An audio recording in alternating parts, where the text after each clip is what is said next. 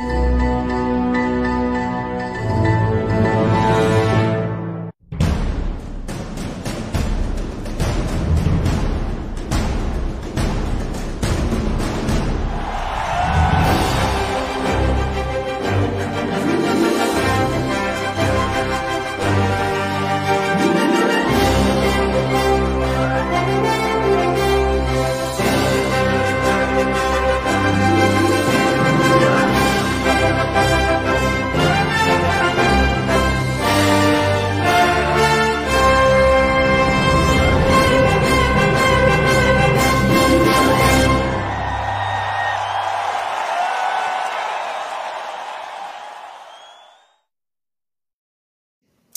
what, folks, marks the shortest North American Professional Sports League offseason. We welcome you folks into the first of its kind in the 2020 MI6 Sports Network NBA Draft Show. Live, folks, over a multi hour event as we give you our live analysis and live reactions on air to the first full round of the 2020 NBA Draft as we prepare, though, for the 2020 and 2021 NBA season on air, folks, for the entire first round. Again, giving you guys our thoughts and again, our live reactions here tonight to all the draft picks made in round number one of the NBA draft alongside folks John Mathis, Isaiah Leung, and Ryan Schreiner. Cal McClure joining you folks here today as we wind down this Wednesday. We'll have plenty more of our guests, though, and plenty more of our MI6 family joining us, though, throughout the course of tonight's program. John, good to see you, man. How we doing tonight? And again, uh, eagerness is here now for a new NBA season.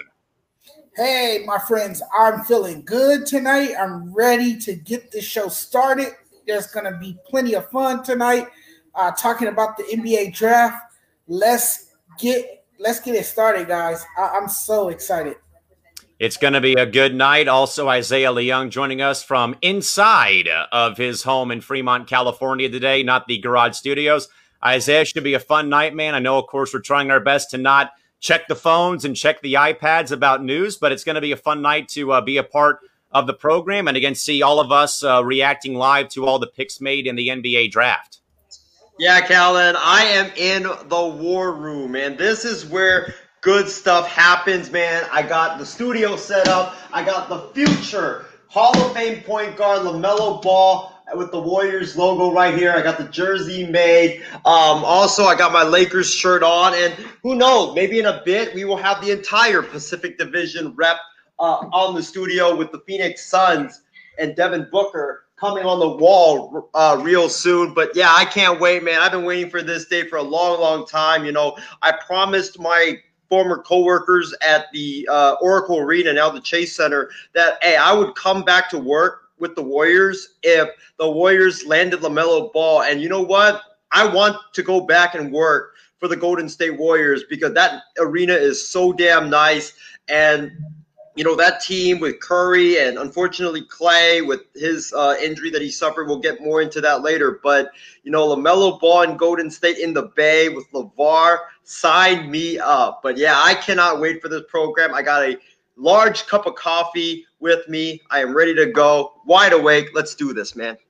And also welcome our buddy Ryan Schreiner in from Cleveland tonight as well. As we can tell by Ryan's nameplate, please do not hurt me tonight, Cavs. Again, the Cavaliers holding that number five pick right now in the NBA draft. Ryan, good to see you, my friend, and uh, should be a fun night. And we thank you for staying up and for joining us to uh, watch round one of the NBA draft, maybe even the full draft. Who knows? But good to see you, though, man. How we doing tonight?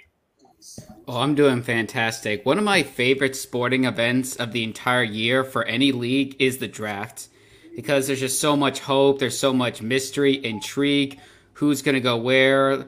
Honestly, this shapes the future of teams for 5 to 10 years. So, it's just an exciting night full of hope. And for the Cavs, honestly, I just hope one thing, they don't make a stupid pick as a Cleveland Cavaliers fan, that's honestly just the mindset that you have to have ever since LeBron left. It's just please don't do something stupid. So if the Cavs just stay at five and draft Adobe, what's his name, uh, Adobe out of Dayton, I will be extremely, extremely pleased. We will see. Yeah, well, we will see how things uh, fall into place here. Now, at this time, folks, we have a couple of draft night parameters and some basic rules for our viewers to follow. Now, again, folks, we know that we, again, invite you to drop us your thoughts and your opinions and, again, your hot takes, cold takes, loony takes. However, though, folks, as you may notice, the, scro- the scrolling message, though, on the air tonight, if you're watching via the live stream, again, folks, we are totally away from social media throughout the course of this draft night because uh, once, in fact, the draft does begin at 4.30 Pacific time, we are actually, folks, going to do our best to stream the draft here on StreamYard and to our Facebook account, though. Hopefully, my computer will hold up its end of the bargain, but you also could probably tell that John has the draft, though, on behind him on his television. But, though, folks, we do ask, though, that you please do not interfere with what uh, is going on with our coverage here by commenting or sharing any news or, or announcing the selection of, uh, of picks, because as I have said, though, over the course of the week, everybody, we want to react with you, the audience. And again, please don't spoil the movie for us. We want to, again, kind of have, you know, that chance to react. I'm sure you want to see a lot of us walk off the set, especially if Isaiah walks off the set and leaves the show permanently because the Warriors not drafting LaMelo, uh, Ball. We want to be able to see that in real time, though, and not be have it spoiled by anyone in our uh, combox. But uh, but folks, believe me, we do again invite your input, but but please try to do so either before a pick is made or after one is made. But also, folks, what you'll also see on screen, though, throughout the course of the night as well, is we have a little bit of a pretty much like in golf. We have one of these that we'll put up on screen, though, as well. Of please do not put any more input into our chat box because we'll wait, of course, for Commissioner Silver to drop the pick. And again, happily, uh, hopefully, knock on wood, have that live on air for you folks. Now, guys, with that in mind, though, again, uh, injury news is one thing. However, though, guys, as mentioned, this is the shortest offseason in all of professional North American sports. And also, as we've mentioned, though, guys, there has been a new or at least a announcement made by the NBA PR department uh, within the last day or two concerning the actual format to next season. We have that somewhat uh, built on a graphic here for all of us to digest real quick for the upcoming season format. And that, folks, uh, is going to be this new format of a 72 game regular season with each team playing three games against each intra-conference opponent. So West, West, East, East, 42 games total, with each pairing featuring two home games and one road game, or one home game and two road games. Within each team's division, the league office is also randomly assigned which two opponents will play uh, will be played twice at home and which two opponents will be played twice on the road. All five teams from within a division will play all five teams from the from one other intra-conference division twice at home and all five of the other conference twice on the road. And also, each team will play two games against each interconference opponent, 30 games total, with each pairing featuring one home and one road game. And also, the 2020 21 season, guys, will be split up into two segments. The first one will take place around the start of training camp. The second half of the season will be released during the latter part of the first half of the regular season, which also will include chances to make up games that may be postponed because of COVID concerns, and also, there is an all star break from March 5th to the 10th between the first and second halves of the season. And also, guys, there is going to be a playoff play in tournament for a one year basis for the 2020 2021 season here today. Now, guys, again, a lot of moving parts here with that development here today, or at least over the past couple days with uh, the schedule format. Ryan, give us your thoughts here about how the NBA is going to make this work, though, as in fact we get closer to the draft starting, but also your thoughts on the schedule format and how this is in fact going to work out for 72 games. Well, first of all, let me just say the one thing I absolutely hate, and I mean I cannot stand this. I didn't know about this till now, so I'm reacting to this just live because I didn't hear about these rules. But the thing I absolutely hate is the rule where you play interconference opponents three times, which means two home and one road game. Honestly, the way they should have done it is division games, you face them four times two home, two away, or two home, two away, and then build from there. Go back to the old rule where if you win your division, you get a home series. Honestly, they should have just made divisions more important in a shortened season, and it it really would have just made things so much better. So I think they should have just gone divisions like normal and then branched out from there. Maybe it, it, you'll get less matchups with other teams outside of your division, but I think if they just went division and then expanded from there, that would have made the most sense. Although the one thing I do like is the play in tournaments. honestly, the eighth, ninth, tenth seed, it doesn't matter. I mean, they're just going to get swept by the first seeded team. So just have some fun with it. I, I wish this was a more permanent thing. So, yes, that is what I love and what I hate about this uh, schedule or league format they've announced.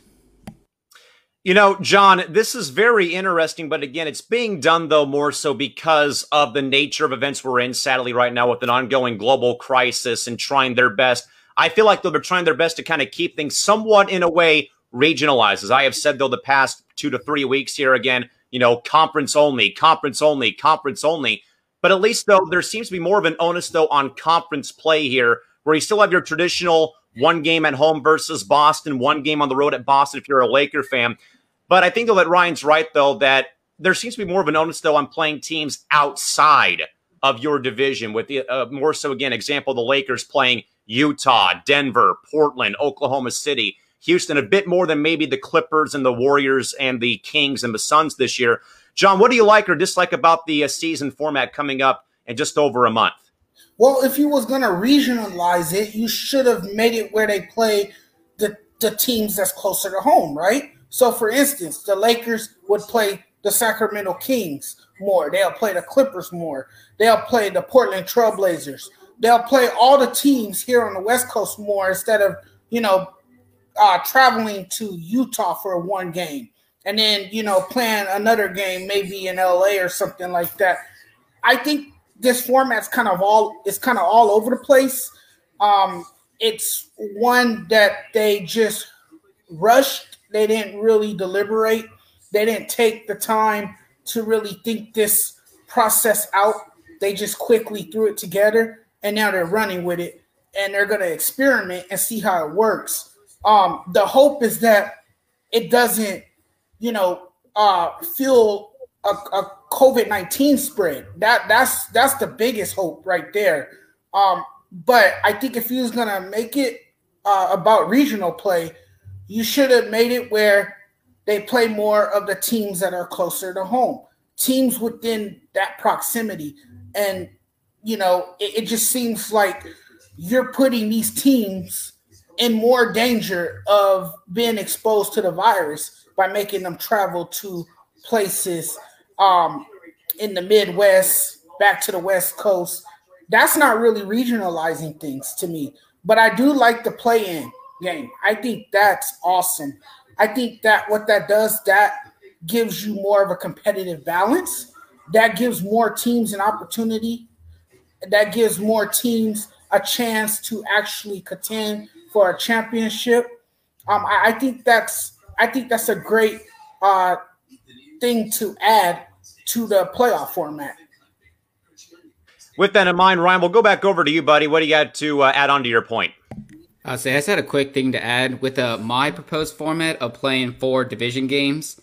Honestly, that would have really helped with this COVID 19 pandemic because think about it, it's like this you go to play your opponent, there'll be two home, two away. You could really limit travel if you made like the home game a double header. So you play home game versus the same opponent two games in a row. It doesn't have to be back to back nights. But if you did that, you could severely reduce the amount Agreed. of traveling, and that would have just really lend itself to better handle this pandemic. So I agree with you guys. This just seems a little rushed and trying to get a feeling of normality when it's not the most practical thing to do. And I would agree uh, with that in mind, uh, Ryan, because a lot of colleges are going that route, though, of playing double headers in regards to, for example, I believe the Big West Conference is going that route. The Mountain West Conference is going that route of playing a game on a Thursday, having Friday up, and playing again on a Saturday. So I definitely agree with Ryan's idea. As you welcome Bucket, uh, the guy wearing a bucket hat, our buddy Trevor Williams, joining us from Columbus. Trev, good to see you, man. Uh, hopefully, all is going well, man, up there in Columbus. And uh, Let's hear some thoughts about the uh, season format. Again, 72 games. Trevor, more of a notice, though, it appears to be basically right now with uh, conferences playing more of themselves, a couple of games mixed in though versus the other one.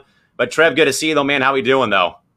I'm doing fantastic. It's a little cold out here in Columbus, Ohio. You know, it's I think it feels like 39. So you know, I got to bundle up if I go out anywhere and all that stuff. But, you know, winter's in the air. And when winter's in the air, basketball season starts. And tonight it's the draft. I'm so excited for it. As you can see, I got my scout hat on, got my Celtics jersey. You know, next year I'll get my Orlando Magic jersey so I can truly be an Orlando Magic fan.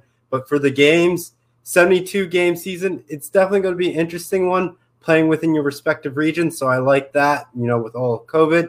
But at the same time, you got to figure out how you balance this out and, you know, try to prevent the spread of cases. So it's definitely going to be an interesting thing, you know, as we get the season underway. And with that, Isaiah, we'll go over to you now. Now, as mentioned, Isaiah, this appears to be somewhat, in a way, my plan a little bit with, again, more of an onus on the conference only format, but still, though, your typical one game in Boston, one game in Brooklyn, one game in New York, one game in Orlando, vice versa, when they come to play in Los Angeles or play anyone on the West Coast.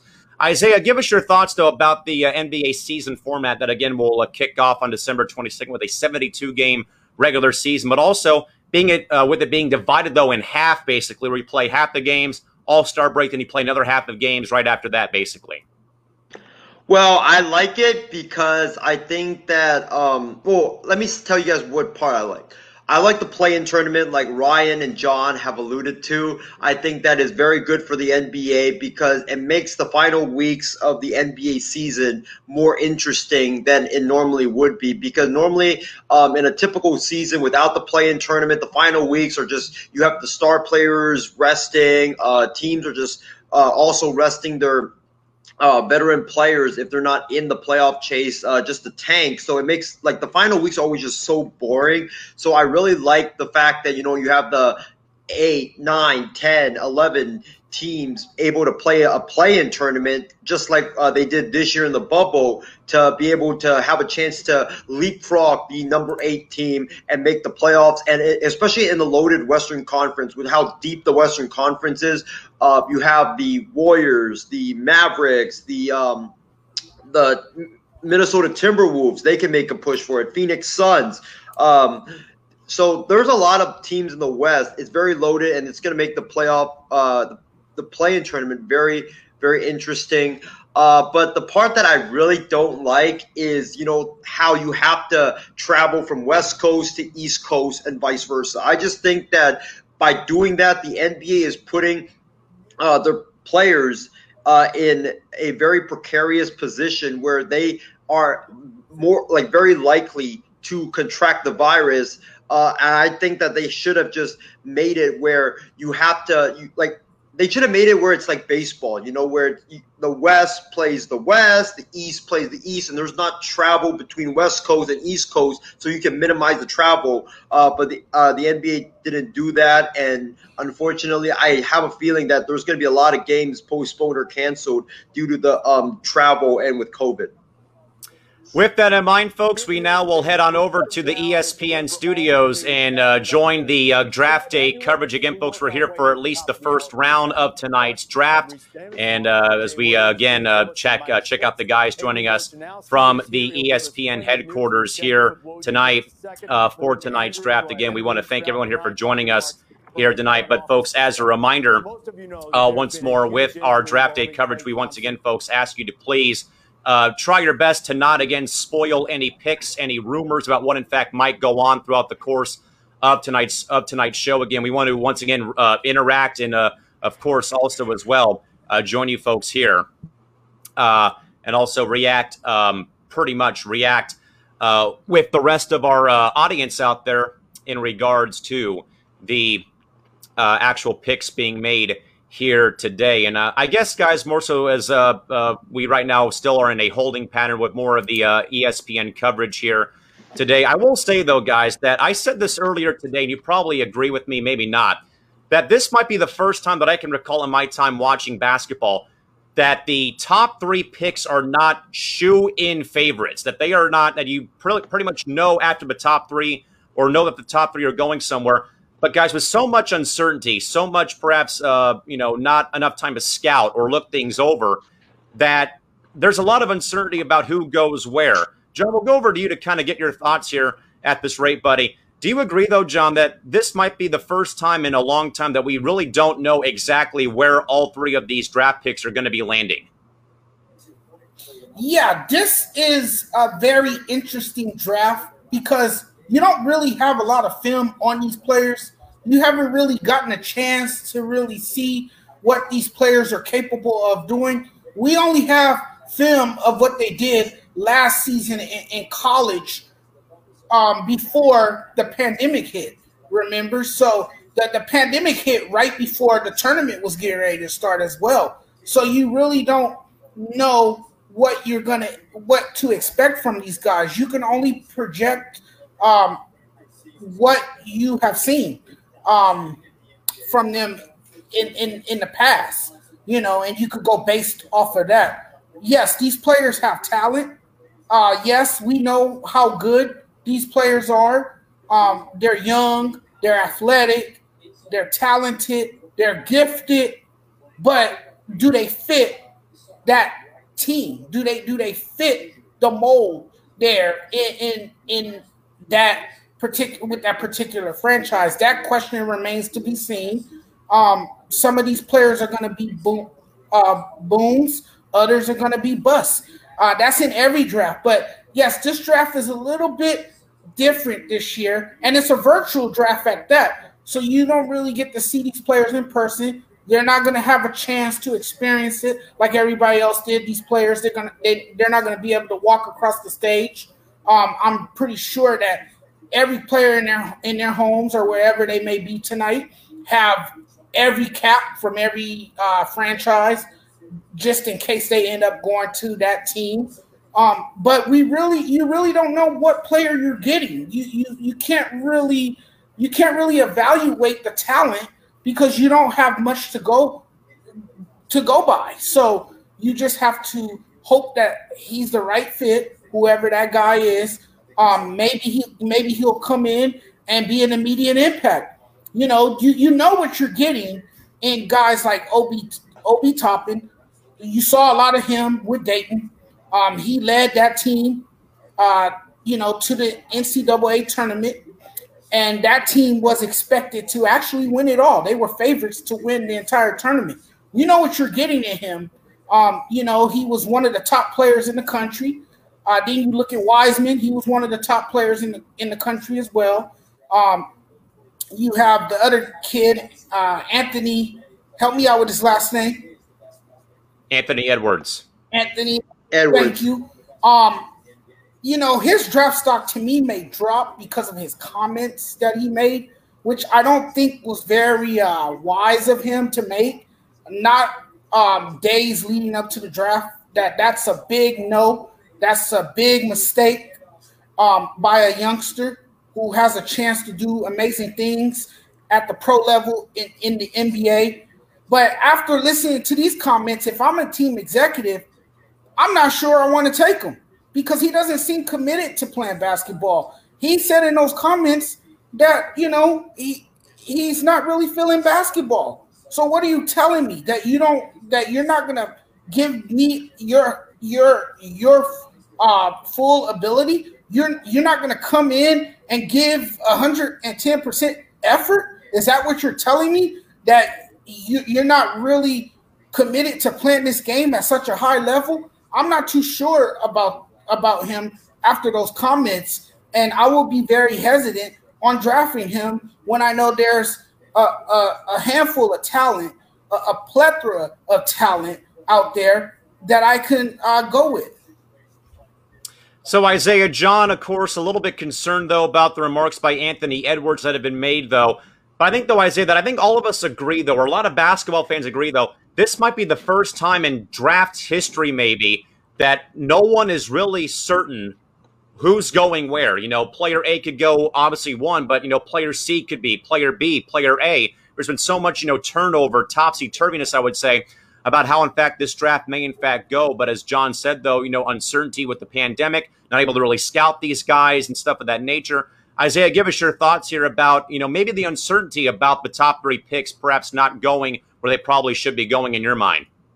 Yeah, you know, I completely agree with John and you, Callan, about this. Um, I think that this has been one of the most uncertain drafts uh, of my lifetime in terms of who's going to go where and uh, which team uh, is going to trade up. Because let's face it, Minnesota while they've been rumored to be very interested in Anthony Edwards the last couple of weeks. They've been throwing out reports there that they've uh, locked in on LaMelo Ball. There's reports uh, that they're high on James Wiseman. So you don't know what they're going to do, you know? And, you know, they could still trade the pick. I heard reports earlier today that um, the Minnesota Timberwolves were still looking to trade the pick. They were acting like they were going to trade that number one pick. So a lot of things are up in the air. But I'll tell you guys this like I told Ryan last night on um, Ryan's uh, sports trading cards show, which you guys should definitely check out every Tuesdays at I believe 8 p.m. or 9 p.m. Eastern time. I told Ryan this that I think that even though like there's a lot of uncertainty in this draft, but this is a very deep class. Like I know you don't have your like bona fide superstars like your Zion Williamson or your Anthony Davis, but I think that there's gonna be like a Giannis or a Klay Thompson in this draft that will just come out of nowhere and develop into a superstar. Because let's face it, every draft has those type of players that just come out of nowhere and you're like, wow, where, where, like, why did my team not pick him? Oh, because, you know, he was actually hidden in the middle of the draft. So I think this is what this draft is going to be about. And I hope that in 19 minutes, my dream becomes reality. My 10 month old dream. So, yes, folks, we're keeping the clock on here for the time being. And the NBA draft starting at the top of the hour at 5 o'clock Pacific time. We've been uh, kind of in a way confused. We've heard about, you know, coverage at 4 o'clock, 4.30. Now the draft will start at 5 o'clock. So, very weird. But, hey, we're at the mercy of, uh, all of us are at the mercy of uh, television networks here today. But again, Ryan, you know, I think a lot of people would agree, though. I think John said it best. You said it, or uh, I said it best. I think Isaiah did, though that it's again probably the first time though in a long time that we not that we have not seen a draft class have like three bona fide guys already locked into going one, two, or three like in past years though. But Ryan though d- does that perhaps though add a bit more maybe tension or more excitement to tonight's uh, events though going on with again not the uncertainty and again maybe that tension though of like who's going to go where and uh, adding to that excitement though of uh, tonight's events. Oh, yeah. If you're not one of the teams drafting in the top three, you love this because it adds another layer of intrigue and mystery. LaMelo Ball could go number one, or he could go as low as number three, maybe even drop out of the top three. Where does Wiseman go? Does Golden State pick him up, or does a team trade into number two to get somebody Wiseman? There's just so many possibilities that if you're not a team in the top three, you have to love it. It's just it just makes for better television. But sorry, a thing I wanted to bring up was that this weird season and the pandemic hitting may really benefit a select group of teams, and, and that yeah, and that are teams in the 15 through 23 slot in this draft because every single year once March Madness hits, we see guys who would have been drafted around 20 rise up into the lottery. So without that tournament, these talented guys who, if they were able to showcase their talent in the tournament, would have been lottery picks, they'll be available there at 20. So I think this draft really benefits the teams outside the lottery because those guys that would have risen up draft boards if March Madness was played out, they're going to be there for the taking. So honestly, I honestly don't think that after the top five, you could be drafting six, or you could be drafting in like the 18th or 19th or 20th pick, and you have an equal shot at getting a very good player in the NBA. So this whole draft this whole draft's going to be very interesting to watch, and I think that will lend itself to seeing a lot of trades. If a team's really high on one guy and the other team just doesn't see a consensus pick at number like six or seven, they may trade down. My Cavs are room to do that with the uh, uh, New York Knicks. They're talking about moving from five to eight in exchange for the eighth pick and the 23rd pick and some additional picks or additional uh, incentives. But honestly, this is going to make for a great draft. And I'm excited to watch it. I like mystery in the draft. It's what makes the NFL such a fun draft because no one knows what's going to happen. There's there's never been a single correct mock draft in the NFL, and I think this year we're going to see not a single mock draft be correct, and that is a very good thing. Yeah, it's a very good thing for sure. As we again, folks, uh, eagerly watch the clock here. Again, about 15 minutes and change until the uh, draft will officially begin. With Adam Silver opening things up with the uh, pecking order of Minnesota picking number one overall in the 2020 NBA draft. And uh, Trevor, I think that Ryan had a very valid point though in regards to again uncertainty being one thing, but even though but with that in mind, though, about also draft day moves. I think a lot of people have looked at sports, though, since the pandemic has hit, though, how much wheeling and dealing, uh, wheeling and dealing is going to be done during baseball offseason or right now with the NBA. And so far, man, we've had some uh, news about, you know, Al Horford uh, going to Oklahoma City for draft picks and also with uh, Danny Green being sent from OKC to Philadelphia. We've heard of perhaps some uh, trades being made, though, uh, on draft night, uh, as Ryan said, that with Cleveland and maybe New York going on. And again, I think that just adds the adds to the suspense though of draft day and also the days after the draft or later on tonight that there may in fact be more moves made that we don't really know about. Trevor, give us your thoughts about the uncertainty and also the unpredictability of a draft, especially at this time of the year though, or at least this season, with again uncertainty and also of course the pandemic. And not just that though, but three spots. Not right now, perhaps right in anyone's uh, mind at this juncture. Like I said the last time, I think I was on like no BS. There's going to be a lot of teams being aggressive. I would probably say trying to get up into the top three spots and trying to do some massive trades. But like as you said, Callan, the days after the draft, trying to build that team for the next season and saying, hmm, if I get the, enough young talent, could I bring in a veteran to you know groom this talent so I can become a playoff contending team or get them at least you know they're not going to obviously get there. They may be like a ninth seed looking on the outside looking in, but the next year they're in that playoff discussion for the sixth seed, maybe even the fifth seed with their help with some veterans.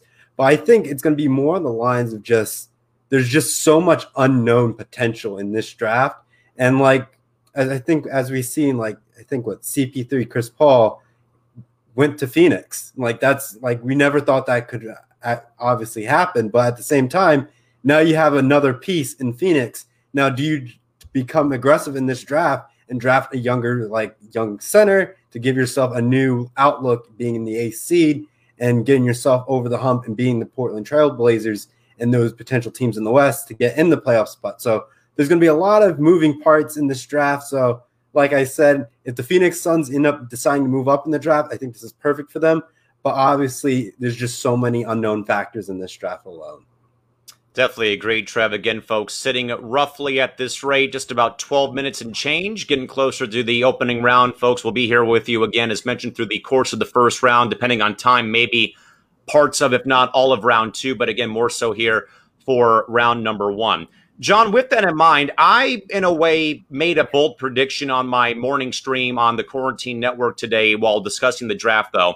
And my bold prediction, guys, is this depending on who Brooklyn selects with their first round pick at 18 or 19, that becomes a bargaining chip and a package deal in my mind to Houston to land James Harden because we've heard about the disgruntledness right now among the Rocket players, more so with James Harden. Again, I think it's more about the hiring of Stevens of uh, Stephen Silas as their head coach, and again, maybe some uh, you know maybe some barbs between him and the general manager. But John, that is my bold prediction though, is that Sean Marks drafts somebody probably a very coveted young stud, though, uh, with their pick. And that becomes a bargaining chip with some type of a major package that goes to Houston to land James Harden, maybe some future compensation because of Harden's disgruntledness towards the organization, but also, John, him turning down that $50 million salary uh, contract. John, if you have one bold prediction for tonight's draft, what would it be and why? You know what, Calvin, I haven't really thought that over. There is so much uncertainty, as you guys just mentioned, in this draft. And this draft can go either way. You don't know which direction it's going to go in. Um, I think this is going to be a draft full of surprises.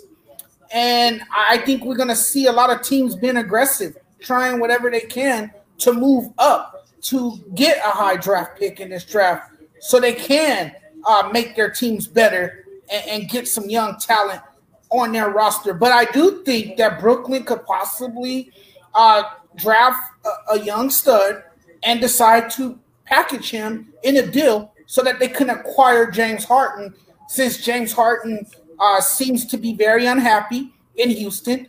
It's clear that he wants out of Houston, and the ownership knows that. So they're going to try anything uh, to their power to move him, um, if necessary, tonight in a trade uh, on draft night. I, I think, you know, I, I, tend to agree with you. I think um, Brooklyn will make a trade uh, with Houston to acquire James Harden. I think we'll see that tonight. Um, I, I, I, I can see that happening uh, because why hold on to a player who's unhappy? At this point, he's not going to produce at a high level for you. Um, he's making it real obvious that he wants out, that he wants no parts of the organization anymore. Uh, so that's unhealthy to keep a player who is not happy. Just move on, just make a trade. And tonight will be the perfect night on draft night to make a move and um, get him off your roster. Fellas, that clock is ticking now below 10 minutes from the first pick being made of the 2020 NBA draft. So Isaiah, John is a bit unsure unsure if he has a bold prediction. Again, mine more so is again the Nets draft a player, package him though to Houston sometime later in the week, maybe tonight. Who knows though? But that that is my thought process of the Nets do in fact nab somebody at their draft spot and package them down to Houston for James Harden because again, it's been talked about, rumored for a while that Harden mainly wants to go to the Nets organization. Isaiah, give us your bold prediction or predictions for tonight's NBA draft. What do you got? Well, I got a couple. Um, number one, uh, I think that LaMelo Ball ends up a Golden State Warrior. Uh, Callan, do we have the breaking news, uh, Jeff, real quick? Uh, let me see if we do here tonight. I think we do. Yes, we do.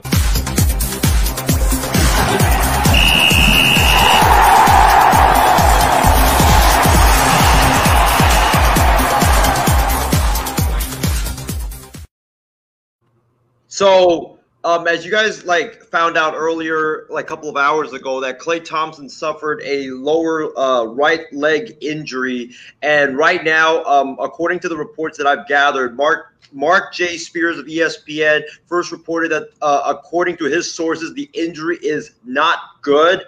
And then um, I think a Warriors beat writer just uh, reported that the Warriors are suspecting torn Achilles for Klay Thompson.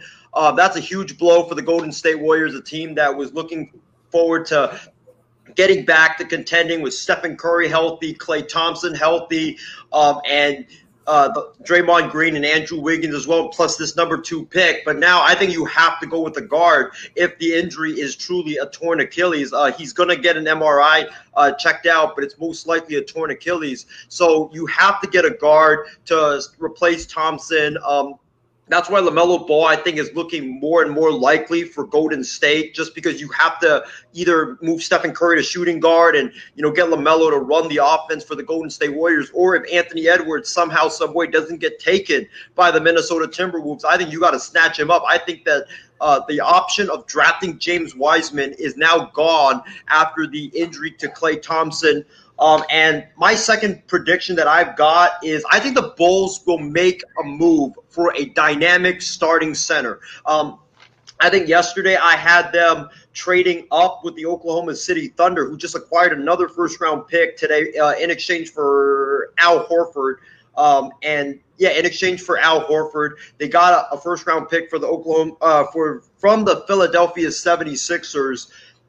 Uh, I had them trading with the Bulls for the number four pick to get Deni Avdija, and they trade Steven Adams uh, to the Bulls. But you know, the Bulls have been rumored for a long time today to be in the market for a dynamic starting center, whether it's trying to trade up for the number one pick to get Wiseman or trade down to, or not trade down, but try to get Onyeka uh, Okongwu, the center from USC. But now there's report that he has a broken toe. So I think that his stock is falling rapidly. So I think they either try to get Wiseman or they try to get either Steven Adams or a veteran dynamic big man that will help them improve as a ball club. So we'll see what happens with that. But again, folks, all the best to Klay Thompson. Again, it's been two very rough years for him. Uh, with that in mind, a couple of guys want to get back in here real quick. Let's go to John first. John, what do you got for us? You know what I was thinking earlier today that the Celtics could possibly trade up for the third pick and land the big man from USC. I think that would be good for them because they need interior presence and they need a big man because they're kind of undersized um, with the talent that they have now. And, and I just feel that he would play good with both Jayson Tatum and Jaylen Brown. Ryan, over to you. What do you got for us? Honestly, if the apologize, if the news that Klay Thompson has a torn Achilles is true, then if you're the Warriors, you cannot trade out of the top five because if Klay Thompson has a torn Achilles, he's obviously out for the rest of this year, and he's going to be out a majority of the following season. Because remember, Achilles injuries are or is the like worst injury in sports or one of the worst injury in sports. It could take a year plus. We just saw Kevin Durant sit out the whole year because of an Achilles injury.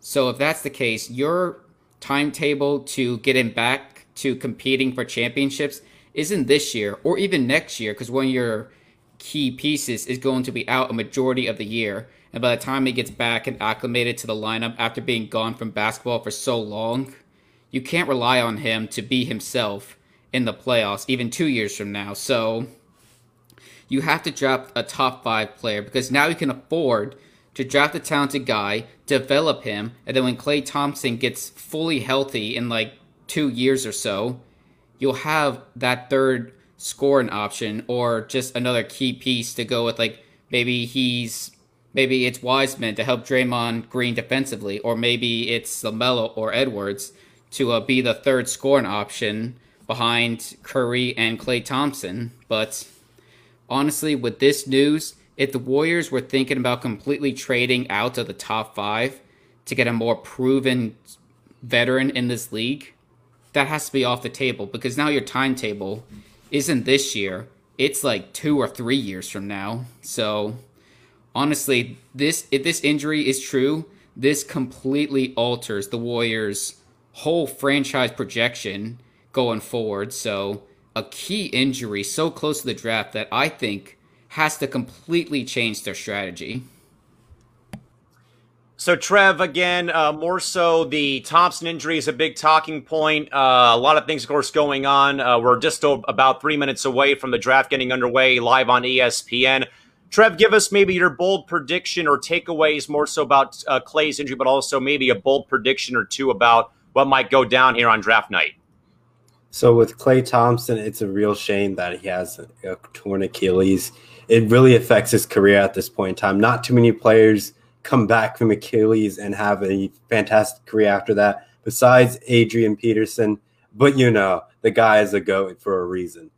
But but you know, in this scenario, the Warriors can't trade away this pick. They have to bring in young talent. They have to get Mel- LaMelo Ball in this sense. And even if they were going to trade it away, they could get, you know, what they ended up doing for you know Kevin Durant. You know, they traded him away with Achilles injury, and you know they got some key assets here and there. So they could do that to Klay, but I really doubt they're going to try to separate you know Klay Thompson and Stephen Curry. So that's like why would you split up you know two dynamic players that work well together? It doesn't make sense.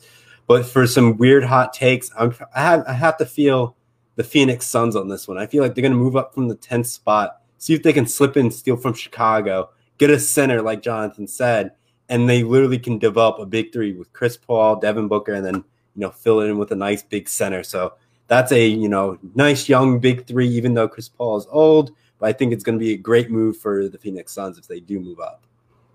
So with that, folks, just about a minute thirty away. Ryan, what do you got for us, pal? I'll say I agree with Trevor. The uh, Phoenix Suns needs to get, or the Phoenix Suns need to get a player to complement their best player in Chris Paul. With that, guys, the time is in fact winding down here before we get to the first round. But as a reminder, folks, want to again reiterate once more where we stand right now. But as you folks can tell again by that scrolling message, again, we again, folks, ask you when in fact the draft does in fact start that you please do not fill the comment box with any news, any trades. Again, we want to once more react with you, the audience, again, live on air here today and uh, throughout the course of round one. Uh, so again, we ask that you again you can give your thoughts, folks, before a pick is made or afterwards, but please do not do anything while in fact uh, things are uh, going on or taking place. Because guys, as in fact, when we do in fact, folks, get there, we do in fact say we will have this message though showing up that uh, the pick is in, that will have to cut off your uh, thoughts on the matter at hand. As we now, folks, go back to our clock, ever so closer, 24 seconds away. Uh, some thoughts, though, guys, real quick before we, in fact, uh, move on over to the uh, draft.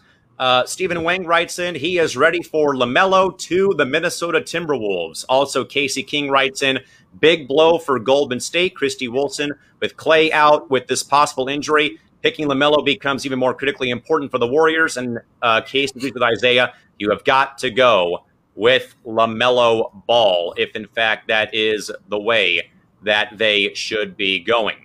With that, though, folks, we'll now segue over. Again, we're hoping for the best here, folks, with our draft day stream here today. But of course, they are right now at a brief commercial break on ESPN. But uh, we'll see how things go as Isaiah has begun the process of hoping and praying for LaMelo Ball to go to Golden State here on this Wednesday. Again, folks, we thank you all again for joining us here tonight on the MI6 Sports Network. As again, folks, we come your way with our 2020 NBA draft coverage. With that, Isaiah, guys, what are you doing? Isaiah, we cannot hear you. You're Isaiah. on mute. I am praying to God that the Warriors draft this man right here and make this come true. I've been wanting this for the last 10 months, ever since I uh, found out that the Warriors were going to get a top pick. Because, come on, man, I desperately want to go work at the Chase Center and get my ring that I earned back. In all likelihood, LaMelo Ball lands with the Warriors tonight. After this devastating blow that we're just learning about now, with Klay Thompson, it's a must now that he goes to the Bay Area to hopefully fill that void there the in the backcourt to help Steph, Stephen Curry. So with that, guys, I hope the palms are getting sweaty. The anxiety levels are going up. But again, folks, the NBA draft is getting underway very, very shortly. Again, live via ESPN. Want to uh, first, though, guys, uh, thank Shareable Steven Wang for again allowing us to host this program, and to once again, folks, uh, share our live reactions with you live on the air here on this Wednesday. Ryan, what do you got for us, man? Uh, word of warning for anyone watching this, and including my uh, co-host: if the Warriors do draft LaMelo Ball, just take take the take the uh, headphones out of your ears because Isaiah's screeching will make you go deaf. So, just word of warning.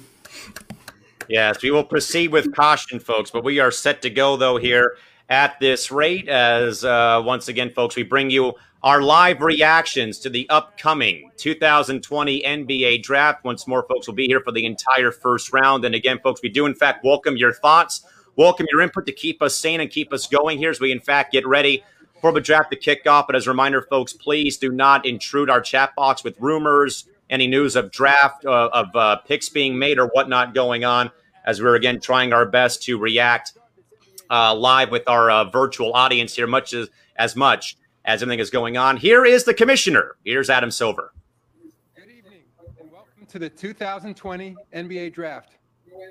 While we wish we could be in an arena hosting the top picks, their families and friends, and thousands of fans, we are grateful to ESPN for still finding a way to make this one of the most memorable nights on the NBA calendar. The draft marks a new beginning for our teams. And it's a new chapter for the next generation of players in search of their NBA dreams. This draft, however, is anything but ordinary. Seasons cut short, no NCAA tournament or NBA Summer League, not even pickup games in most places. And with opening night fast approaching and less time to prepare, this class of rookies will be challenged more than ever before. But they are ready. Like so many organizations fighting their way through the pandemic, we're trying to adapt to a new normal. At the same time, we recognize that virtually every decision comes with enormous uncertainty. By opening our season on Christmas week, we not only hope to find a way to operate safely and responsibly, but to inspire resilience and optimism in others who are also struggling through these difficult times.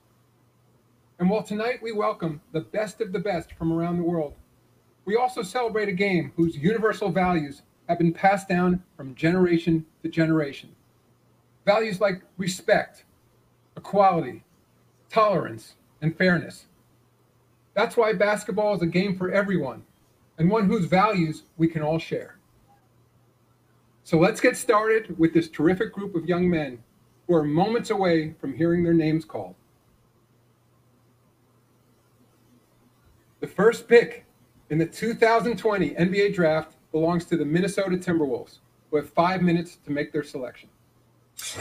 So, with that, guys, the draft is underway. Tremendous remarks, though, guys, by Commissioner Adam Silver to kind of kick off this uh, NBA draft night again, folks. NBA draft underway, just underway, and starting right here and right now. Again, folks, grateful to have you joining us here on the MI6 Sports Network as the Wolves hold the number one overall pick for the second time in club history. Uh, more so, guys, you know, I got to give props to Adam Silver. I think we've done that, though, guys, so many times throughout this pandemic, though.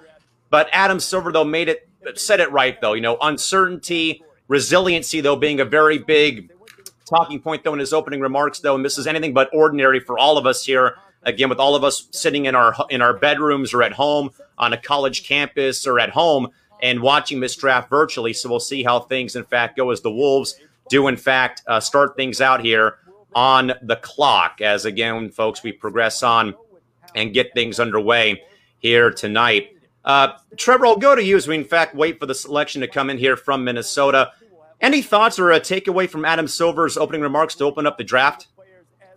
You know, resilience is always a thing that sports and athletes over always overcome with different injuries and different things that go on in a season. You have to be able to bounce back and be able to do, you know, either a championship push or again to a playoff scenario, you know, pictures. So I think this definitely fits this time of the year and just, you know, the nation and I guess the whole world in general just coming together be able to you know buckle down and try to get through this pandemic. So we're all on the same team here, and we're all trying to strive for that you know golden championship where things go back to normal. So that's our basically our NBA title or Stanley Cup or World Series or Super Bowl. That's our main goal at the end of the day. We're all on the same team. We all got to do our part so we can be able to achieve that. Ryan, Minnesota sits on the clock. As mentioned, we saw some of the numbers there again. A 19 win season. Of course, Karl-Anthony Towns, sadly, with so much a very depressing time in his life for sure. Again, losing his mom to COVID uh, related symptoms earlier in the season, and so much else going on with that ball club. More so, Ryan, how important is it though for the Wolves to not botch this draft pick? You know, we know about Jonny Flynn, we know about Ricky Rubio being disgruntled towards the organization. How important is it, Ryan, for a club like Minnesota to not screw up this first pick of the draft? Oh, I think it's absolutely paramount that they don't screw this pick up because if everything goes according to plan and their dynamic duo is supposed to be as good as they think or as advertised, then they won't be in contention for the number one pick even next year. Their hope is that they are nowhere near the number one pick next year. So you have it now. You have to hit on it because if you miss this pick, you have some young players, so they'll continue to develop but I don't think they have enough now to really contend. So if they don't get this pick right, then you're heading towards 10th, 9th, or 8th seed just for the next five years. So this pick is absolutely paramount. I'm I'm going to apologize to Trevor in advance, but if they don't get this pick right, they could be the Orlando Magic of the West. Whoa, oh man! Whoa, Already getting the magic in this program. The draft is barely five minutes, not even five minutes old yet. At this rate, uh, John, give us your thoughts about what, in fact, uh, the Wolves have got to do with this top overall picking, at least set the table for their future. You know, this is interesting here because look, if you look at the if you look at the screen right here, you see that they have D'Angelo Russell so does it really make sense for them to go with LaMelo? I know he's an attractive name. Three three guards are listed on that with Beasley, Russell, and Culver. Right. There's no need to have add a fourth one in the mix, in my mind. Exactly. So why would you bring another guard on board when your team is already guard heavy. I don't know if you want to make that move. I don't know if you want to go with Anthony Edwards because of the comments he made. James Wiseman is a nice fit here. I, I think you will be making the right move if you go with James Wiseman. James Wiseman has a lot of talent. Um, you know, he's one of the top players in the country. I, I just like James Wiseman here. But this is a pick that they got to get right. And, you know, they have a history of, of drafting um, good pieces. I mean, Karl-Anthony Towns wasn't a bad pick. It was actually a good a good uh, selection for them. I I, I feel, um, you know, um, and then you drafted Kevin Garnett years ago, and what did he become? He became a, a, a star there uh, for you. You know, wasn't able to win a championship, no, but he got you to the Western Conference Finals um, one year. Um, so I like Wiseman here. Um, they never really had uh, incredible guard play, but they were able to get it done with guys in the front court. So everyone holding on to their collective breath, including Isaiah and Ryan, kind of in a way praying for the best here as the Wolves clock has run out. And with that, folks, we now ask that there be nothing more going on from the viewers as the pick is in fact in. Let's listen in live When he came from Brooklyn. He was an All Star. Uh, made the All Star team. Was playing at a very high level. I, I love that combo. You just need the right pieces around those two to make it work. And that's where I think Edwards can help, just giving you that scoring punch. But like Jay said earlier, all these guys at the top have major question marks. So I mean, James Wiseman, LaMelo Ball, all of them, Anthony Edwards, they all have major questions. So the first pick the 2020 NBA draft is in. The Minnesota Timberwolves have made a selection, and there is the commissioner, Adam Silver, on his way to the podium. All right, here we go, guys. With the first pick in the 2020 NBA draft, the Minnesota Timberwolves select Anthony Edwards from the University. Yes!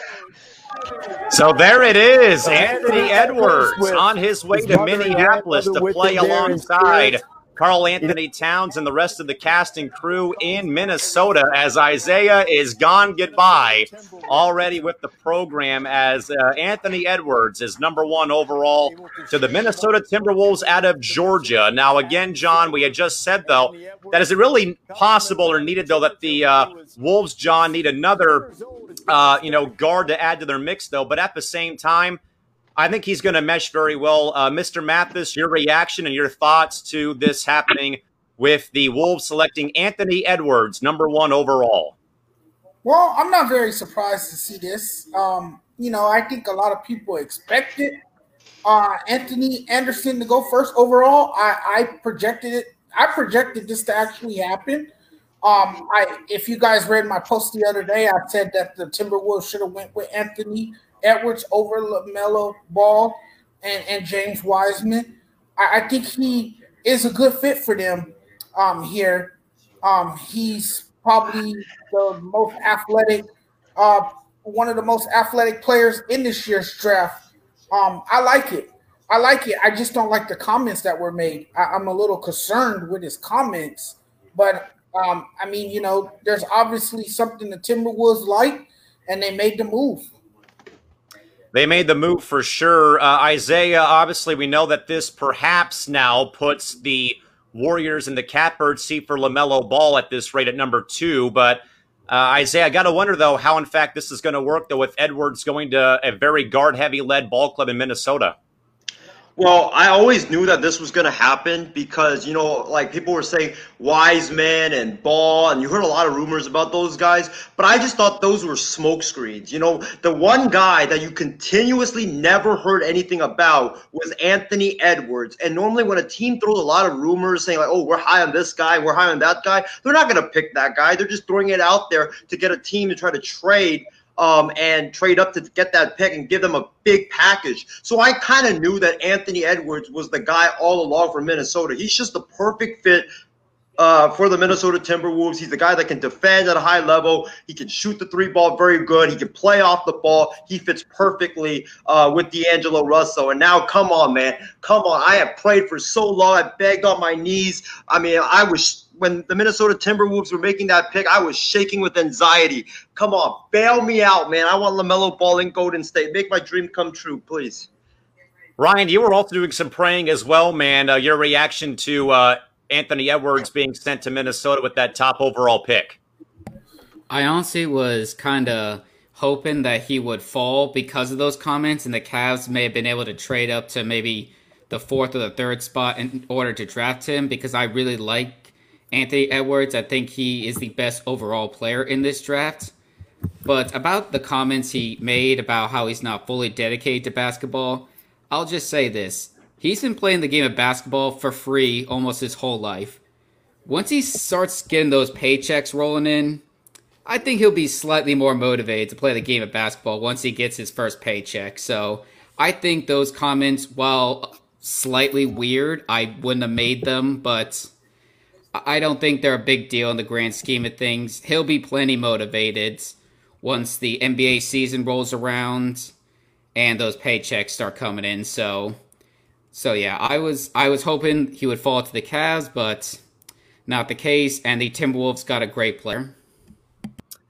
Trevor, what do you make about this? As we're about a minute away from the Warriors selecting uh, with their uh, the second overall pick with their uh, first round pick. Trevor, your reaction to Edwards going to Minneapolis? Like you guys said, this is a great pick for the you know Timberwolves. I hope I was wishing that they did a bad pick so we can sing the Timberwolves lose again. but you know we have to wait for another time to sing that song. but yeah, him saying that he wasn't interested in playing basketball, that was like literally like a Kyler Murray he says, "Well, I don't want to play football. I may play baseball." But then after a few moments, he switched over, and then now he's doing so great on the Arizona Cardinals. So you could have another similar scenario here. So let's see if that's going to be the truth. But if not, you know, you trade them away, get some good assets, and you know, move forward with you with your organization. So now, guys, the Golden State Warriors are now on the clock. The pick is in at this rate, but of course, there's usually a little bit of a delay when, in fact, that clock runs out, and in fact, the pick does in fact be made. And now we'll go back and uh, see who's heading to the Bay Area with that number two overall pick. He can give the ball and say, hey, go get us a bucket, go play some pick and roll, go make something happen. Now, he needs to buy in defensively. He needs to take better shots, but the talent is certainly there. I mean, the talent, there's no doubt the talent is there. Uh, he goes into the West, which is one of the most challenging uh, conferences to play in. But ultimately, I like the young core of this team. I, I guess the, the next question for them moving forward is who are the veteran presences that you're keeping around them to make sure that this team continues to grow in the right direction? I think that's important when you have guys like KAT, D'Angelo Russell, and now Anthony Edwards. Now, Anthony Edwards added to the Minnesota puzzle for the time being. And the team that will make the next selection is the Golden State Warriors. And if you happen to just be joining us as the Warriors are on the clock, word came from Woj that this afternoon, Klay Thompson, who was coming off an injury to his left ACL, injured his right lower leg, the severity of which is not known yet. So the Warriors were anticipating going into this draft with Steph Curry healed and ready to go, with Klay Thompson healed and ready to go. But now they're waiting to see uh, how severe that injury is to Klay Thompson. And certainly we're all hopeful that it is not serious. But Golden State's on the clock right now. They have a chance to uh, add and perhaps recharge this dynasty. What do you expect from them in light of the injury and really how they should approach this? Well, I mean, I'm kind of swinging in the dark here, RD, because it, depending upon what I'm hearing about the severity of the injury, will probably – shift slightly maybe to what I decide to do. I, I don't know if, if, if I'm getting Klay Thompson back soon or not. But I, look, I'm on the side of saying, hey, they were already kind of playing around with the notion of trading the pick. Right, that was something that was on the table before. If you can trade the pick to a Chicago Bulls for the fourth pick and get a guy like Wendell Carter, then you get your big. Uh, what also maybe getting a guy like Danny, who we talked about before, that gives you that big bigger size guard that can still defend. That this better not become that they draft do, somebody and trade them well to Chicago. some time until you get that would be back. the last thing that the Isaiah Warriors wants to have really happen. Smart, and I think the one thing in light of this Klay. Now that you mention that, that's exactly what I want to have happen. It. oh, we do obviously. It wouldn't surprise me either but if it happens. You stay disciplined and you stick to your plan and you don't overreact. Oh yeah, they better not trade this for Wendell was, Carter was Jr. Do not do this, Bob Myers. If you're watching this live stream, I know you're not. You're focusing on the war room. Do not and you do get this. what you want for it. This is what you need. Pull the trigger this is what you need right but, here. But I don't. I don't overreact to this, and I think they're too smart. Yeah, I might even have a heart attack after the two this options pick here is, are James Wiseman and before the pick is announced. If you do end up moving back, another name to think about is Tyrese Halliburton out of Iowa State. I think he's a perfect fit with this Warriors group. He doesn't need a lot of volume on the ball to be effective. He's a ball mover. He really shoots it, fits their style perfectly. Isaac Okoro wouldn't be Mm. bad there either from Auburn. Isaac Okoro, a guy who had a good season for Bruce Pearl last year, but the pick is in. The Warriors have made a decision, and now Here we go. on his way to the podium with the selection, the second overall in this 2020 NBA draft. Here's the Commissioner Adam Silver. With the second pick in the 2020 NBA draft, the Golden State Warriors select James Wiseman Wow! from the University of Oh Memphis. the plot twist. The plot twist. Isaiah left the stage. Ellen is gone. Whoa. Oh, there is the Boom first goes ball the of the night, ladies and oh. gentlemen. James Wiseman out of Memphis to Golden State at number two overall in the NBA draft. And of course, folks, Isaiah is now gone. Goodbye. But oh my goodness gracious, everybody. There's the first bombshell of the night. James Wiseman, the center out of Memphis, is headed to Golden State to be with the Warriors at this rate, which now, guys, means that at this rate right now, as Isaiah is, oh man, he's gone. Uh, John, by far, man, the first major explosion of the night with a draft selection. Wow, this is going to take a lot of time to digest what on earth just happened. Yeah, well, you know, James Wiseman, the seven foot one, 240 pound big man, is a good fit for the Warriors. Look, the Warriors needed a big man. They have uh great guard play. I, I know what happened tonight. I know about the devastating injury uh, with Klay Thompson. But look, now the Warriors have an immediate need. Uh, they addressed it. They had an immediate need. They addressed it. Now they have a rim protector, someone who could catch lobs, and someone who can create a future for the team because he has a tremendous upside. I like this move. I, I know that a lot of people wanted a guard um, after hearing the devastating news tonight about uh, Klay Thompson. But remember, you still have Steph Curry. But what this does, this puts a lot of pressure on Steph Curry now to help groom this young man that's coming in, uh, you know, to the Bay Area to try to help with interior play. But they need an interior presence. They got it with Wiseman. Wiseman's a big man. And, and now this just makes the Golden State Warriors, in my opinion, a much better team. And this is exactly, I think, what Golden State was looking for a big man. And, and trust me, Myers know what he's doing. He has great experience as a general manager. He's built this champion. He built this team into a championship team. So trust this pick. They obviously like what they saw in James Wiseman, which is why they drafted the kid from Memphis. Great move here. So, Ryan, the first major dynamite explosion of the night. Again, James Wiseman out of Memphis headed to Golden State to play alongside Curry and maybe, uh, but as mentioned, Damaged Goods and Klay Thompson.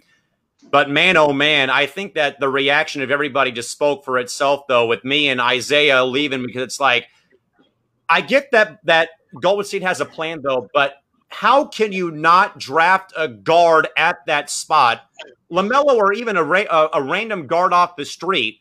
Because you're not going to have Klay Thompson. This to me seems like a move that's been a, that's going to be a big time botch move right now in my mind by Golden State. Well, to me, this just signifies that they were really high on Wiseman, that they thought he was the best player available. And like John said, they have a pressing need at center. This will just help them to be a better defensive team. I think this was the smart pick, and I think this will help them from for years to come because yes, drafting a guard would be better for the short-term future, but once you get Klay Thompson back, having another guard is just going to kind of like clog the rotation up. I mean, you saw what happened with D'Angelo Russell. Even without Klay Thompson, it just didn't work out. So getting another guy like D'Angelo Russell, who in this case would be LaMelo Ball, it, it's already shown that it wouldn't work out. So why not get a center who obviously they were really high on, So honestly, I just think this was the best move. They clearly liked him the most out of all the draft prospects available. They may have gone a guard if they liked Anthony Edwards. I just don't think they like LaMelo Ball. I don't think they saw the fit. Doesn't shoot the three that well. Is an inefficient scorer.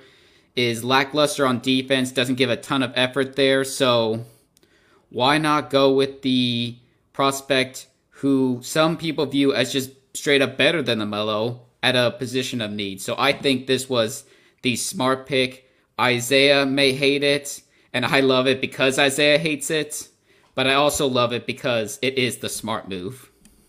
With that, guys, we apologize. We just did miss the number three overall selection, but no surprise, LaMelo Ball is now third overall to the Charlotte Hornets in a very shocking move. Where I think now, guys, LaVar has got to play Michael Jordan one on one now because he just selected him at number three overall. Of course, LaMelo uh, from the U.S. and from L.A., but of course, playing his pro ball down in Australia, and now we'll head to Charlotte, North Carolina to begin his NBA career with the Charlotte Hornets come draft day, and of course, come the upcoming 2020 2021 season. But again, folks, we apologize for missing that move here as the Chicago Bulls now move on the clock at number four overall in the NBA draft. Uh, with that in mind, guys, we were re- reading some of the comments as well there. And now, Christy Wilson, LaVar Ball's got to suck up to Michael Jordan now. No questions asked. Isaiah, let's get your thoughts about your Warriors botching that draft pick. What do you got? Well, I just came back on the show because I just wanted to tell you guys it's been a great draft show, but I'm going to be done for the night, just like Furman. Uh, oh, no, you're not. Guys, see no, you guys No you're not. You stay right where you are. Ah, oh, man.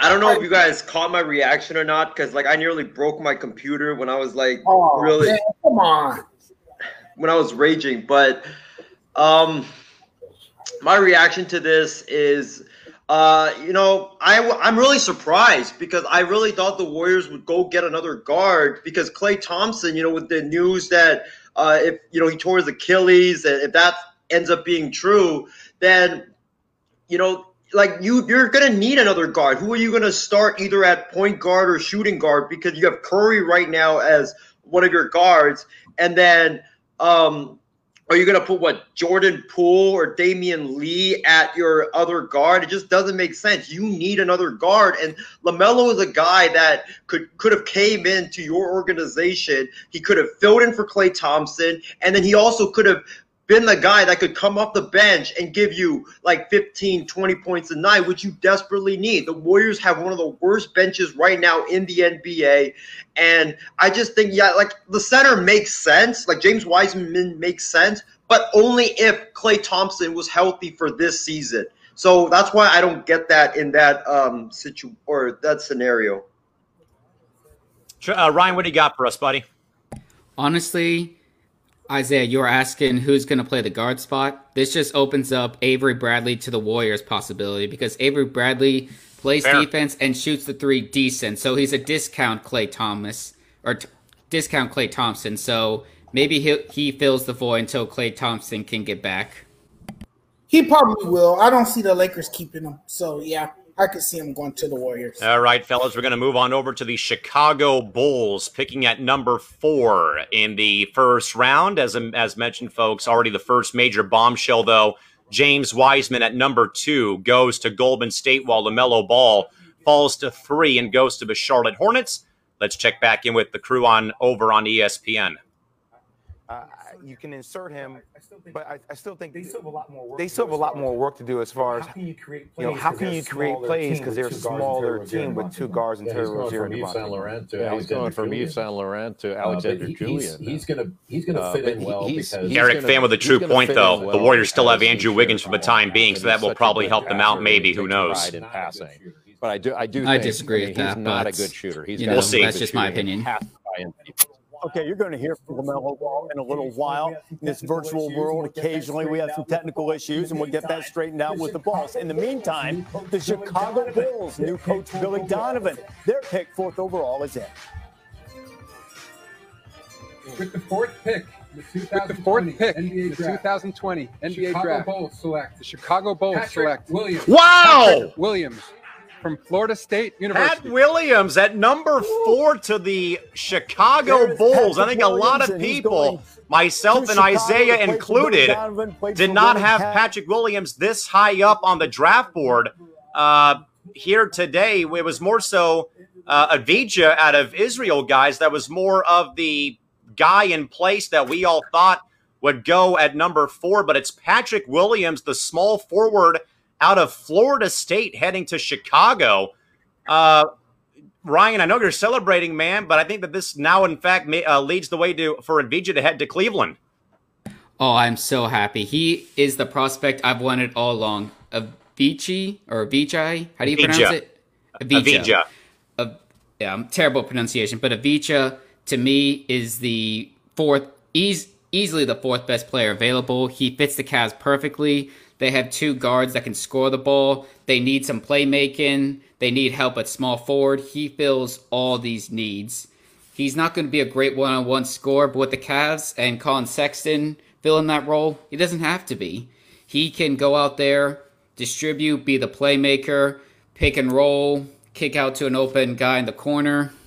The Cavs definitely need playmaking. That's one of the most paramount needs. And he would just fill that role perfectly. So I'm so happy the Bulls didn't take him. But if the Cavs don't take him with him available, I I will cry. I, I'll cry at this point because he fills so many needs so perfectly. Uh, please, Cleveland, as my name says, please don't hurt me, Cleveland. Please don't do it. Cleveland, this is for you. Isaiah, what do you got to add about this again? Pat Williams at number four to Chicago. Unreal. Don't worry, Ryan. If you cry on the air, that won't even be like that would add on to our, our already legendary reactions with me going like completely rampage after LaMelo didn't go to Golden State and then now Callan with his what after the Bulls draft Patrick Williams. So if you make that reaction, like we're gonna have a ton of gifs for tonight. But yeah, I am really surprised, man. Um, I had Patrick Williams, let's see, going ninth to the Washington Wizards, and Callan, I think you had him going somewhere from I think seventh he was to sixth ten. or seventh. I forget. Yeah, but yeah, something like that. goodness. It's I don't like this pick because I felt like the Bulls they needed a center. But and I know Wiseman's off the board, but Okongwu is still on the board, and he's the, has the potential to be the next Bam Adebayo. He's high energy player, can defend both guards and bigs. Patrick Williams is for me a guy that he's not a real good shooter. Uh, I think he only shot like thirty percent from downtown. Um, he's not really that good of a defender, so it doesn't really make sense for me uh, uh, for this pick for the Bulls. But hey, we'll see what Cleveland does next. John, any reaction is mentioned with this move? Pat Williams out of Florida State to Chicago at number four overall.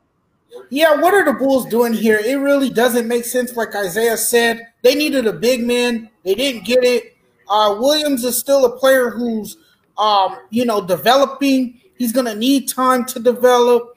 He has risen up on the draft board, um, you know, due to his athleticism. Um, he has great athleticism. Um, you know, I, I thought maybe he would have landed with the Sacramento Kings because I felt they were pretty thin on the wing and they could have used a player like Patrick Williams. But yeah, this one here is very surprising to me. Um, this is the biggest surprise of the night so far. Um, you know, I, I just don't see what the Bulls saw in him um, when they could have went with the center from USC. About a minute away, guys, from the Cavs being off the clock. Ryan, what do you have for us, though, man, before your Cavs make their selection? It should be noted that uh, Patrick Williams, I think that's his name. Yes. Yeah, Patrick Williams, he was rated ninth overall by ESPN. So if that's to be believed, a bit of a reach, as you guys have been alluding to. So yeah, a little bit confusing of a pick, but hey, it benefits my Cavs potentially. gonna throw that little disclaimer in there. Yeah, it's very baffling to me, this pick. Guys, watch for Okongwu. He might fall in this draft because of the news that was revealed early earlier today that he has a broken toe. So his stock has been rapidly going down uh, this afternoon. So if that news is actually true, uh, we might see Okongwu go to like this might be the more like a Michael Porter Jr. type situation back a couple of years ago when Michael Porter Jr. was slated to go very high, but then they discovered some red flags about him, and then he ended up dropping like to 15 to the Denver Nuggets. But whoever gets Okongwu, if they get him at 15, that's a huge steal. The pick is in, but they're at a commercial break right now. So, Trevor, we have time for you to uh, give your thoughts on the uh, Pat Williams selection by Chicago at number four overall. Like you guys all said, this is a great selection for the Chicago Bulls. You know, with a nice small forward in there, they are a very pivotal piece in basketball in general. You can move them up to a shooting guard. You can keep them where they are. If they're big enough, you can send them as a power forward. So they're that key piece that can be fluctuated in any type of NBA offense. So this allows the Bulls to be more flexible in how they want to evaluate their players and just how to use a potential, I, I will call this a mini big man in different scenarios. So if they can use them, uh, I guess, accordingly fix, fit their certain game schemes, I think they'll be okay with this pick. Some thoughts, guys, about that pick. Uh, Christy agrees that she thought it was going to be Avdija from Israel going to Chicago, that which uh, apparently, per Stevens, says that'll be Obi Toppin heading to Cleveland, per his thoughts. And yes, Christy, gifts galore from this episode. And also, Shareable Steve writes in Isaiah holding back tears. Never have seen someone go from pure elation to pure despair faster than Isaiah. I'm sorry, Isaiah, the Asian Skip Bayless Leung, in regards to uh, what we have seen here so far tonight. But again, folks, the uh, pick is in for Cleveland. But once more, we are still at a television timeout right now at this rate. Isaiah, back over to you. Callan, I need you to pardon me about my reaction to the Warriors selecting Wiseman over LaMelo Ball. Please do not make that a GIF or make that a video because I, I don't even know what I did. I went completely like crazy on that. I almost broke my computer. But yeah, can we have a pardon, please? Presidential No. pardon? No. We are back, though, folks, to the NBA draft as they return here from a television timeout. Let's go back and see who Ryan's Cavs are going to pick. Dream is realized, but it's really By the way, I like the, the baby pictures that they put up uh, during the commercial, just like the NFL draft. Here's the commissioner, Adam Silver. All right, Ryan, moment of truth. With the fifth pick in the 2020 NBA Draft, the Cleveland Cavaliers select Isaac Okoro Whoa! from Auburn University. the oh, Cavs lose again. The Cavs lose again. Are you serious? The Cavs lose again. Why? Why, oh, why, oh, why? Oh, my goodness. I think we, I think Ryan sadly is no longer with us. Oh, my goodness. Isaac Okoro, a small forward out of Auburn, is headed to Cleveland at number five overall. Poor Ryan is sadly, folks, gone, and he is, I believe, below his desk. They should Uh, have got the guy from Israel.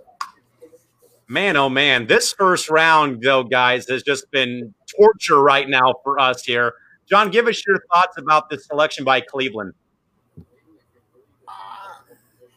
I'm lost for words here. I I don't know what Cleveland is doing here. Um, you know, there are a lot of questions about. There are a lot of questions about this You know, um, I mean, I don't know. I don't know. It, it's the guy is still developing. The guy needs time to grow. Um, you know, his offense is a concern to me. He, you know, he's better defensively. Uh, he will be a lockdown defender. Uh, there's no question about that. But what can he give you offensively? Um, can he produce for you offensively? That still needs improvement. I don't know why they didn't go with the kid from Israel. I don't know why they didn't go with Toppin to keep him at home. He played for Dayton. I thought may- maybe that would have made more sense. Uh, This one's baffling. Isaiah, what do you got? I'm feeling so good. You know, I was down in the dumps and raging after, you know, the Warriors passed up a LaMelo ball. But thank you, Cleveland. Oh, yes. Oh, Complete yeah, new- Cleveland, Cleveland does not work tonight. My goodness. Ah, Isaac Okoro, let me give you guys the scouting report on him. Isaac Okoro, great defender. He's very versatile.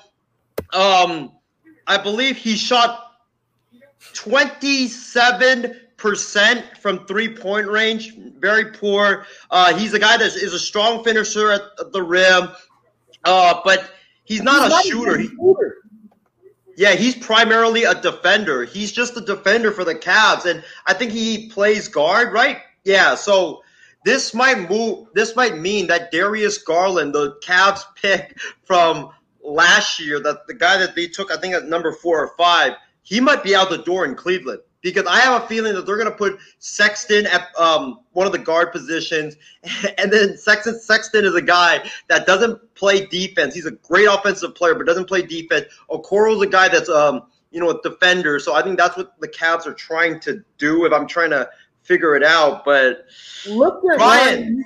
He feels so dejected right now. Ryan feels so dejected right now.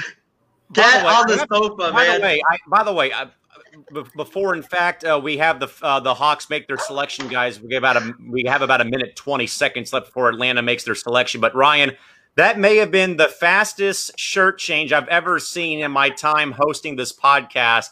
And sadly, Ryan, I had to change their name to No. The Cavs hurt Ryan. Sad face. How you feeling, bud? Why do I why do I pretend like the Cavs are run by competent people or even just smart people in general? My goodness, this was the dumbest pick you could have made. What, what what's the Cavs' weaknesses? Playmaking, perimeter defense, and just small forward and perimeter play in general. What's the solution? Oh, draft a power forward that can't shoot a freaking three in today's NBA. And you know what this does? It destroys any trade value you had for Andre Drummond what they trade to get him, they're going to get less in return because no one's going to give them anything because they know they're just ushering him out the door with this pick because this kid's going to be a center. And what's the one thing the Cavs didn't need is front court help. They were fine in the front court. Why? Why? Ah, just you needed playmaking. You needed perimeter help. You needed everything. And the kid from Israel could have provided all of that. Or heck, just get any perimeter player. What do you have in the perimeter that you're so so excited about? Garland, he was the worst player in the NBA this year that got significant minutes. Collin Sexton, he has not produced any win in basketball anywhere. He's a terrible defender, terrible playmaker. Who are they going to have pass the ball? There's no playmaking on this team. There's no perimeter defense on this team. There's there's nothing. Your strength was the front court and you're adding to that with a with a prospect that's going to that's outdated. He isn't made for today's NBA if he's going to play the power forward. And if he's going to play the center, you just lost all the trade value of the All Star you currently have. Why? Why this makes Ryan, no Ryan, sense. Ryan, if it makes you feel better, I brought my dog on set just in case you need to cheer up, buddy. I know he's a wiggle worm, but I brought him on set for both you and Isaiah just in case you guys were very sad about your Warriors and your Cavs making some very questionable uh, draft picks. With that, guys, the Atlanta Hawks, again, with their very young, exciting core, and again, Trae Young at the helm. On the clock now, let's see who, in fact, they select coming up here at number six. Because of his size, he's a, a great defensive player. His ability to block shots and rebound at a high level. But uh, Tyrese Halliburton also, uh, as a point guard, would be a good good choice. Okay, so the pick is now in for the Atlanta Hawks, sixth overall. We'll see who Atlanta has selected as Commissioner Adam Silver makes his way to the podium. Toppin to Atlanta. Let's see what happens. With the sixth pick in the 2020 NBA Draft, the Atlanta Hawks select Onyeka Okongwu from the University of Southern California. He's got a broken toe. And he still goes in the top 10, fellas, to Atlanta at number six overall. Of course, our resident Trojan fan, John Mappis, is hyped about seeing Okongwu head to ATL here tonight. Uh, John, Fight what do you think? Baby. Fight on, John, what do, you, John, what do you think that uh, Okongwu can bring to Atlanta? Obviously, a team led by a very great young point guard and Trae Young, but more so needing that big size presence down low. First of all, he does have a broken toe, but a broken toe doesn't take that much long to recover from. so he'll be back in no time on the basketball court. I think this was a consolation prize. Um, you know, to get this guy with Heisman with uh, Heisman with, with Wiseman off the board. This is a good selection. I like I like this pick. You know, for the Atlanta Hawks, I think the Atlanta Hawks need a sizable big man. They already got a ball handler in Trae Young. Uh, this will be a good, good uh, guy for Trae Young because I could just see him lobbing passes left and right to a guy um like I can't pronounce his name. Okongwu. So, yeah. Okongwu. And, and you and you know it's very sad that I can't as much as I've watched him play because I live here in Southern California, so I watch this guy play a lot. But I can tell you guys what he can do. He can be an immediate help on defense. He's a solid rim protector. Um, and he has the potential to be very great offensively. He could be a threat inside the paint. You know, um, um, he he's a switchable big. Uh, so you know he could he could play defense anywhere you you, you, want him to. Uh, he could match up well against those uh, you know with great size and athleticism. So I like this pick. I think this is a steal for the uh, Atlanta uh, Hawks because this guy should have went uh, higher than what he's going. I think, in my opinion. So um, it, it was a, a worth a, a well worth of a pick for the Atlanta Hawks. And let me tell you something: Trae Young is going to have a field day with this guy, guys. Ryan, do you agree? I just want to make a quick correction. The uh, player the Cavs pick, he's not a center, but they list him as a small forward, but I'm seeing him more as a power forward. But even then, my point remains about uh, playmaking, shooting, and just uh, general help on the perimeter. He strikes me as more of a small power forward that can't really shoot the ball. So while I still hate the pick, my points about him playing center and ruin the trade value for Andre Drummond were inaccurate. I got the position he played mixed up, but still, it's not a good pick, and I'm still very upset because it wasn't the optimal pick. He can play defense, but he can't shoot as a power forward, and he'll still be outdated in this league. So, not as bad as I thought, because I thought he was a power forward slash center, but I was incorrect in that assumption. But still, not a great pick.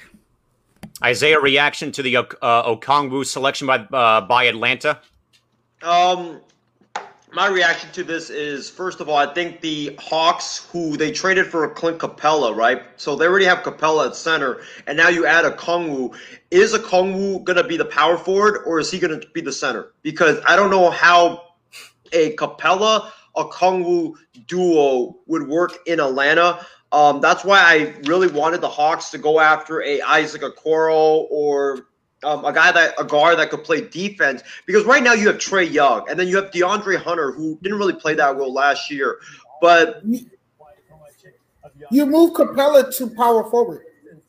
Yeah, no, but I just thought that the Hawks with how this team is structured. Isaiah will have to interrupt you. Detroit's on the clock. Here's the selection. NBA draft.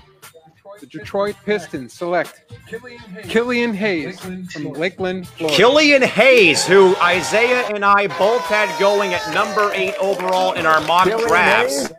to the Knicks, is going to go play with the with the Detroit Pistons in the upcoming season, fellas. This one I think is a little bit surprising because I, I really thought, though, Isaiah, we'll go to you first because you and I talked about this on the night shift on Tuesday, that we really thought, though, that more so I thought that the Pistons – needed more help with forwards more than they actually needed anything else with, again, Blake Griffin and his health issues and stuff like that. But Isaiah, give us your thoughts here. Killian Hayes heading over to Motown to play with the Pistons at number seven. Uh, this move tells me one thing Derrick Rose is gone. Derrick Rose is gonna either be traded this uh, this up this offseason, like in a couple of days. Uh, he's not gonna be the point guard for the Chicago, uh, not the Bulls, the Pistons moving forward. Because right now, if you have Killian Hayes, Killian Hayes is a guy that can't really shoot. Um, he has great court vision, though, great passer. He's a guy that can run an offense very well, and you don't really need two point guards uh, on your team. So I think Derrick Rose is gone. I think he's going to get traded in the next couple of days. Um, I like this move, but I still would have preferred the Chicago. Uh, I don't know why I keep saying the damn Chicago Bulls, but the Detroit Pistons to go draft a Deni Avdija, I thought he would have been a better fit because he's a guy that a lot of people have compared to be the next Luka Doncic. He plays the forward position. He's a great passer. He can run an offense. He's an improving shooter. Or they should have gone out and go get Obi Toppin because, like you said, Callan, Blake Griffin, let's face it, he's not going to be able to stay healthy for the majority of this season. So you need a guy that can um, take Blake Griffin's spot because he's going to be injured a lot during the season. So this kind of is a befuddling move for me. John, some thoughts maybe about Derrick Rose to the Lakers, maybe for Kyle Kuzma. I do agree with Isaiah Sentiment, though, that this means that D Rose is out of Detroit, though. But I don't think this is enough in my mind. What do you think? Yes, I do think D Rose is out in Detroit with, with this move. Uh, seeing Hayes coming in. Now, Hayes, let's not get too ahead of ourselves because Hayes still needs time to mature. Um, but once he does, he could blossom into a, a superstar in Detroit. Um, you know, he could be a solid uh, point starting point guard uh, for the Pistons very uh, soon. Um, he definitely has the upside. Um, he definitely has, you know, the skill set to be very special in Detroit. So I think this move, what this move tells us, is that Detroit is building for the future and they're looking to move on from Derrick Rose. Ryan, what do you think this move does for Detroit in your mind? Again, with them drafting, uh, we already have seen though. Again, a guard. It looks like heading their way at number uh, seven overall. Honestly, I just agree with everyone in that Derrick Rose is pretty much gone. The only question remains: how much can they get in terms of trade value? Or maybe they'll just keep him around as a veteran presence. But either way, D Rose is not their future, and this pick signals that. Trevor, any reaction to the uh, move made by Detroit at number seven? Like you guys said with Derrick Rose, his career is coming towards an end.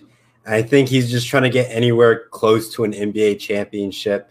Like he's been playing on almost like majority of a lot of teams in the NBA. He's even been on the Timberwolves. So like at this point, like where is this guy going to end up? And maybe he's just going to become a free agent, but at the same time, like the trade rumors with Kuzma and him, I, I just don't think the Lakers need to get more veterans on that team that's already been aging so rapidly, and they're just at a point, you know, where their championship window is going to start closing after LeBron James leaves, and then they're going to be at like five years of just tanking, just because they didn't build around anybody to replace you know, LeBron James or if Anthony Davis decides to leave, you know, you have no true core at once those two leave. So it's going to be really interesting on what's going to happen for the Lakers and for Derrick Rose. The Lakers really have no need for him. Um, the Lakers already have enough declining veteran stars. All right, guys, here is probably the moment of truth of the night. It is now the New York Knicks at number eight, sitting on the clock. Again, they went 21 and 45 last year, and of course, have been a utter disaster over the past several years.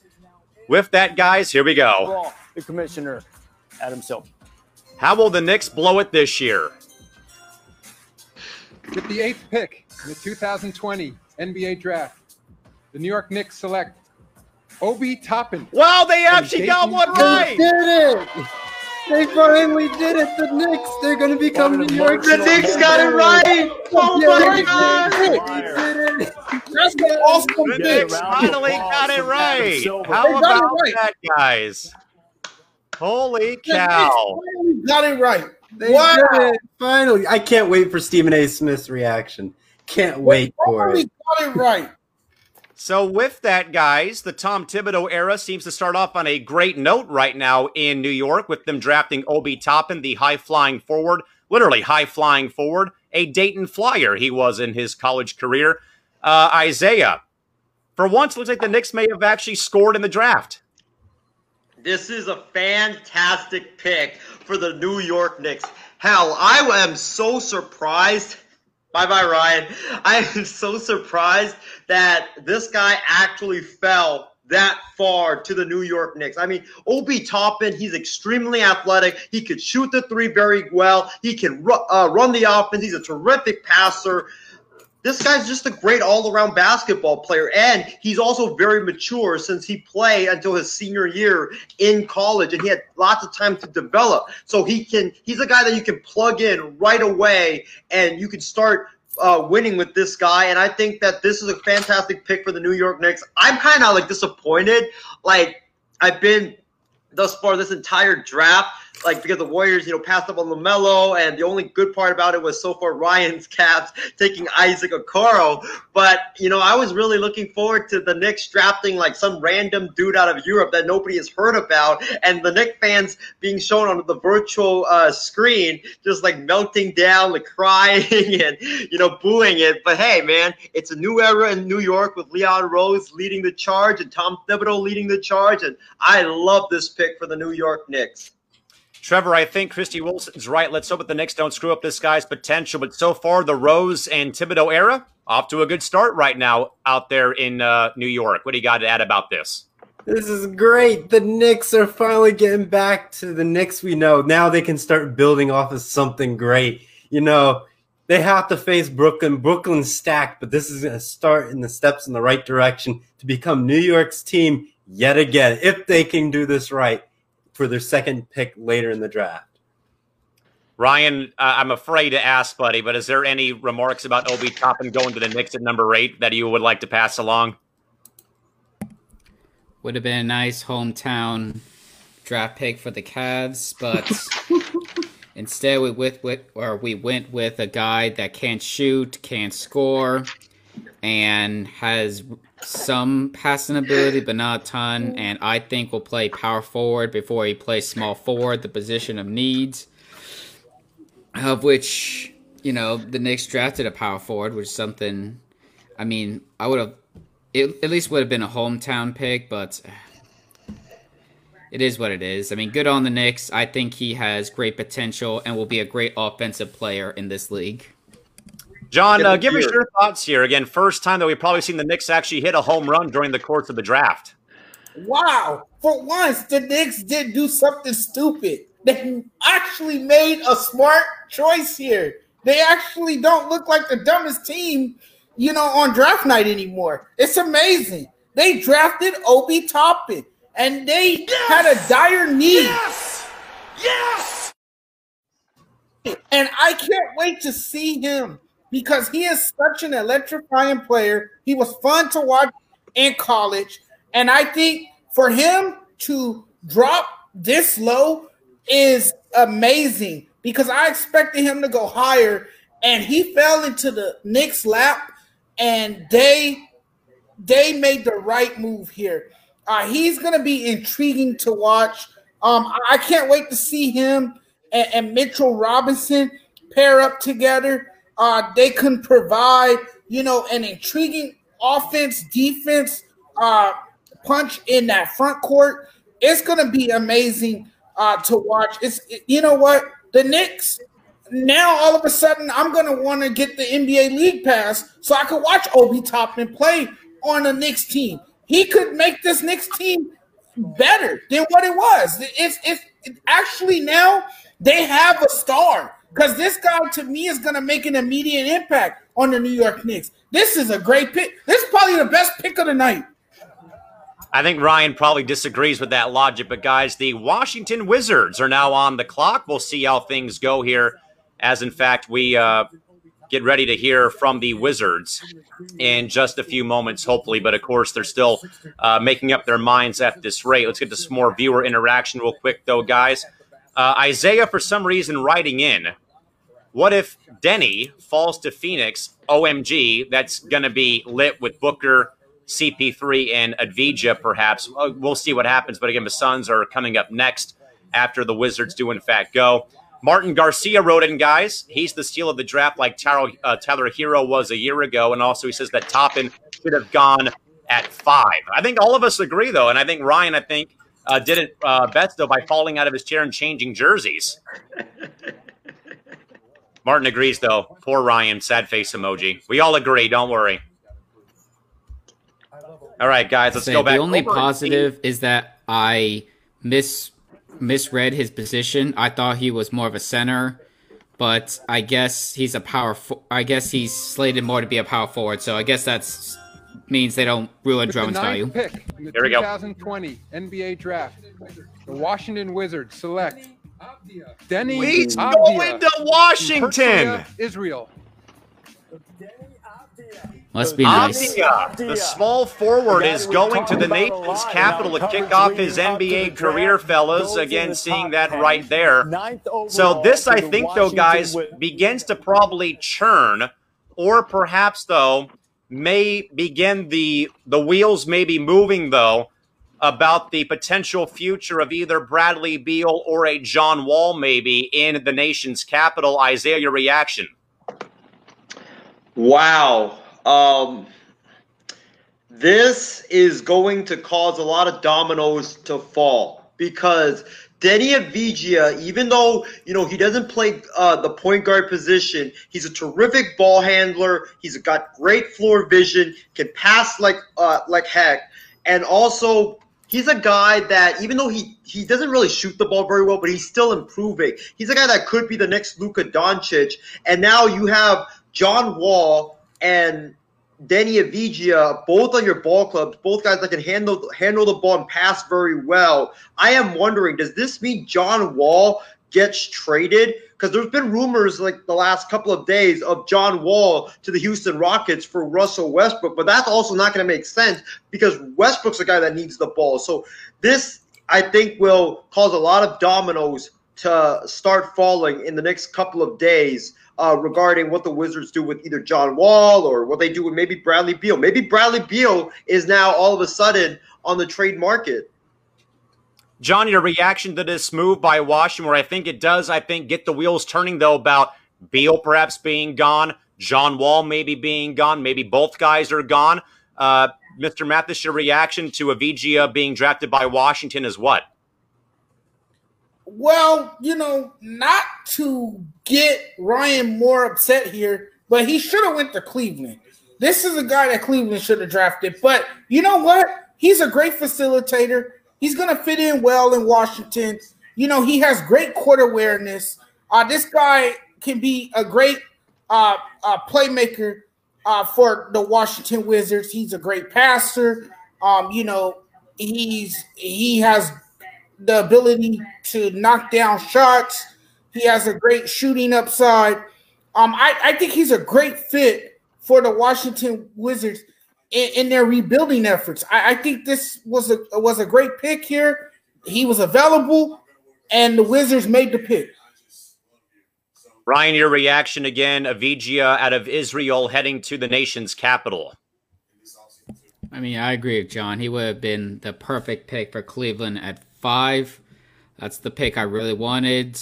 I mean, you saw I was disappointed when we did not get him because he literally fit a lot of the Cavs' pre- most pressing needs. But like I said, instead we got a guy that can't shoot, has limited upside as a playmaker. will probably play power forward, of which our front court is not what we need. I keep repeating and repeating this over and over again, but it still baffles me. The guy we drafted, I would have been fine if they drafted him like ninth or eighth. This is the guy you draft if you move down. Like you should have, you should have traded with the Washington Wizards because I bet you anything if you trade with the Washington Wizards, they would have gotten or they would have drafted this kid at five, and then the Cavs could have gotten their guy that they wanted at nine. So it's just poor management by the Cavs, no matter how you look at it. But good on Washington. This is a great pick, and I think he'd fit well with both Beal and John Wall because John Wall and. Beal are scorers. He doesn't have to have the ball in his hands. He can facilitate, knock down the open shots. So, just a great pick. Who would have thought the two best picks in the draft would be by the New York Knicks and the Washington Wizards? Very fair. Welcome Very to fair. 2020, my. Welcome to 2020. 2020 just whooping everybody's you know what. And I agree, Christy, with Isaiah eating on the program. I need to order a pizza pretty soon. And this guy's over here eating cookies on the air. And I'm not going to eat till the draft, till our coverage concludes here. Uh, with that, folks, the Phoenix Suns are on the clock, but they have gone to a television timeout right now. So we'll kind of keep things in a holding pattern right here at this rate. But also that uh, Christy agrees, though, that maybe if there is an odd man out, it would be John Wall, who may be that odd man out with the uh, uh, Wizards right now. But again, folks, a couple of very bombshell esque style uh, moves made today uh, already with the uh, opening round of the NBA draft with nine picks down and 10 to go. But again, folks, we are right now in a holding pattern at this rate with uh, ESPN at a television timeout before we, in fact, get to the Suns to close out the top 10 selections of the NBA draft for 2020. Again, folks, Cal McClure, Isaiah Young, John Mathis, Trevor Williams, and Ryan Schreiner joining you folks here tonight for the entire first round of the NBA draft. We're up until our legs give out as we saw Ryan collapse to his floor, crawl away from his camera, and put on his Cleveland Browns jersey after the Cavaliers made their only selection of a 2020 draft earlier of this evening. But again, there's going to be plenty of, I feel like, though, guys, plenty of great content that is going to come our way uh, with Isaiah and me leaving the set, Isaiah leaving the set, Ryan falling out of his chair. Plenty of reactions, folks, that will in fact be shared over the course of the next week or so. But again, we thank you all so much for joining us here tonight. And uh, again, folks, keep your commentary coming in. We'll, we'll do our best to read it. But again, please do not flood the box with any uh, news about draft picks or uh, trades or any news concerning the draft at this rate, as it appears as if the uh, television timeout is in fact uh, still rolling on. Isaiah, uh, uh, real quick, give us that point you wanted to bring up. Uh, what's the biggest takeaways so far from this draft through the first um, nine picks that we have so far, guys? Simple. The Warriors not drafting LaMelo Ball, knowing they have a guy injured, and Klay Thompson. Unpredictability. Uh, honestly, that has to be the answer for me. Uncertainty. All right, guys, we have the Phoenix Suns and their amazing 8 0 record in the bubble now on the clock. Again, they have that deal for Chris Paul. Here comes Commissioner Silver. Here we go. With the 10th pick in the 2020 NBA Draft, the Phoenix Suns select Jalen Smith from the University of Maryland. Interesting. So the Suns going to pick a power forward at number 10. So Jalen Smith out of Maryland. Oh, wow. I, I have seen mock drafts with him all the way down to like 17. I, I think he's a great player, but this seems high compared to a lot of the mock drafts I've seen. So a bit of a shocking pick here as well. I, I, would call it shocking because I said that, but at the same time, though, that I had said though that the Suns had got uh, had to restock bench and depth because of the trade made with Oklahoma City getting uh, going and three other players going to the Thunder for Chris Paul. Uh, John, give us your thoughts here about this uh, move by the Suns again, selecting a forward at number 10.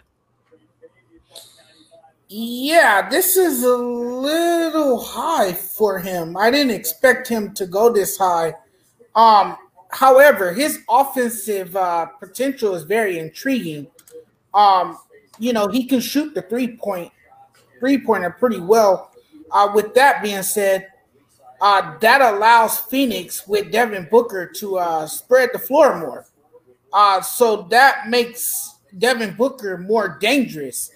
And that also makes Chris Paul more dangerous if he could knock down the shot. Uh, you know, and he's also a, a, pretty decent rim protector as well on the other end of the floor. So he could do it on both ends of the floor. So I could kind of see why the Phoenix Suns went with him for all those reasons I just mentioned. Isaiah, you're probably the biggest uh, Suns fan on the stream tonight. Give us your thoughts about the Suns going with a power forward at number 10. Um, very, very confusing because from what I'm looking at right now with Jalen Smith, he was actually projected by most mock drafts to be in the 20 to 25 range. So this is definitely a massive reach uh, by the Phoenix Suns. Um, he's a guy that, you know, he's a great offensive rebounder. Uh, he's a great defensive rebounder as well. He's kind of like a Tristan Thompson, but he can shoot the three ball pretty good. Um, he's also a guy that uh, can face up, post up as well. Uh, I, I I'm kind of like confused by it, but I just think that this guy has a little bit more development to do. And with the Phoenix Suns, you already have a guy that can do what um, Jalen Smith can do, which is you know attack the offensive glass, get offensive rebounds, get defensive rebounds, shoot the three, post up, face up, and DeAndre Ayton. So it's kind of confusing in that regard that you already have like a guy that does the same thing that uh, Jalen Smith does.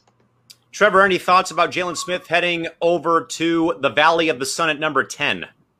I think like I said earlier, the Suns needed a big man. This is definitely a good selection, though it may not have been the you know best big man available. It's a good big man to have to you know groom and develop.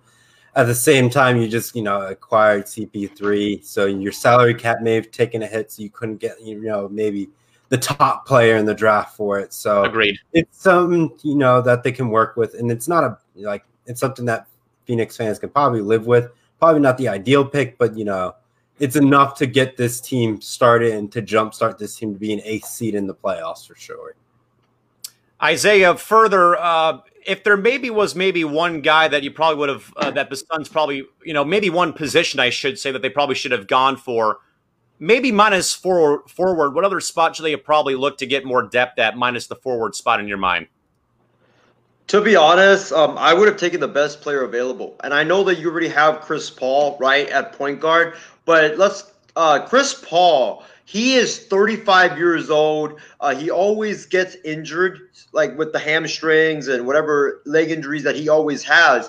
So you can't really count on him to stay healthy through the entire um, 72 game season and a normal 82 game season. So I would have gotten more depth uh, behind Chris Paul. I would have gotten uh, Tyrese Haliburton. I think he would have been a great guy to you know put on your bench and mold and develop to be the successor to Chris Paul once he's done in Phoenix in two years. And Haliburton is a great passer. He's a great three point shooter. Uh, made 52 threes in college. Shot 42% from three. So you could have like developed him into potentially uh, your point guard of the future, and you could have paired him with Devin Booker, which would have been an electric backcourt. So with that, guys, for the first time in what feels like forever, the San Antonio Spurs are right now on the clock. Again, they have uh, this is their first postseason, uh, missed postseason since 1997, but the clock has run out on the Spurs. Christie agrees. Let's see how well he does with Booker and Chris Paul down in Phoenix as well. We'll see how things do in fact go. With that, guys, let's go back over and check out how things are going. But again, the Spurs have in fact made their selection. Let's go and see what the commission has to say for himself about the Spurs, or at least what ESPN has to say about it. I'm going with Haliburton. I think they take Haliburton right here because he's the best player available. I think it's also. I, am feeling Haliburton as well with with the Spurs. I agree. We're also looking at Devin Vassell. I think that's another guy. I, I really don't see how they don't take Haliburton at ten. Haliburton is very mature, ahead of his ahead of his time. They could really turn him into something. But watch out, guys. If they do take a power forward here, it might mean that LaMarcus Aldridge is gone. Perhaps. Playoffs and uh, Popovich was talking about how he didn't really care. About that first time that the Spurs missed the postseason since uh, 1997. What a run! They'll be able to add a piece, whoever that might be, coming up in just a few minutes. And it looks as if now the pick is in. All right, here we go, guys. 11th overall, and we'll see what Popovich and the Spurs are doing now. They've worked their magic. They're taking guys Ginobili, Parker, Kawhi Leonard. Here's the commissioner, Adam Silver. Got to be Haliburton. With the 11th pick in the 2020 NBA draft, San Antonio Spurs select what? Devin Vassell Florida State More plot twists in this draft. My goodness. does not go to the Spurs at 11. The second Seminole of the night going off. Devin Vassell, a Devin guard Vassell out of. Florida State, is going to the Alamo City at number 11 to the San Antonio Spurs guys. And I, I have no, I have no comment for this one. I, I, I have no comment. I mean, now the only thing I would say here is that Gregg Popovich knows talent when he finds it. So there's there had to be something I would say, John, that led the Spurs to going the route of selecting him at number 11 because Pop is no slouch. We know that. But I think that this is still, though, a very, very interesting draft selection, though, by the Spurs at 11. Yeah, this is very intriguing to me. Um, very baffling. Very baffling. I- I'm confused by this pick. But like you said, Gregg Popovich, the geniuses of all geniuses, probably see something that nobody else really sees here. He he is an excellent defender. Trevor, what do you make about this? I know, of course, that we saw it flash on screen, though, versatile two way player. But of course, Pop is no slouch. He sees good talent when he sees it.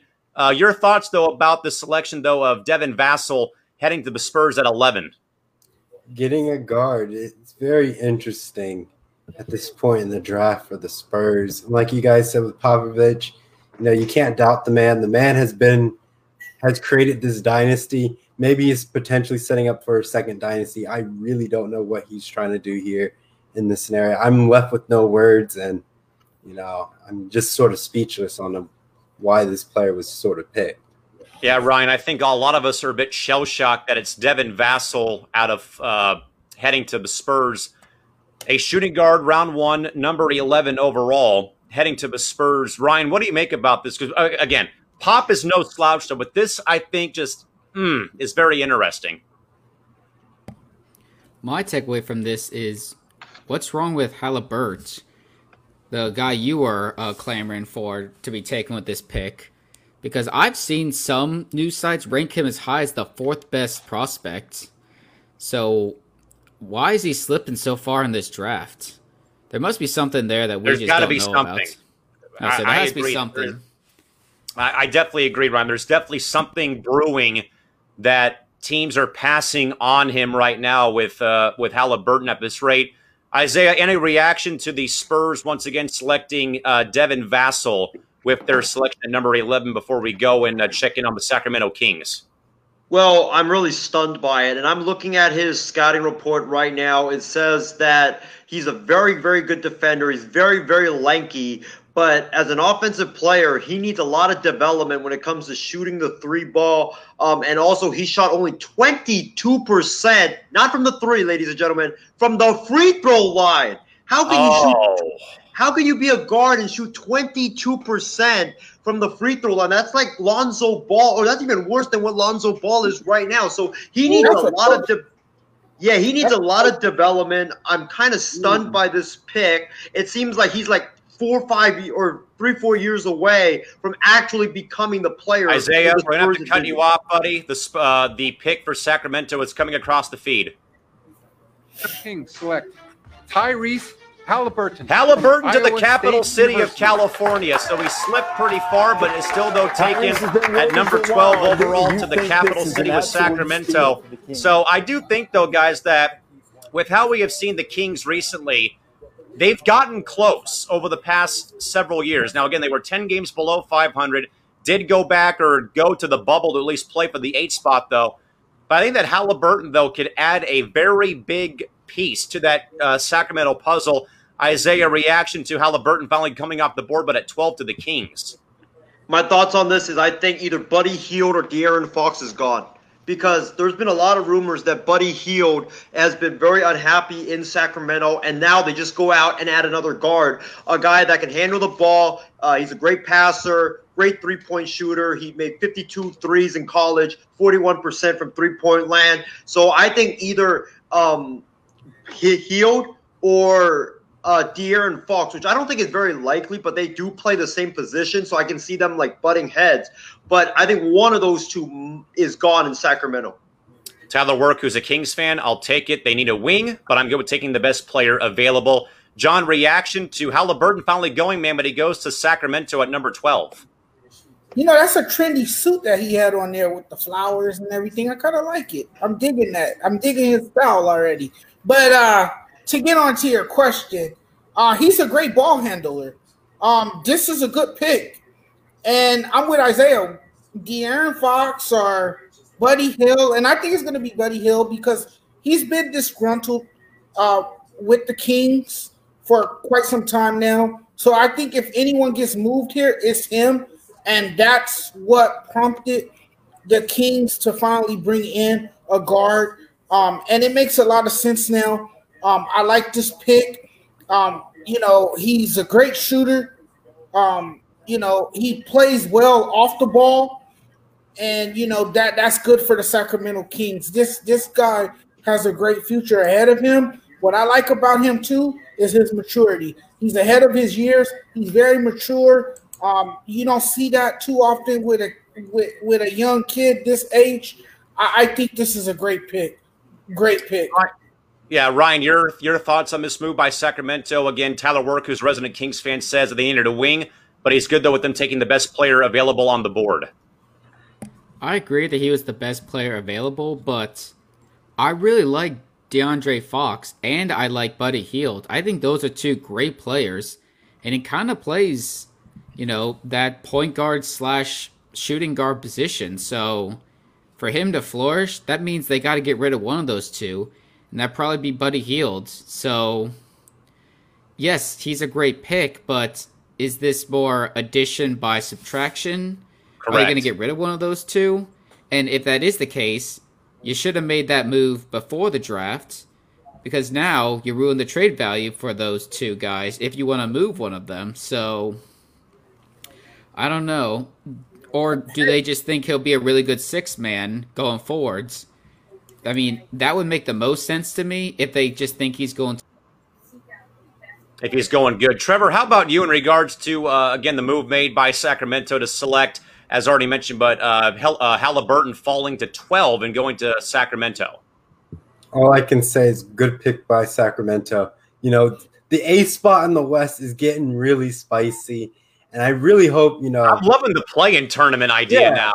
The, Let's the keep play in tournament idea is definitely going to be something that we're going to be looking forward to. And hopefully the NBA goes with it. And I really hope that we get a really interesting matchup in the eighth seed for sure. So this is definitely a good pick for the Kings. Ryan, back over to you, buddy. What do you got to finish off your point with? John, hang tight. Oh, I was done. I was just saying that he maybe he'll be a six man, and that would make the most sense to me because he's the eleventh pick. Maybe they don't see him as like a superstar. Maybe they see him as like a very good six man, uh, sort of Dennis Schroeder or Schruger or Schroeder. Isaiah, help me out here. Dennis Schroeder. Schroeder, yes, thank you. A Dennis Schroeder role at uh OKC. Who knows? John, back over to you. I'm gonna go off topic here. Buddy Hield is always welcome here in LA. You know he idolized Kobe Bryant, and there's room for him here in Los Angeles if he wants. Uh, absolutely, absolutely. And, and, I think though that you know De'Aaron Fox and Hield probably are good fits in Sacramento, but I think that they're going to be staying put. To be very frank, but if one of them does go, I think it'd be Hield before De'Aaron Fox is sent away to somewhere else. With that, guys, the Pelicans are on the board as we near the halfway mark of the first round of the night here. As again, folks, we keep our program and keep our coverage going. Again, folks, Cal McClure, Isaiah Young, John Mathis, Ryan Schreiner, Trevor Williams the MI6 Sports Network here, giving you live reactions to the NBA draft in the first full round of said draft here tonight. As the Pelicans are now on the clock, looking to perhaps get someone to, uh, to supplement uh, the big fella as well in Zion Williamson, who again, guys, did miss some time, and the Pelicans sadly failed to make the postseason, uh, season, which of course ended uh, veteran JJ Redick's career-long streak of making the postseason in his career. With that, guys, we'll go and check in and see what the Pels have up their sleeves at number 13 as we near the halfway mark of round numero uno. And has that Villanova edge to him, to him that I think would really help them defensively. Zion, Who's Zion the best player available left so far? Uh, it's Aaron uh, Nesmith out of Vandy or Cole Anthony from UNC per Jay Bilas. So we'll see what they go with.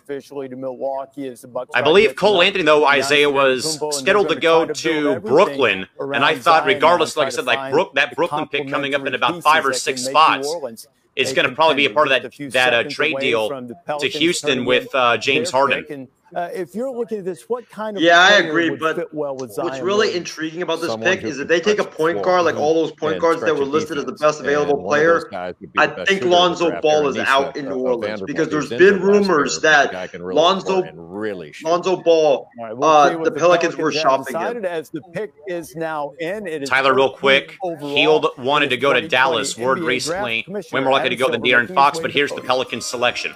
I heard about that too. With the 13th pick in the 2020 NBA Draft, the New Orleans Pelicans select Wow. Kira Lewis Lonzo's Jr. gone. Goodbye, Lonzo. University of Alabama. So Kira Lewis Jr., fellas, the point oh, guard out of Alabama, is heading to the Big Easy. So not too far for him to travel. More so, guys, I actually had him going 10th to Phoenix in my mock draft made on the night shift on Tuesday. But this, though, I think does, uh, I believe, create a logjam, Isaiah, at that guard position in New Orleans. Uh, your thoughts on the move here of Lewis Jr. heading to NOLA? Well, I'm looking at a scouting report right now, and this guy is what Lonzo Ball is not. He's a guy that is a great scorer at the point guard position. Uh, when I look at his scouting report, uh, people are comparing him to uh, Collin Sexton. He's very fast. Uh, he can score the basketball. He can shoot the three. So I think that like this move really um, shows me that I think David Griffin and the New Orleans Pelicans front office, they're serious about trying to deal away Lonzo Ball. We know Lonzo's had his shortcomings with not being able to shoot the ball really well and always being injured. So I think Kira Lewis Jr. is going to actually step in and, you know, uh, you know, replace Lonzo Ball in New Orleans because now you have a guy that can be a threat at the point guard position, which Lonzo isn't really a threat. Like he can pass the ball very well, but he can't shoot. Ryan? Here's another way you can look at it. I'm reading the scouting report as well. Maybe they put him in as more of a dynamic scorer, but keep Lonzo, have him guard shooting guards while he guards power or point guards. I don't know. I could possibly see these two working well together because Lonzo has the frame of a shooting guard. He could guard small forwards or s- small forwards and shooting guards. So maybe they make it work because who's the shooting guard right now and for the Pelicans? It was Redick at one point, yes. It's Eric Bledsoe. They just got now him it's from Bledsoe uh, because of the trade we made with Milwaukee. Oh yeah, then Lonzo's gone. Uh, I don't know Or he about that. off the bench. Yeah, There's your- I, I don't know. Maybe maybe this does mean the end of Man, Lonzo. Who Ball, we knows? sure want to see that come to fruition. Do I what? Said you want to see six man Lonzo come to fruition, John? His daddy wouldn't, but he would have no choice at that point. I Just would just send him to Golden State, and then we can have Ball in the Family being done in the Bay Area. They become the biggest soap opera in the NBA. Sorry, Isaiah. The problem with Lonzo Ball, and this has been the problem, and I know it because I saw it with the Lakers, is that he cannot shoot. And if you're gonna be if you're gonna be a guard, you have to be able to shoot the basketball. Plain and simple. He has not been able to shoot the basketball. He has not worked on his shooting mechanics. It, it seems like it's gotten worse and not any better. And they bought Lewis in to be that guy because he has all those qualities that Lonzo Ball doesn't. It's just that simple. When you look at the scouting report, the guy can do everything that Lonzo Ball can. Trevor, any thoughts about this move made by New Orleans? He is so long Lonzo, but at the same time, I'm looking at like the roster. They really only have like besides Lonzo, one other point guard. The rest is all shooting guards. I understand you can swap them out, but having a designated point guard fit for that role kind of goes a long way. Because let's say one of them takes a massive injury, how do you replace you know minutes on your guard that gets worn out? So I think this is a fair pick, but at the same time, it kind of puts Lonzo in the hot seat. I agree because Isaiah, I think it does because Isaiah just dropped all the names of the guards right now in the uh, live stream chat. Lewis Jr., Ball, Bledsoe, George Hill are the guards right now with New Orleans. There's got to be an odd man out somewhere. And Lewis Jr. was projected on a lot of mock drafts to go to New Orleans. So we'll see how things go, guys, as the Boston Celtics are now on the clock, owning three first round picks this year 14, 26, and 30. This pick, by the way, guys, is uh, by way of the Memphis Grizzlies, who, of course, missed out on the postseason with them dropping that play-in game to the Portland Trailblazers earlier on in the bubble environment. As again, we are waiting, of course, for the commissioner to come through. As we are right now, folks, at the almost at the halfway mark of the uh, first round with uh, Trevor's Orlando Magic sitting on the on deck circle at 15 before we, in fact, reach the halfway mark of the draft. And with that, guys, we'll go check back in and see what the Boston Celtics have in mind with their first of three first round picks here tonight. Let's go and check it out. 29th in bench scoring, so you need somebody that can give you some. By the way, guys, about the Pelicans uh, pick, Lonzo Ball is eligible for an extension after uh, this season. I think he's entering his final year of his rookie contract, and then he has a club option after that. So I could honestly see him being shopped because there's no way I think the Pelicans are going to give him a $16.5 million per year extension. Who's, who's, the best available guy in your judgment? I don't best see it either. Player I have is, is Aaron Nesmith because of his ability to shoot the ball. I don't discount. What do, what do we all think there, Boston's uh, big need is? And also, guys, remember they have three first round picks as well. 45% three point shooter. Center can also uh, yeah, defend multiple spots. Yeah, there are a number of different center. ways you could go. Like Precious Achiuwa is a double double guy Yeah. who's still a young player They- coming out of Memphis. They Um, gotta get Jay bigger. will mention They that they gotta get need a big guy. Daniel they're too Oturu, small. They're uh, undersized. Minnesota, uh, is another guy who averaged 20 points. I agree that probably a center. You have block enough great shooters in uh, Tatum can and Brown and. Smart, So but you got to there are a get someone down there to you you know box out against Giannis and those The guys. Let's go back now, and check I'm in. told that the pick They is need to in clear the problem. overall. Let's My prediction is power forward out of Memphis. deal, whether the pick will be staying in Boston. They've been active in draft night on draft night in recent years. Here's the commission. Let's see what we got. With the 14th pick in the 2020 NBA Draft, the Boston Celtics select Aaron Nesmith Wow. from Vanderbilt University. So we take it forward at number 14 out of out of uh, Vandy, fellas. that looks like on- on my. This has to just be for uh, depth purposes. I think Oh, they assume he will just fill out the bench and be a good rotation player for years to come. That's my assumption from this pick. John? Or maybe they could use him for a trade. Package him, maybe. Could be that as well. Yeah, I mean, I would agree, honestly, Trevor. Uh, what do you make, though, about this move again? The forward being selected by the Celtics at 14. Like they have like two other picks in the draft, so it's like picking up a small forward isn't a bad thing. They could, like you guys said, go big and get a power forward in their second pick and a center in their third. So it's very possible that they shift with the big, so they can have a nice solid three, a nice trio down low, getting the ball down there, and you know making some you know lob city happen, some dunks here and there. That's a good point. Very good point, Isaiah. What what probably does this do, though, more so in your mind with Boston getting Aaron, uh, Aaron Neesman out of Vanderbilt?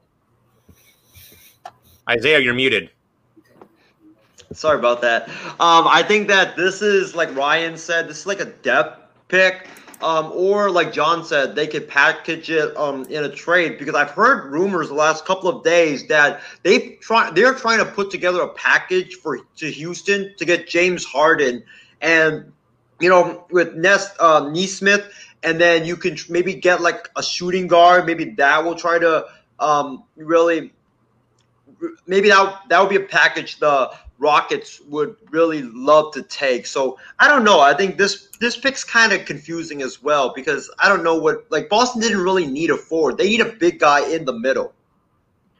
Ryan, do you think, though, that more so with the Celtics having two more draft picks in this first round, that it's probably more so of like a gimme or a throwaway pick, perhaps, in your mind, with them having two more picks coming up later in round one? I don't think it's a throwaway pick because I'm reading his uh, scouting reports, and they're saying that this kid may be the best shooter in the draft. So he would just fit in as a great bench player. I mean, you need shooting in this league, so if he is as good a shooter as they say, he's made four three pointers a game, converted 50% of his attempts, and had a career 53% free throw shooting. If he's a good shooter, then that means he would fit right in on the bench. So maybe this isn't a throwaway pick. Maybe this is just add in strategic shooting t- to their bench. So I honestly like the pick the more I'm reading about this kid. So, Trevor, now your beloved Orlando Magic is on the clock. Trevor, uh, what probably is their biggest need coming off of their first round uh, loss to Milwaukee in round in uh, round one of last year's postseason? Obviously, looking at their games against Milwaukee, they didn't have depth, and at the same time, like literally, they were only playing with like six, seven players in the bubble, so it was like a real struggle to watch. But looking at the roster, it's more looking at that some of the players have, I guess, you know, I'll be quiet then because the pick is. I know you're, you're good, Trev. Keep on going, buddy, because I right. they're heading to, to a television timeout. Gotcha. So I have a feeling they're probably going to go more towards a guard picking up because, you know, Michael Carter Williams is almost at the age of 30. So you're trying to replace him, get some young talent in there. They still have Mo Bamba, still young and healthy. So they don't really need that big man, but having a nice young guard to, you know, get the ball around, move things through the offense, make be like a playmaker is definitely what the Orlando Magic need. So, guys, we are exactly now halfway through the NBA draft. We are at pick 15 of 30, I should say, for the first round. We're only going to be here for round one. It's been already over a two hour and close to 20 minute show already here tonight. But again, folks, Cal McClurg, Isaiah Leung, John Mathis, Ryan Schreiner, Trevor Williams giving you guys our live reaction and analysis of the first round of the NBA draft. We are right now, folks, at pick 15 of 30 for round number one here today. Uh, again, guys, a lot of twists and turns, a lot of ups and downs, peaks and valleys. Uh, Ryan, go ahead and add on, buddy. What do you got? I think if there's one player the Magic need to draft, it's Cole Anthony. Before the season, he was projected to be a top five pick. Obviously, he slid down draft boards, but if the Orlando Magic want to get out of the perpetual A seed in the East, they got to take risk. So he may flame out. He may not be a great NBA player, but he could equally be a great NBA player, a steal. So I say teams like the Orlando Magic need to take a risk, and Cole Anthony is the risk to take here. He's a point guard, he's a good scorer, may not be an efficient one, but at this point, you roll the dice, and hopefully he can develop into a star because teams like uh, Orlando, who are always in that eighth seed range, they just need to take risk to uh, get out of that uh, perpetual eighth seed spot. Isaiah, what in the world is going on over there? Isaiah, you're on mute. What's going on? As you guys can clearly see, I'm trying to sell my LaMelo Ball Warriors jersey. I'm trying to, you know, see how much I can get for this. How much for it, Isaiah? How much for it? I'll take a hundred. I have an offer to make oh, you. that's too expensive. Hey, hang on, Ryan. Got an offer here. Time out. What do we got, Ryan? Go for it. Not even. I have a few quarters, but this is too much. Let me just take away a few. Still too much. Let me keep going down till it's about its value. One quarter. Do you have change? Do you have change? Do you have oh change? We can work something out, but oh my god, not going over a quarter. We're oh. starting oh. an auction. We're starting. Not gonna get a better. You're not going to get a better one. One cent. I'll give you a penny for it. With that, guys, uh, that are back from their television break, let's go back and check in on Trevor and the Orlando Magic. Again, folks, we are halfway through round number one. And again, the only round we'll be covering here of our NBA draft coverage on the MI6 Sports Network. Again, as the as uh, Trevor's Orlando Magic sit on the clock right now with their pick being in, uh, going through some of the guys still obviously on the board. Uh, Trevor, real quick, reiterate what is the main priority for the Magic here at 15? Getting a shoot, not a shooting guard, getting a guard that can move the ball around. That's definitely a key factor.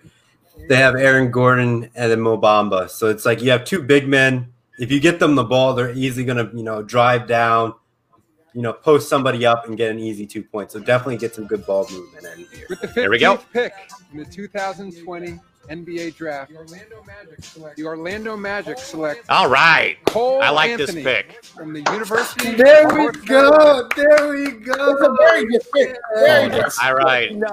I, I like that move right there by a lot with Orlando selecting Cole Anthony, the point guard from North Carolina, heading to Orlando, Florida. Trevor, I mean, you know, you were talking about death, buddy, but at the same time, though, Cole Anthony, man, can bring a lot of great stuff, though. And of course, let's not forget his dad was Greg Anthony, one of the all-time greats. I feel so proud. My Orlando Magic, they did something right. We we getting out of the eighth seat. We moving up to the seventh seed. I mean, hey, I say if he develops, you could get as high as the sixth seeds. Whoa, now Ryan, you're getting too far ahead of yourself. I I Because just like had this pick top- that much. I think it's a great pick. I, I like it too. I agree. I like this pick. It's a great pick. Yeah, I think Um, it's a great what? pick. I think it's a great pick as well. I mean, just adding some more. Again, I think more for depth, Trevor. But at the same time, though, this could be a guy though that you could probably plug into that starting lineup though and get someone that could really help you out either defensively, offensively. But I think could really, I think, help set the tone though for Orlando come this season.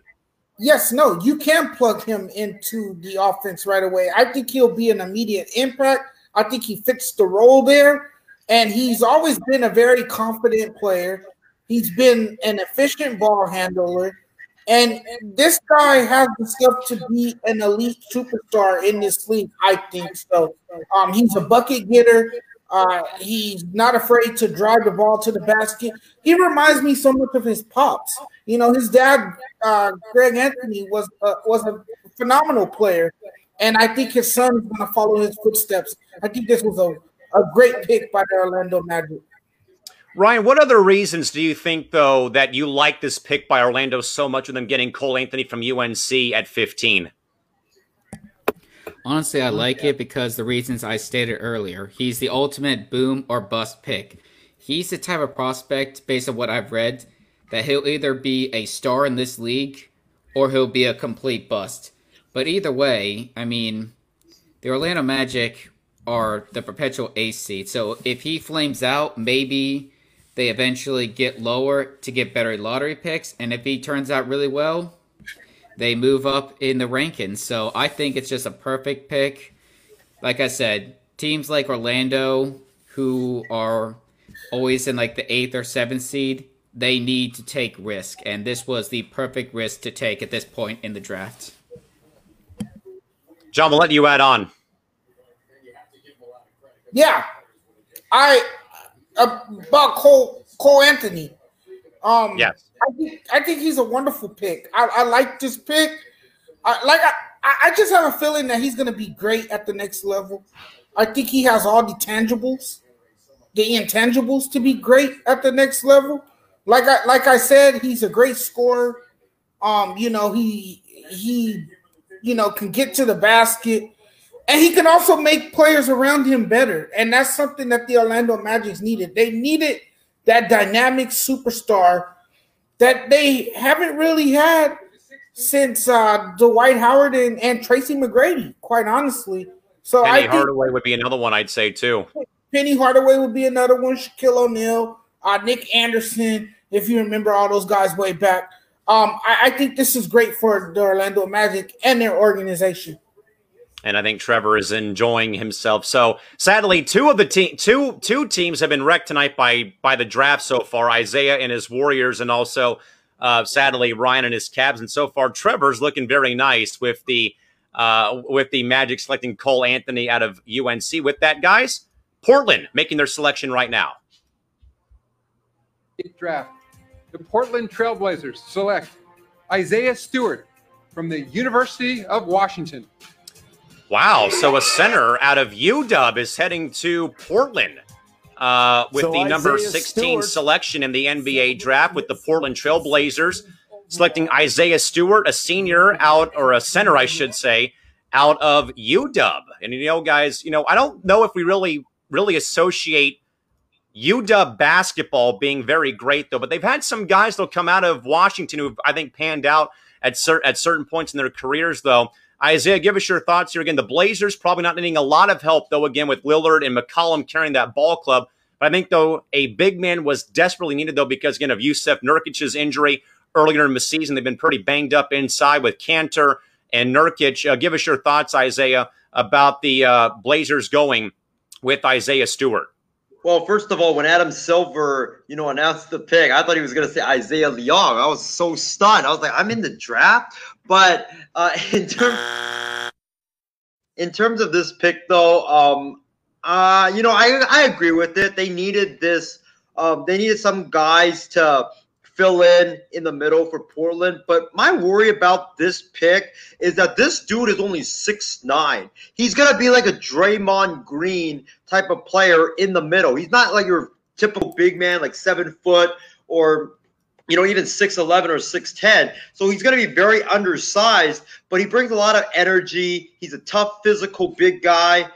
Uh, poor deep shooter, shot only 25% from deep on uh, limited attempts. He's kind of somewhat slow as well up and down the court. So, I mean, I like it, but I felt like, you know, they could have gotten a better big man uh, or a taller big man uh, for the Portland Trailblazers instead of a guy that is six nine and only lumbers up and down the court.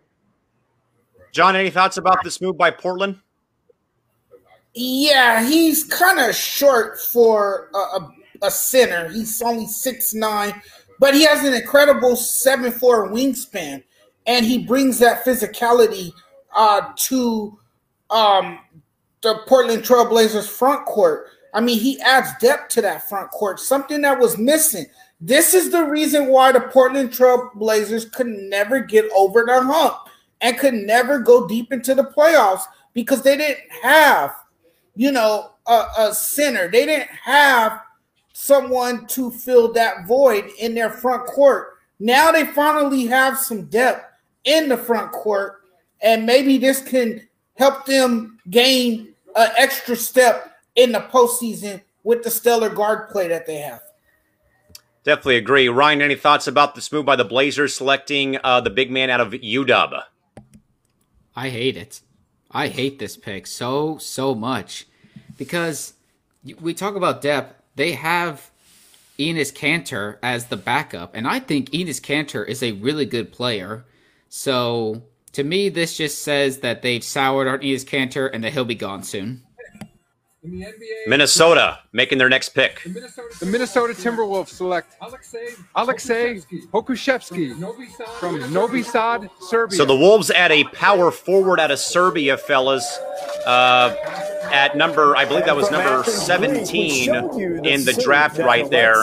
And also, by the way, guys, we should mention that that, that the Blazers selection is actually a part of a trade right now that is proposed to perhaps go down once the draft does end here tonight. So we'll keep an eye, though, on some of the other moves that are in fact made, though. But again, the Wolves going with a power forward out of Serbia, and that will, and that also, guys, will in fact put the uh, put the next team on the clock. But as we see some stats here about this big fella, youngest eligible uh, player in the draft at 18 years old is also a big thing. But also, uh, again, I think guys that it's it, it's very different, or I think difficult for some of us to really assess a player like this because we don't see them play in college and they play overseas. And there's a lot of, you know, diamond in the rough guys that do come out of Serbia or come out of Europe or EuroLeague basketball. But again, the big fella is headed over to the Wolves at 17 as the Dallas Mavericks guys now go on the clock. And of course, the Mavericks guys coming off of their, uh, sadly, their second round or their uh, first round exit at the hands of the LA Clippers. Uh, due to again the injury suffered by both, uh, or the injury more so to Kristaps Porzingis and also Luka Doncic, also missing time as well. Ryan, what is the main, uh, probably in your mind, the uh, biggest need for the Mavericks? Again, trying to build off of last year's postseason run. Honestly, they probably need help at both the shooting guard and um, small forward position. Luka playing the point guard in this scenario, but honestly, they need a third star. That's their biggest need. They won't Agreed. get it here at this spot, but so, given that they won't get that third star at this spot, in my opinion, they just need to add depth, add shooting, and or maybe get a center. Who knows? But uh, I wanted to uh, bring up the uh, previous pick. Yes, please do. I guarantee you anything. The Timberwolves probably thought that uh, Jalen Smith, the power forward out of Maryland, is that correct? Who went tenth overall? I believe that's his name. Yes. I I guarantee you they thought he'd be there. They went with a power forward, and I bet you anything that that was their second pick. I guarantee you they thought a player like Jalen Smith would have been there, and that would have been a perfect selection for them. But they go with their which I assume is their second favorite guy. Maybe they would have taken him over Jalen Smith regardless, but with that, guys, here is the Dallas pick. The 18th pick in the 2020 NBA Draft. The Dallas Mavericks select Josh Green from Wow. Sydney, Australia, and the University of Arizona. So a shooting guard at 18 to Josh Dallas Green could probably a add a bit of depth childhood in to the roster to the with the States Dallas to Mavericks. Again, uh, Josh Green by way of Australia, by way of the University of. Arizona Wildcats, is heading down to Big D down there in Dallas. Uh, you know, guys, I do think though that perhaps that there's definitely something there in regards to maybe more guard depth, perhaps. But I do think though that it, this is more of a move I think Isaiah done by Mark Cuban and by Dallas to probably just add a bit more depth to that roster, pretty much more than anything else in my mind.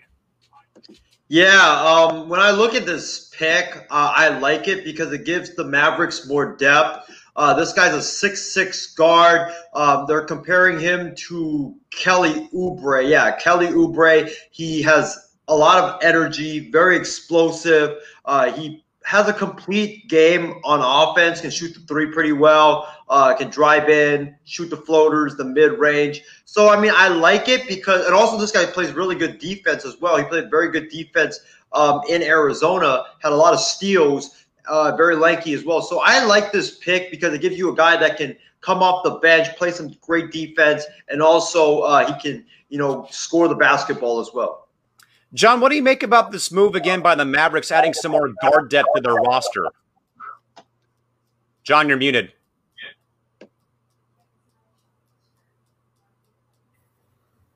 Sorry about that. Josh Green is is an incredible shooter. Um, this adds shooting depth to their roster. I think it's a good pickup. He's also very versatile. Um, he's also an aggressive defender. So this is a good this is a good pickup for the Dallas Mavericks. Now they have another shooter. Uh, this could help Luka and and Porzingis in a big way. And also Porzingis won't be ready to go uh, to start the season. So this is a good pickup. You're not going to get the third superstar, no, but you definitely get another guy who can shoot the basketball. Trevor, you know, more so, I think it's been mainly, maybe uh, in my mind, depth draft picks right now with certain ball clubs like a Portland or like a Dallas. Uh, Trevor, what do you make, though, about the move made by the Mavericks for uh, the guard out of Arizona? I'm just gotta keep looking at the Dallas Mavericks roster and seeing what they're trying to replace. And I'm just like, I can see them replacing guards because like Courtney Lee is age 35, you know, and then they have Seth Curry who's age 30. They have JJ I Barea. Barea, age 36. So yeah, they're just replacing the old age on this team. So this is like a fine pick. So nice young talent, fill in the depth, remove the old, bring in the new, and get ready to you know become a playoff caliber team again. So, guys, with that in mind, that now leads us to the Brooklyn Nets sitting at number 19. Again, folks, we're on here until the end of the first round. Again, Cal McClurg, Isaiah Leung, John Mathis, Ryan Schreiner, Trevor Williams. Now, of course, Isaiah, this, I think, though, begins to maybe ring the alarm bell for a potential trade with the Nets selection here, maybe to Houston by virtue of the uh, James Harden uh, saga right now. And uh, more so, Isaiah, I think, though, that whoever is in fact selected is going to be headed to Houston. Uh, Isaiah, your thoughts, though, about what in fact might go down here with uh, the Nets selection here at number 19? Um, so right now, I think the players that are still on the board, uh, the best players actually are RJ Hampton.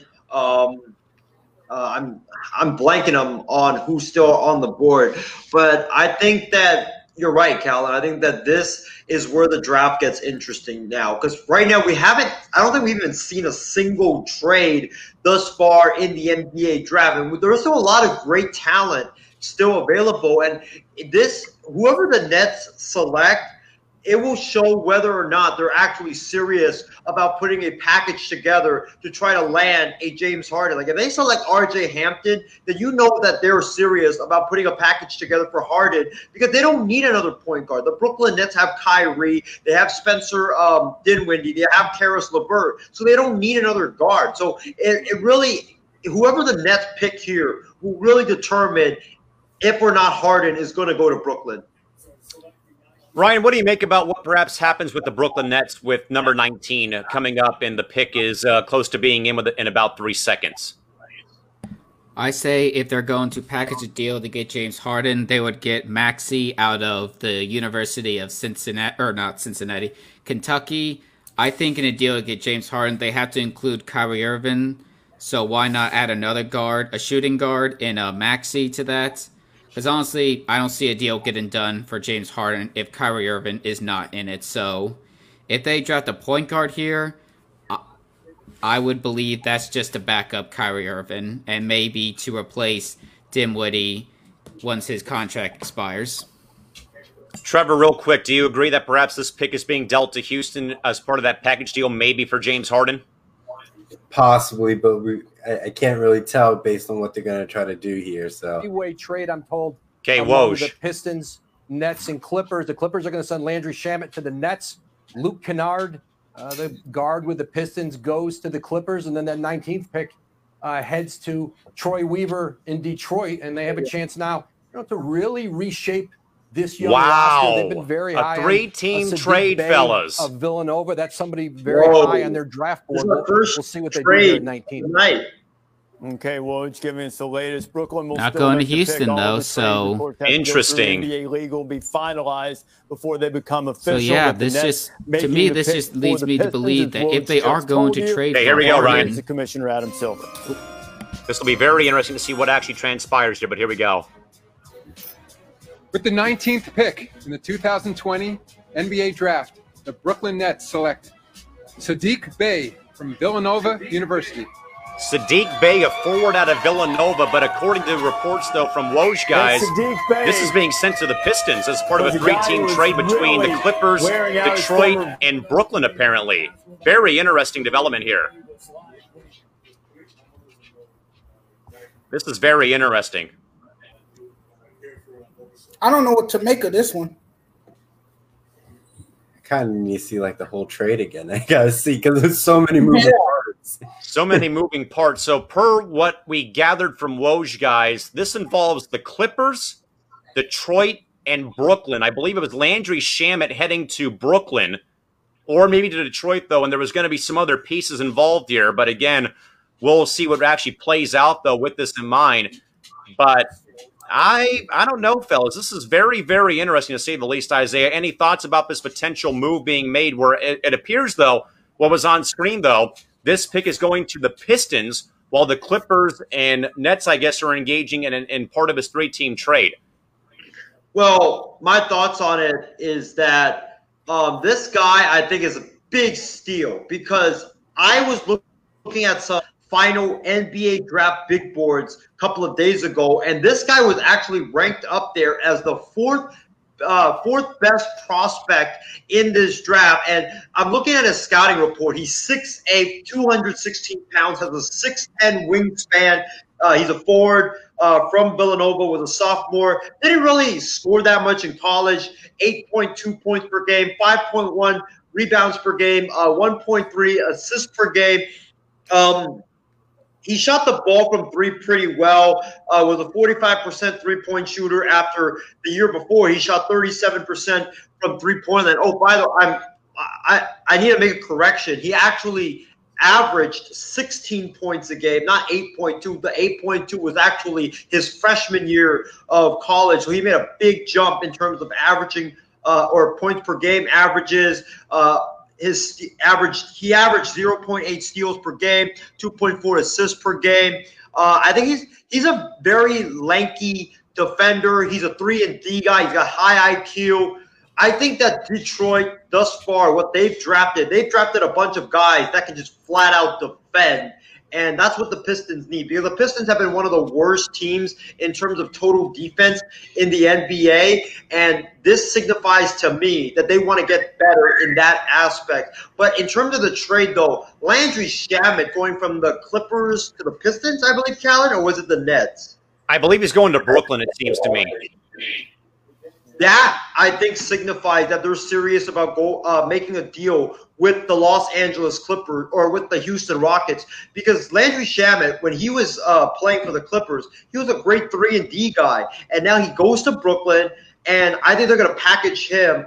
Uh, in a potential James Harden trade to try to make something work out there, or they could keep him and you know they could just implement him as because right now they have what Kyrie at point guard, right? They don't they don't really they have LeVert as shooting guard, but he could be a maybe a three and D guy at the shooting guard. But I just think he's going to Houston.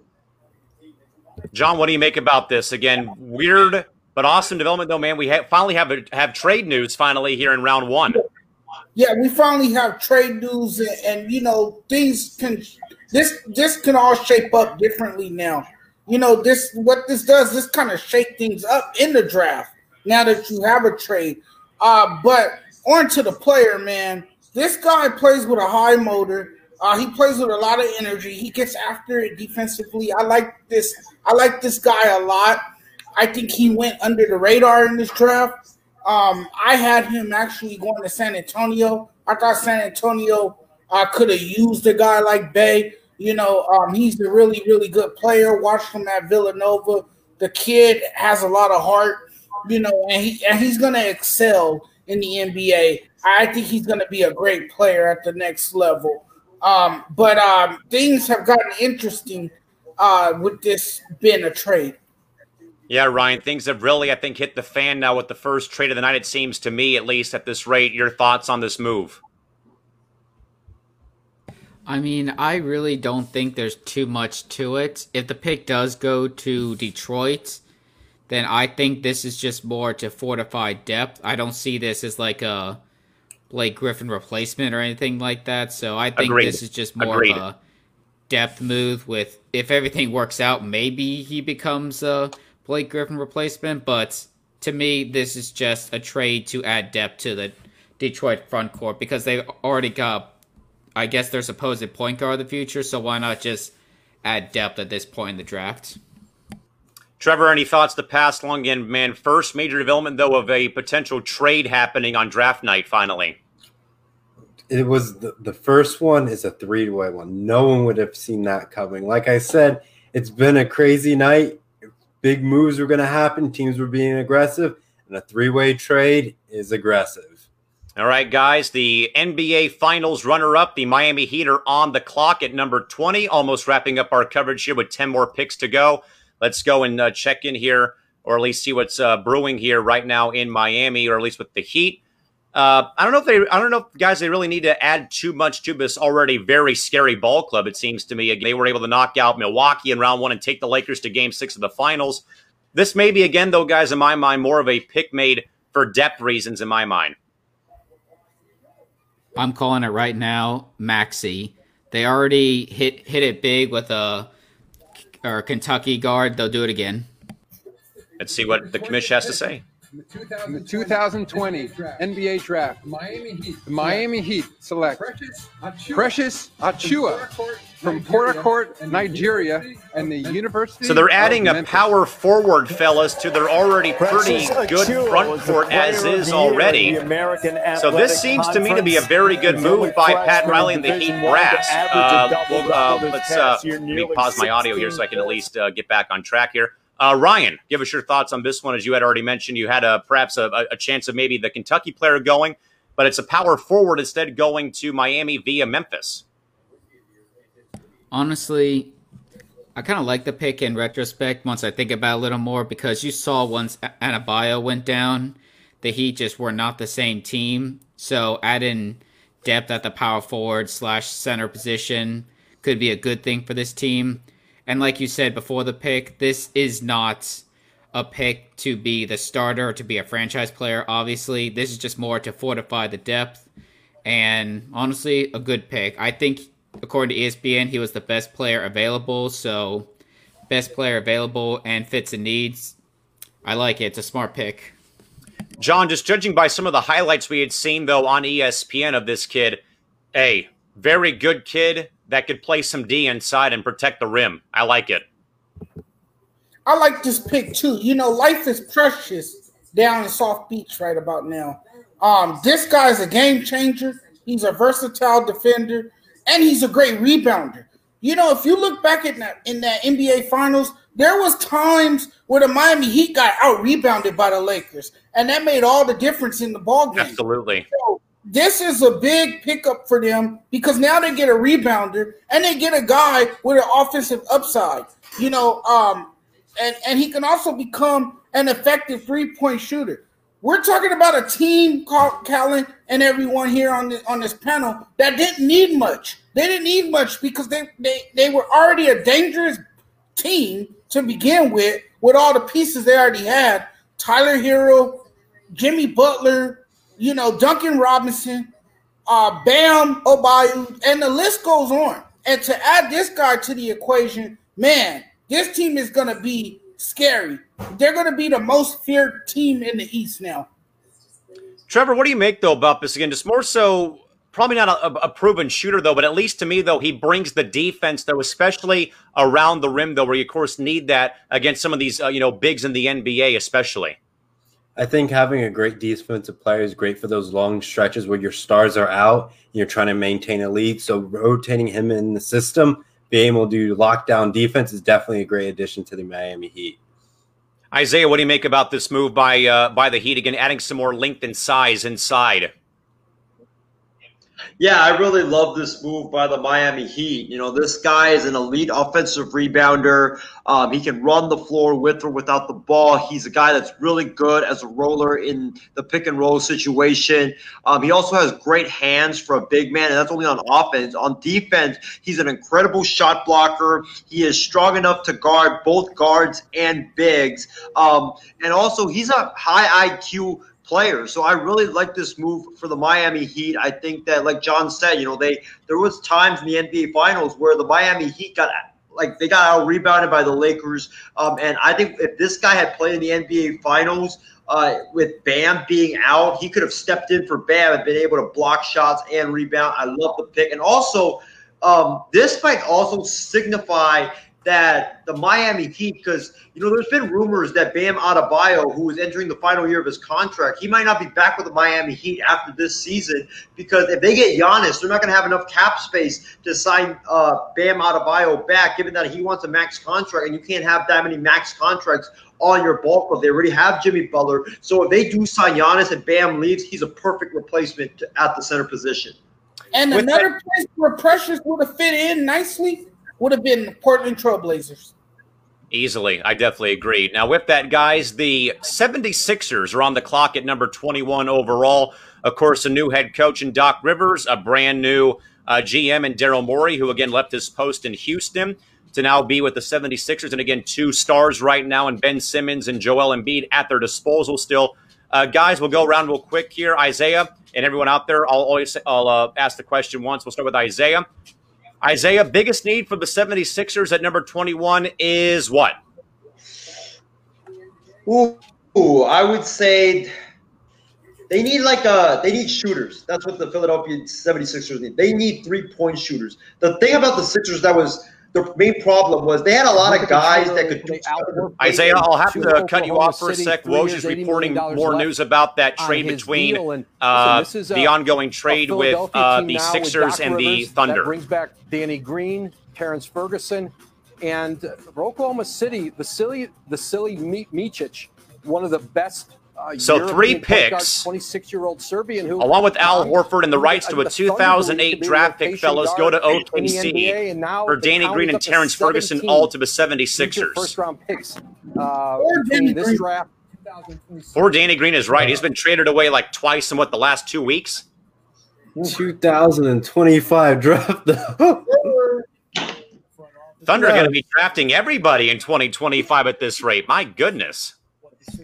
I'll say the Thunder's master plan is just to get an entire draft class eventually. I mean, my goodness. Which who took over and started playing my G League with the yeah. Thunder because everyone knows if you play my G League in 2K, you just hoard draft picks cuz honestly that's just the best way to do it. So, honestly, this is this is getting ridiculous at this point. Someone needs to tell them that there's only 15 spots on a roster in the NBA. So if All they're right, getting all go, these Ryan, draft picks, they better move Sixers up. at 21. With the 21st pick in the 2020 NBA draft, the Philadelphia 76ers select Tyrese Maxey from the University of Kentucky. So there you go, Smart Ryan. Maxey goes to Philadelphia.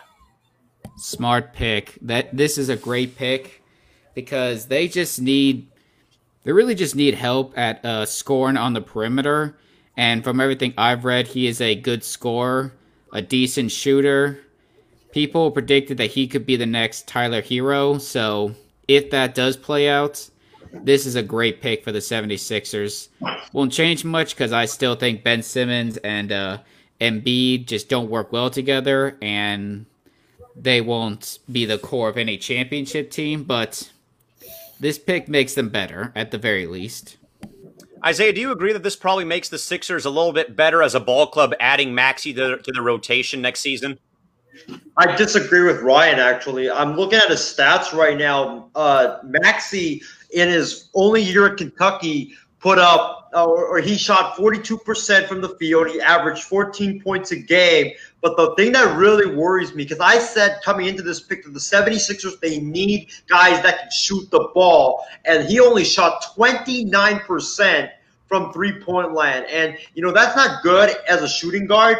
So he's going to have to have a lot of development because he's really raw right now. But if the Sixers can somehow, some way get him to shoot uh, the three ball really well, then I think this could be a good pick. But I think he's like a couple of years away. John, what do you Isaiah, make about I just wanted to add on that according to some scouting reports, he was a little streaky. So some games he was really good at shooting the three. So maybe an NBA team can help him get more consistent with his release and his mechanics, and he can realize his uh, potential as a shooter. Because from what I've read, he has potential to be a good shooter. He's just inconsistent right now. There's some games where he can really shoot the ball, but then there's others where he can't make anything from what I've read. So he still could add shooting if he's coached properly. John, I would agree though about guys that get hot and then get cold, sadly, and they go through you know streaks of not scoring many points in games and stuff like that. But John, what would Maxey add though to the Sixers if, in fact, uh, or with them being drafted by the ball club? Well, he's a streaky shooter, and what he provides is more offense, more offensive firepower with his ability to shoot the basketball, even though he can be a little inconsistent at times. And like Ryan said, he does resemble Tyler Herro's game.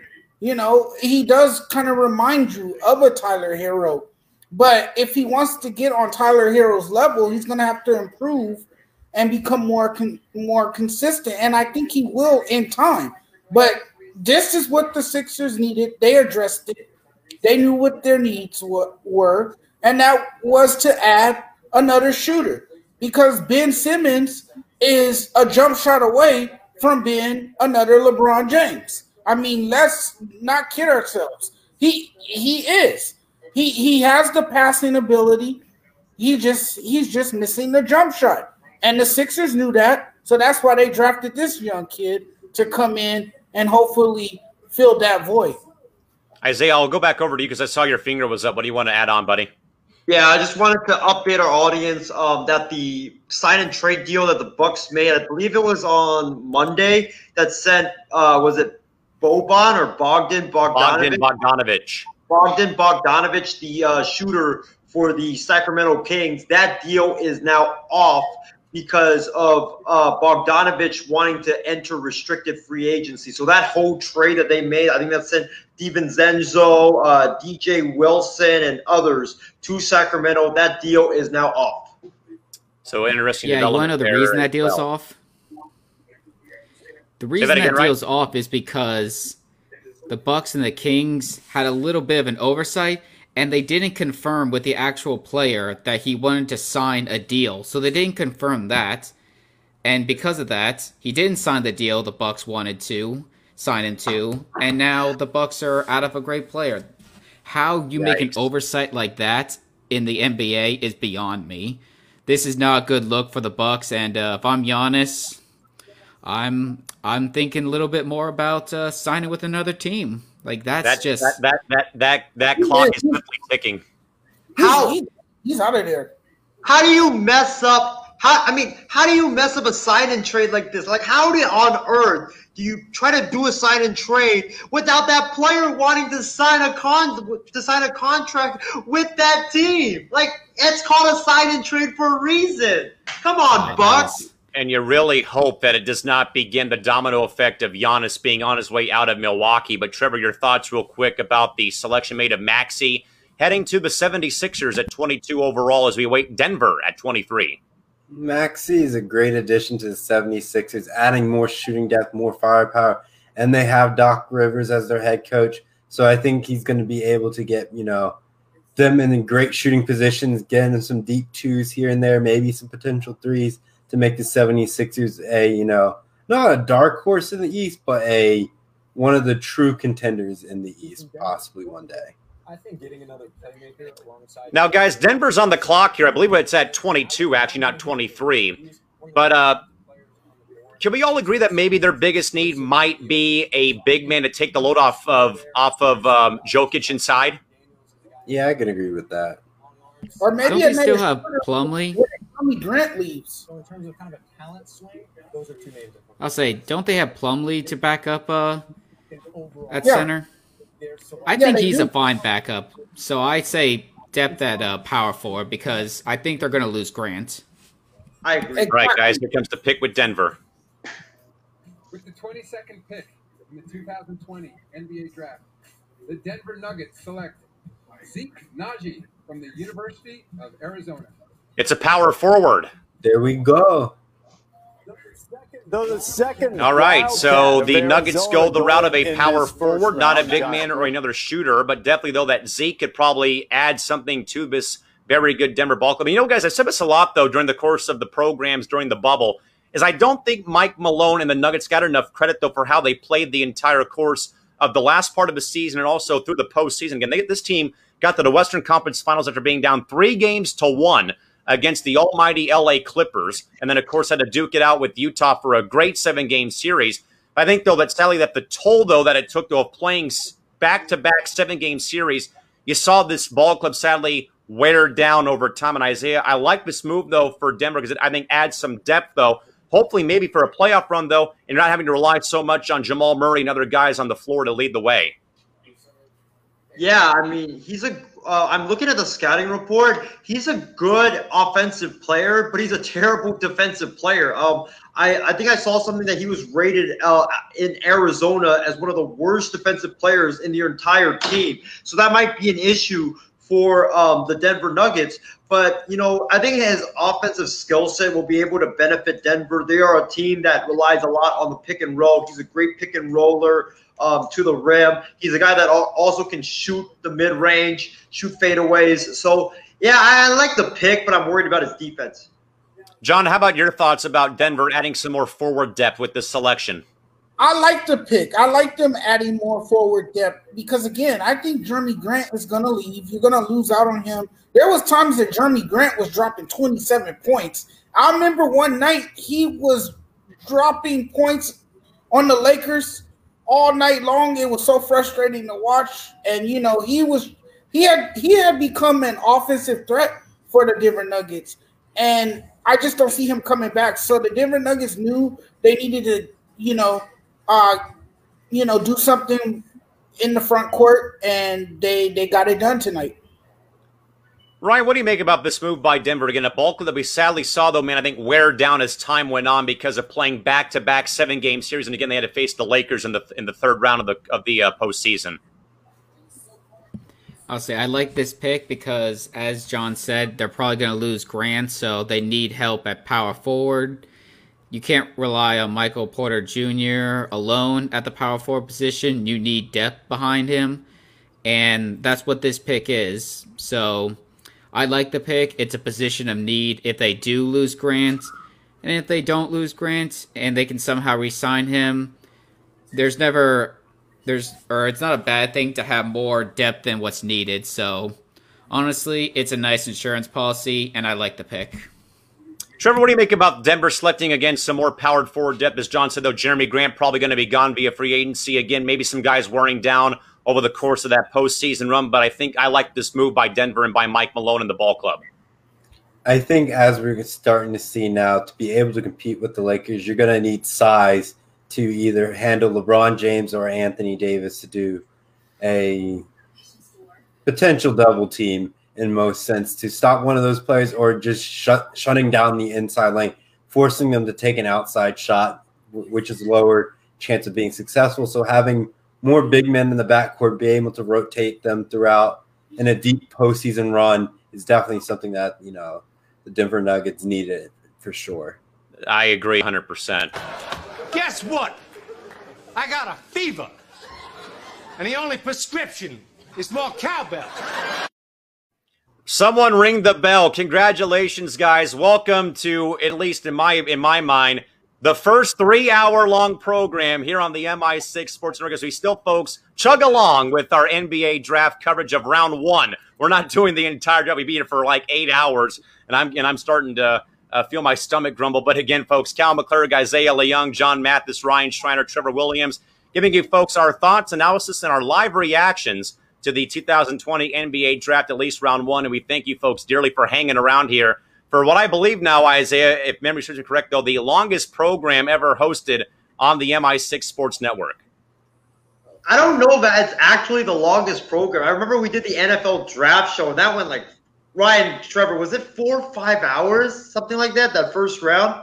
It was a long, long show. I had to Yeah. st- I stuck it out, but man, man, I Trevor's was been ready yawning. to get- Trevor's been yawning sadly, which sucks because it's getting late in Columbus and also with uh, Ryan in Cleveland. Uh, but I, this is like oh the no, I'm in Columbus as well. Oh, they're okay. They're both in Columbus, so my apologies. You know that, of course, he's rooting for uh, the Cleveland Cavaliers. But of course, guys, uh, right now It's only seven nineteen here. eh, we got this, guys. We got seven more picks and final thoughts, and we're good to go for the night. So uh, hang in there, guys. We're, we're getting ever so close right now.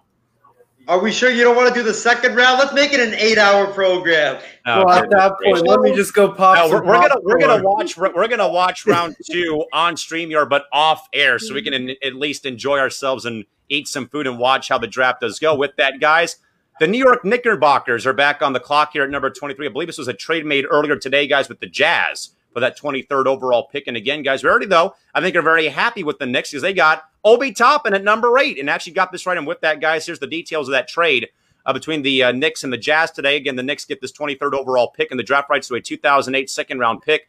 Again, I read that right. 2008 draft pick. So the rights of that 2008 pick are now going to New York from Salt Lake City as the Jazz pick up the 27th uh, pick in round one and the uh, 38th pick in round number two of tonight's draft. And again, guys, the Knicks finally got one right for the first time in forever. With that, let's go and check in now and see how things are looking with the Knicks at this rate. go to the Knicks. We're gonna get this right again. R.J. Hampton. That needs to be the pick. They need a point guard definitely in New York, and you that's need some guys. point guard I mean, available right now. Think about Mitchell Robinson. If Julius RJ Randle, Hampton goes to New York, I will run down the hallway of my house and turn on my, my porch light for the the pizza to get here hopefully very soon. But if they get this right, Obi though, that'd be two great picks RJ by New York in this last first year. round. Who will the Knicks get to go with them now? This pick should be first the? Cavaliers They're pick because the Cavaliers go. easily could have gotten their guy at eight, so they should have traded. They should have done something with New York. But with that, here's the pick from Commissioner Silver. Oh, with the 23rd pick in the 2020 NBA draft, the New York Knicks select Leandro Bolmaro. From Oh, what? Cordoba, Argentina. A shooting guard out of Argentina. What? What? Leandro Bolmaro is selected, and there was such delight. I'm- I've Okay, never heard I this think kid. a lot of Let me, us uh, share the same sentiments. He's pretty good in transition, guys.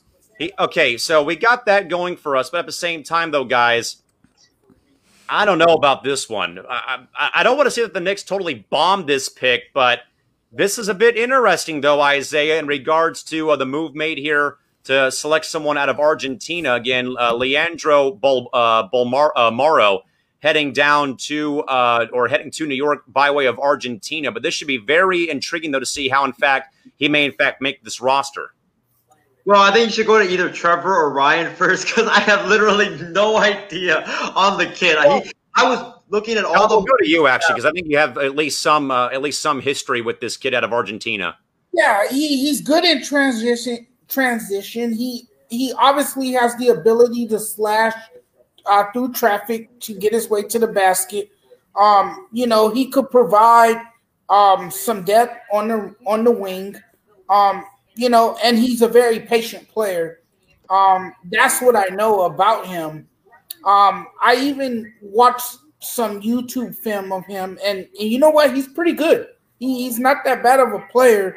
Um, this is a bit of a head scratcher, though, why the Knicks chose to go with him, but he's not that bad of a player. By the way, guys, a quick stat to know per ESPN. Uh, uh, Leandro Bolmaro becomes the first Argentinian born player drafted in the first round since Carlos Delfino in 2003 at 25 overall to Detroit. So that should just show you, though, how in fact the, the game of basketball is growing, though, down in uh, Argentina. Ryan, over to you as the Milwaukee Bucks are now on the clock and have their selection in, but please, uh, we'll let you have some the time. Nah, I don't know. I have to say, I don't see the potential just based on just the pure stats I'm looking at. He's six foot seven, which is a good height, but he weighs 182 pounds. So he's very skinny, doesn't have a ton of strength, could easily get bullied at the NBA level. And then for his career, he's a 30% or 30% three point shooter on 300 attempts and 68% from the free throw line.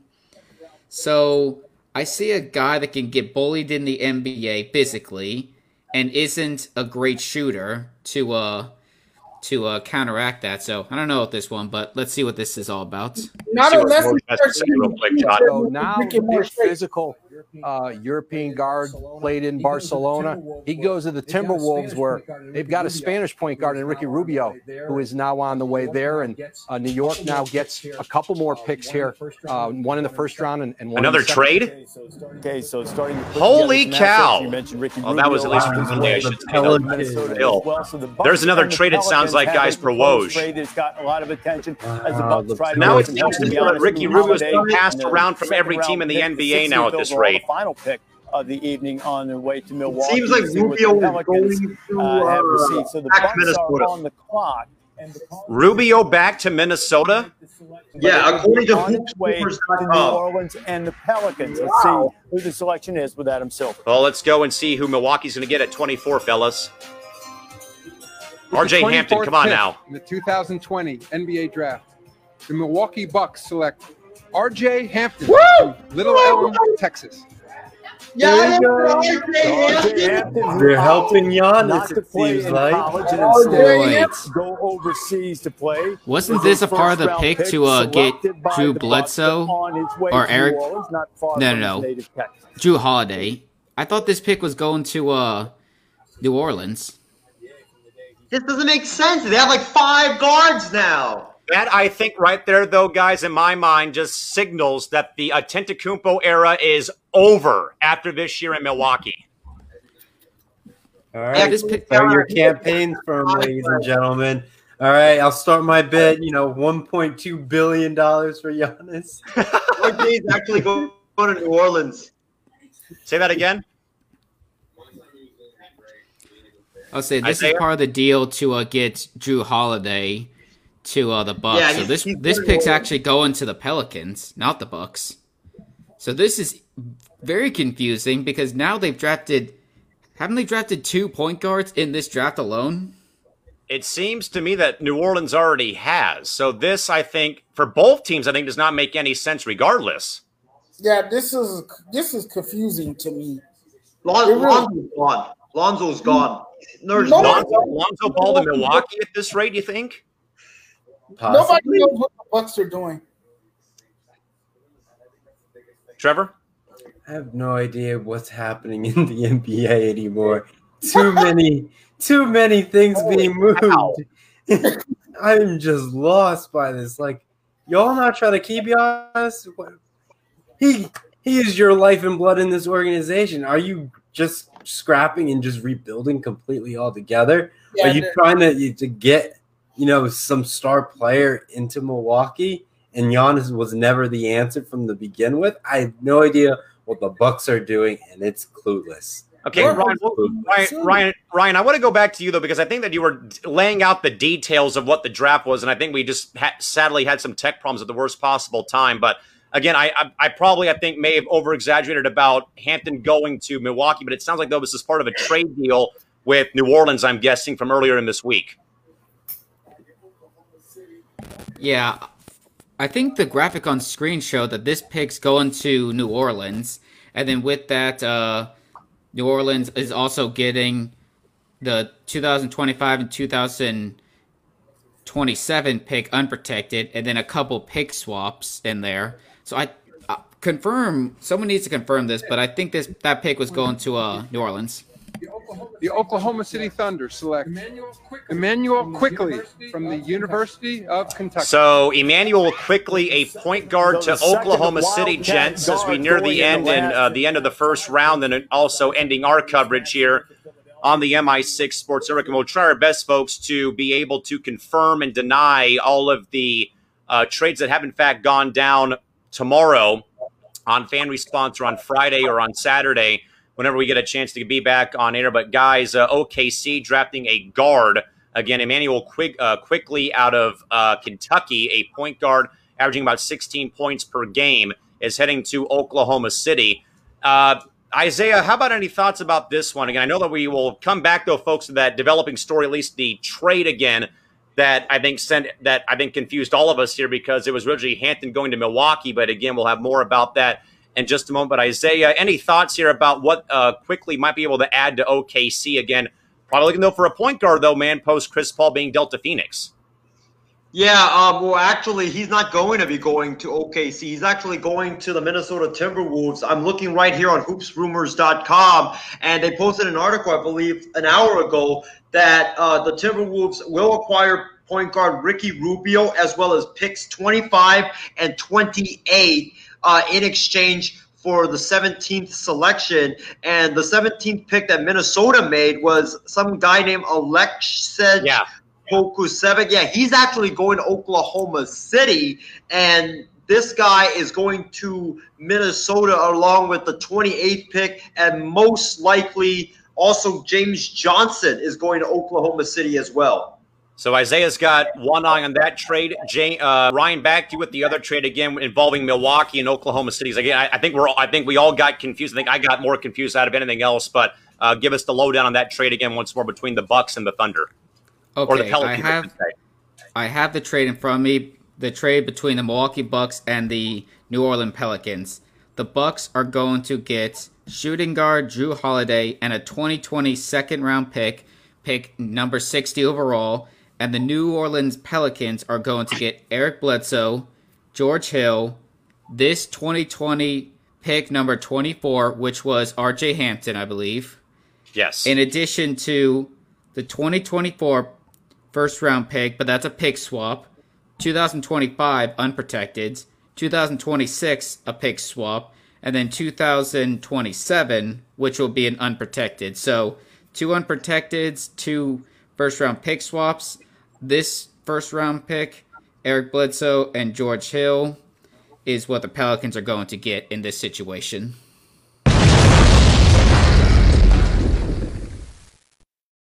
That is a live look at all of us, folks, with just how crazy these past several moments have been here as round one comes to a close here at this rate and at this point in time. Now, with that, guys, the Celtics are now back on the clock at pick number 26 as we inch ever so closer to the end of round number one. But guys, I will say though, this has been fun.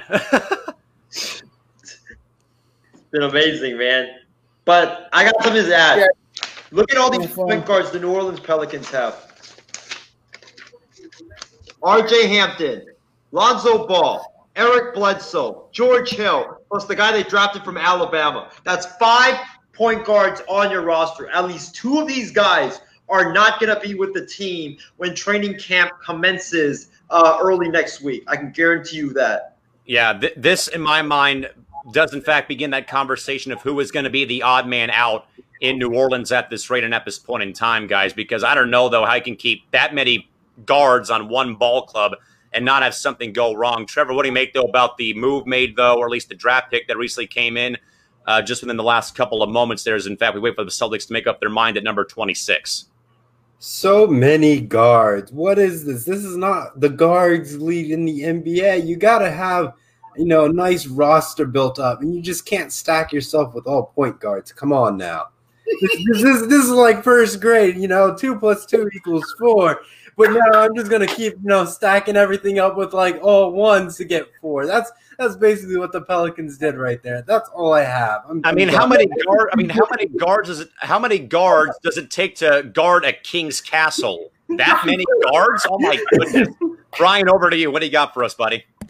Did we cover the trade where pick number 16, that was the Portland Trailblazers, they drafted a center out of Washington. That pick is going to go to Houston as part of the Covington deal. So the I think the Rockets will be receiving the 16 pick this year, an unprotected 2021 pick next year, in addition to uh, Trevor Ariza, who they flipped in a different trade. So the uh, number 16 pick of the Portland Trailblazers, that prospect is not going to go to Portland. That center will be going to Houston. My goodness, that's all I can say for it. Again, as a uh, again, folks, a lot of moves are in fact being consummated here. We'll try our best to sh- uh, sort them all out for you folks as we uh, get back to programming on Thursday or Saturday this week. Uh, Isaiah, what do you have to add, buddy? Boom. That's what my reaction is right now. But hey, if you guys think this is wild, get ready for a Thanksgiving special. That is when free agency officially begins. Every minute, you're going to have moves after moves after moves after moves coming down. We might have to have like a buzzer where like we just put like when a move comes in from Woj, beep, beep, beep, beep, beep. It's gonna be full of beeps. Every minute there's gonna be a buzzer going on. Christy, I agree. I can't wrap my head around any of this either. We've been on air for three hours and 20 minutes and still going strong as we folks inch ever so closer to the end of round one and do again end our coverage here on the MI6 Sports Network because we're going to watch round two in peace and hopefully. None of it makes any sense, though. None of it does. You know, it, it doesn't, but I think after we read all the moves that have been made, it will make more sense as time goes on, I think, at this rate. With that, guys, the Celtics are making their selection right now. The Boston Celtics select Peyton Pritchard from the Peyton University Pritchard. of Oregon. A PG out of Oregon to Boston. Peyton Underrated. family dog. That man, all the commotions of Fantastic. This is a great move for the Boston Celtics. So a point guard out of Oregon heading to Boston, I think, is probably a move that I think is uh, probably I think Isaiah needed perhaps up there with the C's. What do you think? Yeah, he's a great ball handler. He can go to the rim, good finisher, can shoot the three, great uh, floor vision as well. I love this move for Boston because it gives them depth um, on the bench at the point guard position. But I also wanted to update you guys on uh, some of the news that just broke on Hoops Rumors as well. Crispy Haynes of Yahoo, uh, significant uh, NBA reporter, has confirmed that it is a significant Achilles injury for Klay Thompson. And he's most likely out for the year. Way to go, Golden State! You had the golden child in the in LaMelo Ball right there, and he just whoop, and he goes to Charlotte. Ryan, back over to you. Okay, uh, we were talking about how the Knicks should have drafted a point guard at 23. Well, they are going to get a point guard because a trade was was made with the T Wolves.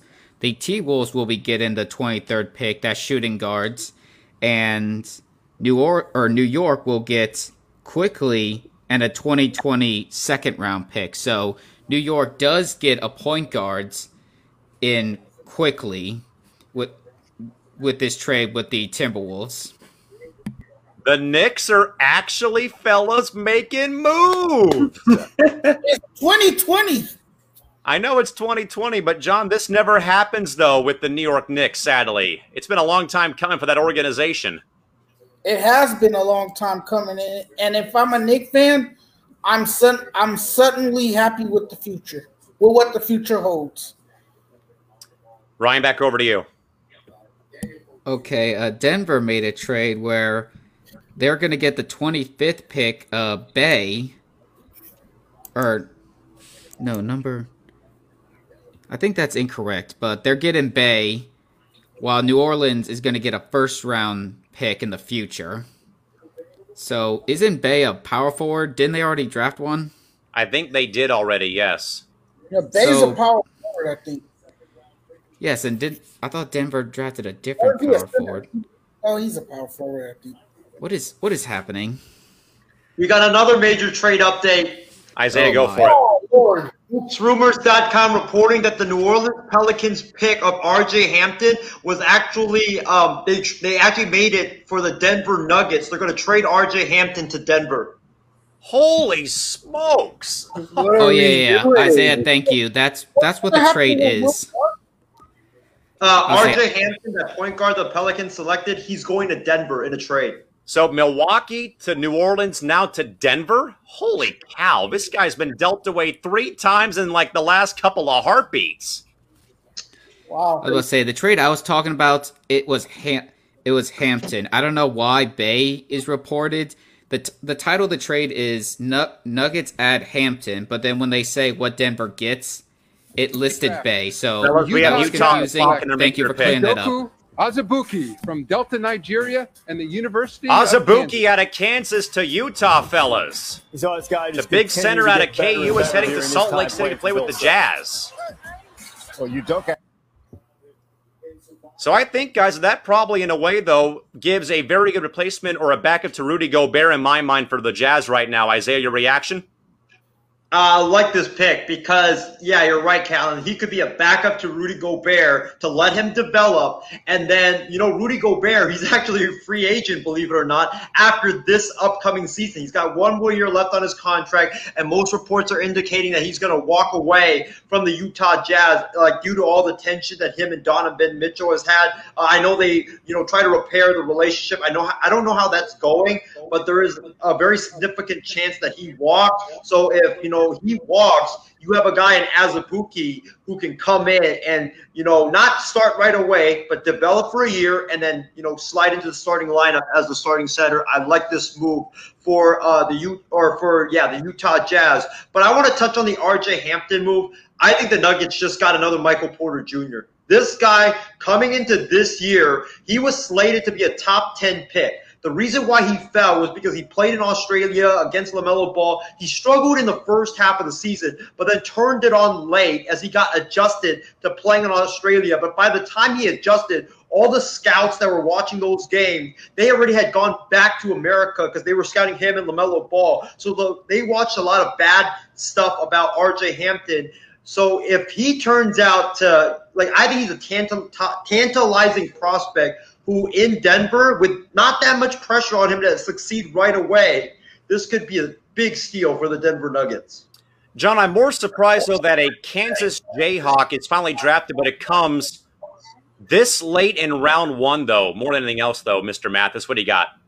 Yeah, that's unusual for a Kansas Jayhawk. Usually, a Kansas Jayhawk goes early in the first round because we know they produce a lot of superstar talent, right? Um, this has been a different draft. This has been a different year, and what it shows you is that there's uh, there's prospects from just about everywhere now um, in college basketball, and that's what we saw here tonight. Um, but you know, this is a great move. I like this move. Very smart. They needed a center. They got it. Um, great move. Great, great pick. Um, you know, couldn't ask for anything better. With that, guys, the uh, draft has gone to TV timeout with the LA Lakers, the defending NBA champs, on the clock. But of course, guys, I, I, I do have my head on straight here because I know that this traded that this uh, pick is going to go to Oklahoma City with them signing or trading away for Dennis Schroeder. Of course, they sent with them sending away the first round pick and also sending away Danny Green, who's now, I believe, going to Philadelphia at this rate as well. But uh, with that, though, guys, in mind, uh, two more picks left before we are off the air to watch uh, round two. As uh, man, this has been quite a grind. Ryan, back over to you. What what other news do you have to report for us here at this rate? No news, but uh, what are the odds that uh, OKC trades whoever they select here for more future first round or second round picks? They already have 16 over the next like five years. What more do they need to have happen? They need more. That's all I can say. They need more. I feel like I'm watching the Cleveland Browns traded the pick. draft pick. He traded the pick. That at that point, it will just become it will just become greed. Okay, Isaiah, what do you got for us in regards to a potential trade again with Oklahoma City? That Lakers pick, Callan, actually doesn't belong to OKC anymore. It belongs to Minnesota in the Ricky Rubio trade. Remember, they got picked 25 and 28 in that Rubio trade. Oh my god. Oh yeah, that's What in the world is going on here? When you have draft picks, you can trade away. It's called free real estate. Wait, wait, wait. That means.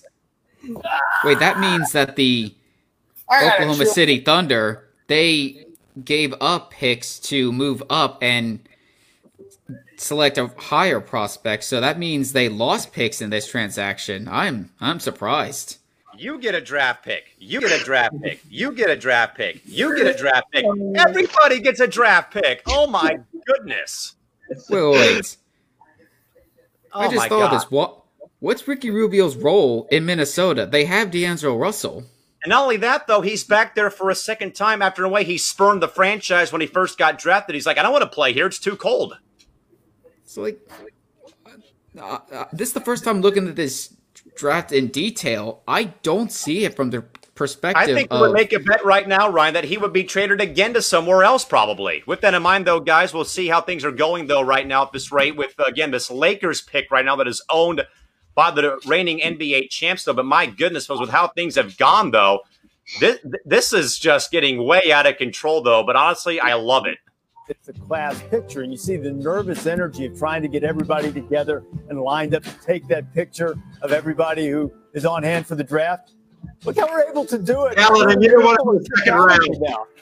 That's pretty cool. That looks pretty That's sweet, pretty cool. doesn't it? But now, though, guys, we're seeing all the players all proposed trades, though, showing up, though, at this rate as well at this juncture. To hear their names called. So far, 27 players have been. Here's a stunner. Malachi be Flynn out of. San Diego Lakers State about to make going to the Lakers and then being sent to somewhere else going at this rate because in of how things have gone. Via Oklahoma City. So the Lakers making the pick on its way to Minnesota eventually. Here's the commissioner. So there we go.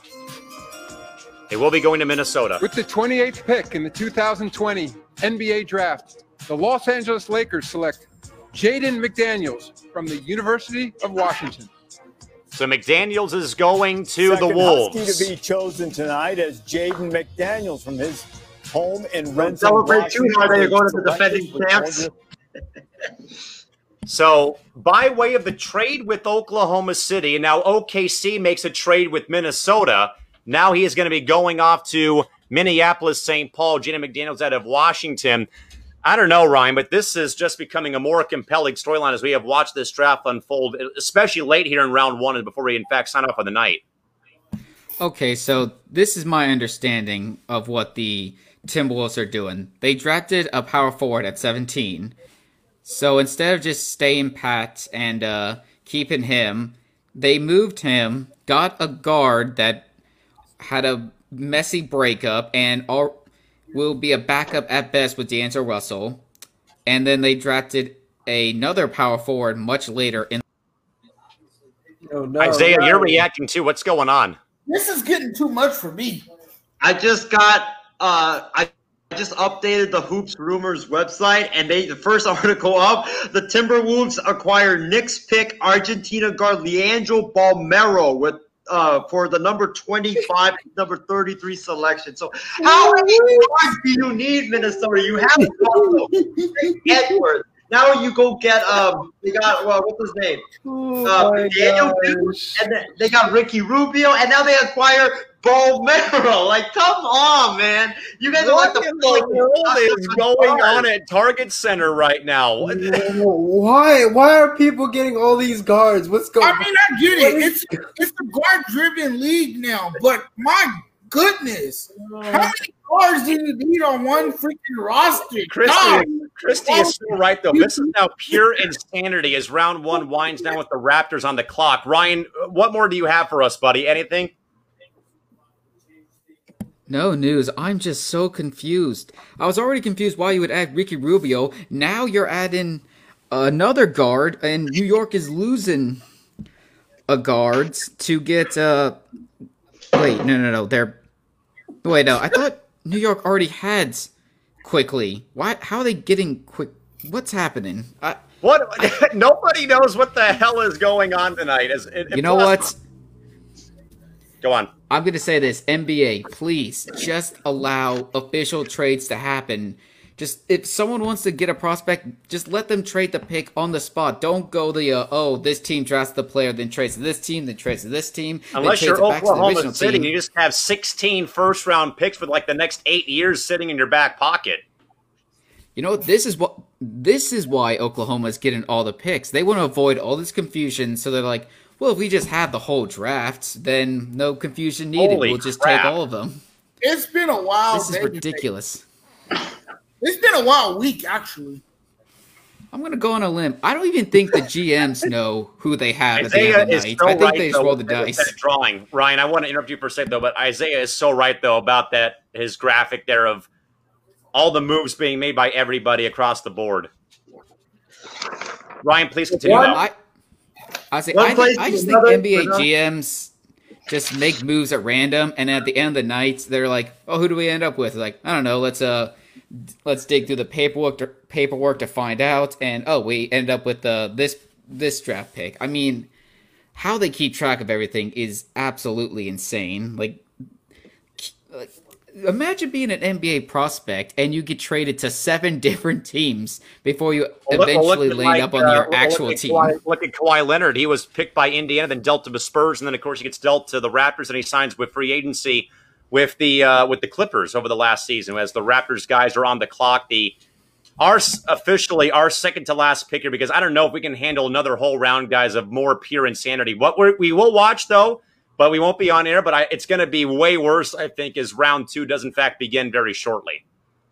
Yeah, it's gonna yeah, it's gonna be more interesting when we get off of here for sure. It's going to be tough though to get through final thoughts without like more trades being made at this rate and at this point in time because it's going to be a it's going to be a battle to get to the end of the show here at this rate. I I'm just waiting for the final rosters to come out to see who's actually on each roster because I I have no idea who went to who who went to who. All I know is the Wolves got Edwards, the Warriors messed up, they got Wiseman, and then Ball goes to Charlotte, Charlotte. Bar and MJ, and then and then all these tr- trades that are going on with the Pelicans having like six guards, the Wolves having like five or six guards. It's uh, God, I Come hope on. that. By the way, I hope I hope if LaVar and MJ play that MJ elbows him right in the face to shut his mouth. Uh, the surprise is that you didn't know necessarily when Steph Curry was drafted. Minnesota, New Orleans. You don't need to game set up the, that uh, the Houston Rockets and emphasize small ball with all those the guards, You had to man. One guy. This is- this is torture. The rule is, and we don't expect necessarily uh, franchise cornerstones, all-time greats. If someone's going to be, What does what does everyone think about Toronto and their and their Out of the draft stock right now at far 29? Who would it be? Biggest spot's got to be what a guard. You know, like there, there's only like five super. There's not that many superstars now. Uh, But what I'm saying, Pick a guard. guys like Steph I'm going to say this: it doesn't matter. It doesn't matter. Whoever they draft here is going to end up on a different team, and then a different team, and then a And they're gonna be maybe traded for finally ends up on their actual team. I, I, I don't, I don't know if I we thought, see. yeah, if we thought that now, they'd be at the top of the draft. That's what I'm saying, like, Oh my superstar gosh. for me is like being Nico top six, Mannion. top seven in the Nico league. Like, Mannion, right out of there's- I think there's a lot Arizona, great three-point think there's a shooter, lot can handle the ball. So it's hard for me to put any of these guys right now free at agent. superstar You category. know, it's kind of the definition of surprise. I mean, you know, like But you got your the definition of your job is to forecast and tell me what I'm going to see, right? Is that- You know, my Draft a the guard! France, if I can do says that all the time. analyst, not magician. Oh, Just to piss I us see. off, draft a guard. It's duck and weave behind uh, Toronto Put with the on the 29th pick. You're the and also it's penultimate host. Another first guard. round. Here we go. They go. probably will draft a guard. With the 29th pick in the 2020 NBA Draft, the Toronto Raptors select Malachi Flynn from San Diego State University. Another guard. Guard. And there he is. Mike's talked about him a couple of times tonight. Oh, Malachi Flynn going to Toronto. He was the Mountain West Player Another of the Year guard, and my Defensive Player of the Year. Started his career at He's, Washington he's State. not going to end up on the Raptors. I'm calling it right now. Diego State alum, fellas, and he's going to Toronto. How about that? And he's a freaking guard. Tournament. He's not going to end up on Toronto. He's going to get traded to three different teams before the night's over. I guarantee it. I guarantee it. Oh. Christie's oh. coming back on the air. Oh, this is definitely trade galore. Guards galore. The year of the guard is what 2020 is oh. now. Oh my gosh. Oh man. Oh my goodness. Oh, oh, Now the oh. question is, can Another Boston keep guard, but a guard San Diego alive? State alum is drafted here. Oh, Can Boston keep the guard streak alive Oh, by please, drafting another Boston, guard? please. one more pick, fellas. All right, we are folks at our final pick here of the round we are covering, but it's been filled with a insane number of reactions throughout the course of this program, including me jumping on my bed in my room here, where my dog is currently or was currently laying down because of the utter lunacy of the last part of round one. Uh, Ryan, any news to update anybody on right now at this rate? No, and at this point, I really just, I, I, I don't know. I, I'm lost. I'm burnt out. I have no idea who's on who. Do the Cavs even have the original draft pick? I don't know. We may trade him for seven second round picks. I have no idea at this point. Who knows what's happened? What's Give me- reality? give, what's give real? me more. Give me more. You want That's my Oklahoma prediction? City. You want- Uh oh, want my- Isaiah's reacting. John, timeout. We have a. Oh, Isaiah's dead. Oh, what happened? I There he goes. Okay, there, there's got to be a bombshell. What, what's going on, Leon? I just, uh, you know, refreshed hoopsrumors.com again, and they say the Jazz have just traded center Tony Bradley and the 38th pick to Detroit. For a guard? Uh, no, he's a center. But Detroit's getting the 38th pick, and they're trying to. I Pick guess a the, guard. the Jazz are trying to save money and send Jordan Clarkson. Pick a guard. Oh man, I'm done, man. Okay, fellas, we are at the conclusion here of our coverage. This will be the first Thank or the last pick that we see.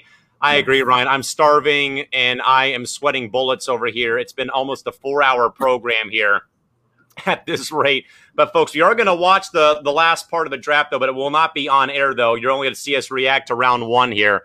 But holy cow, fellas, this is absolutely insane at this rate with how we have seen seen things go right now as the Celtics make the final pick that we'll have on air for you folks here tonight. Uh, where is this pick going to wind up, Adrian?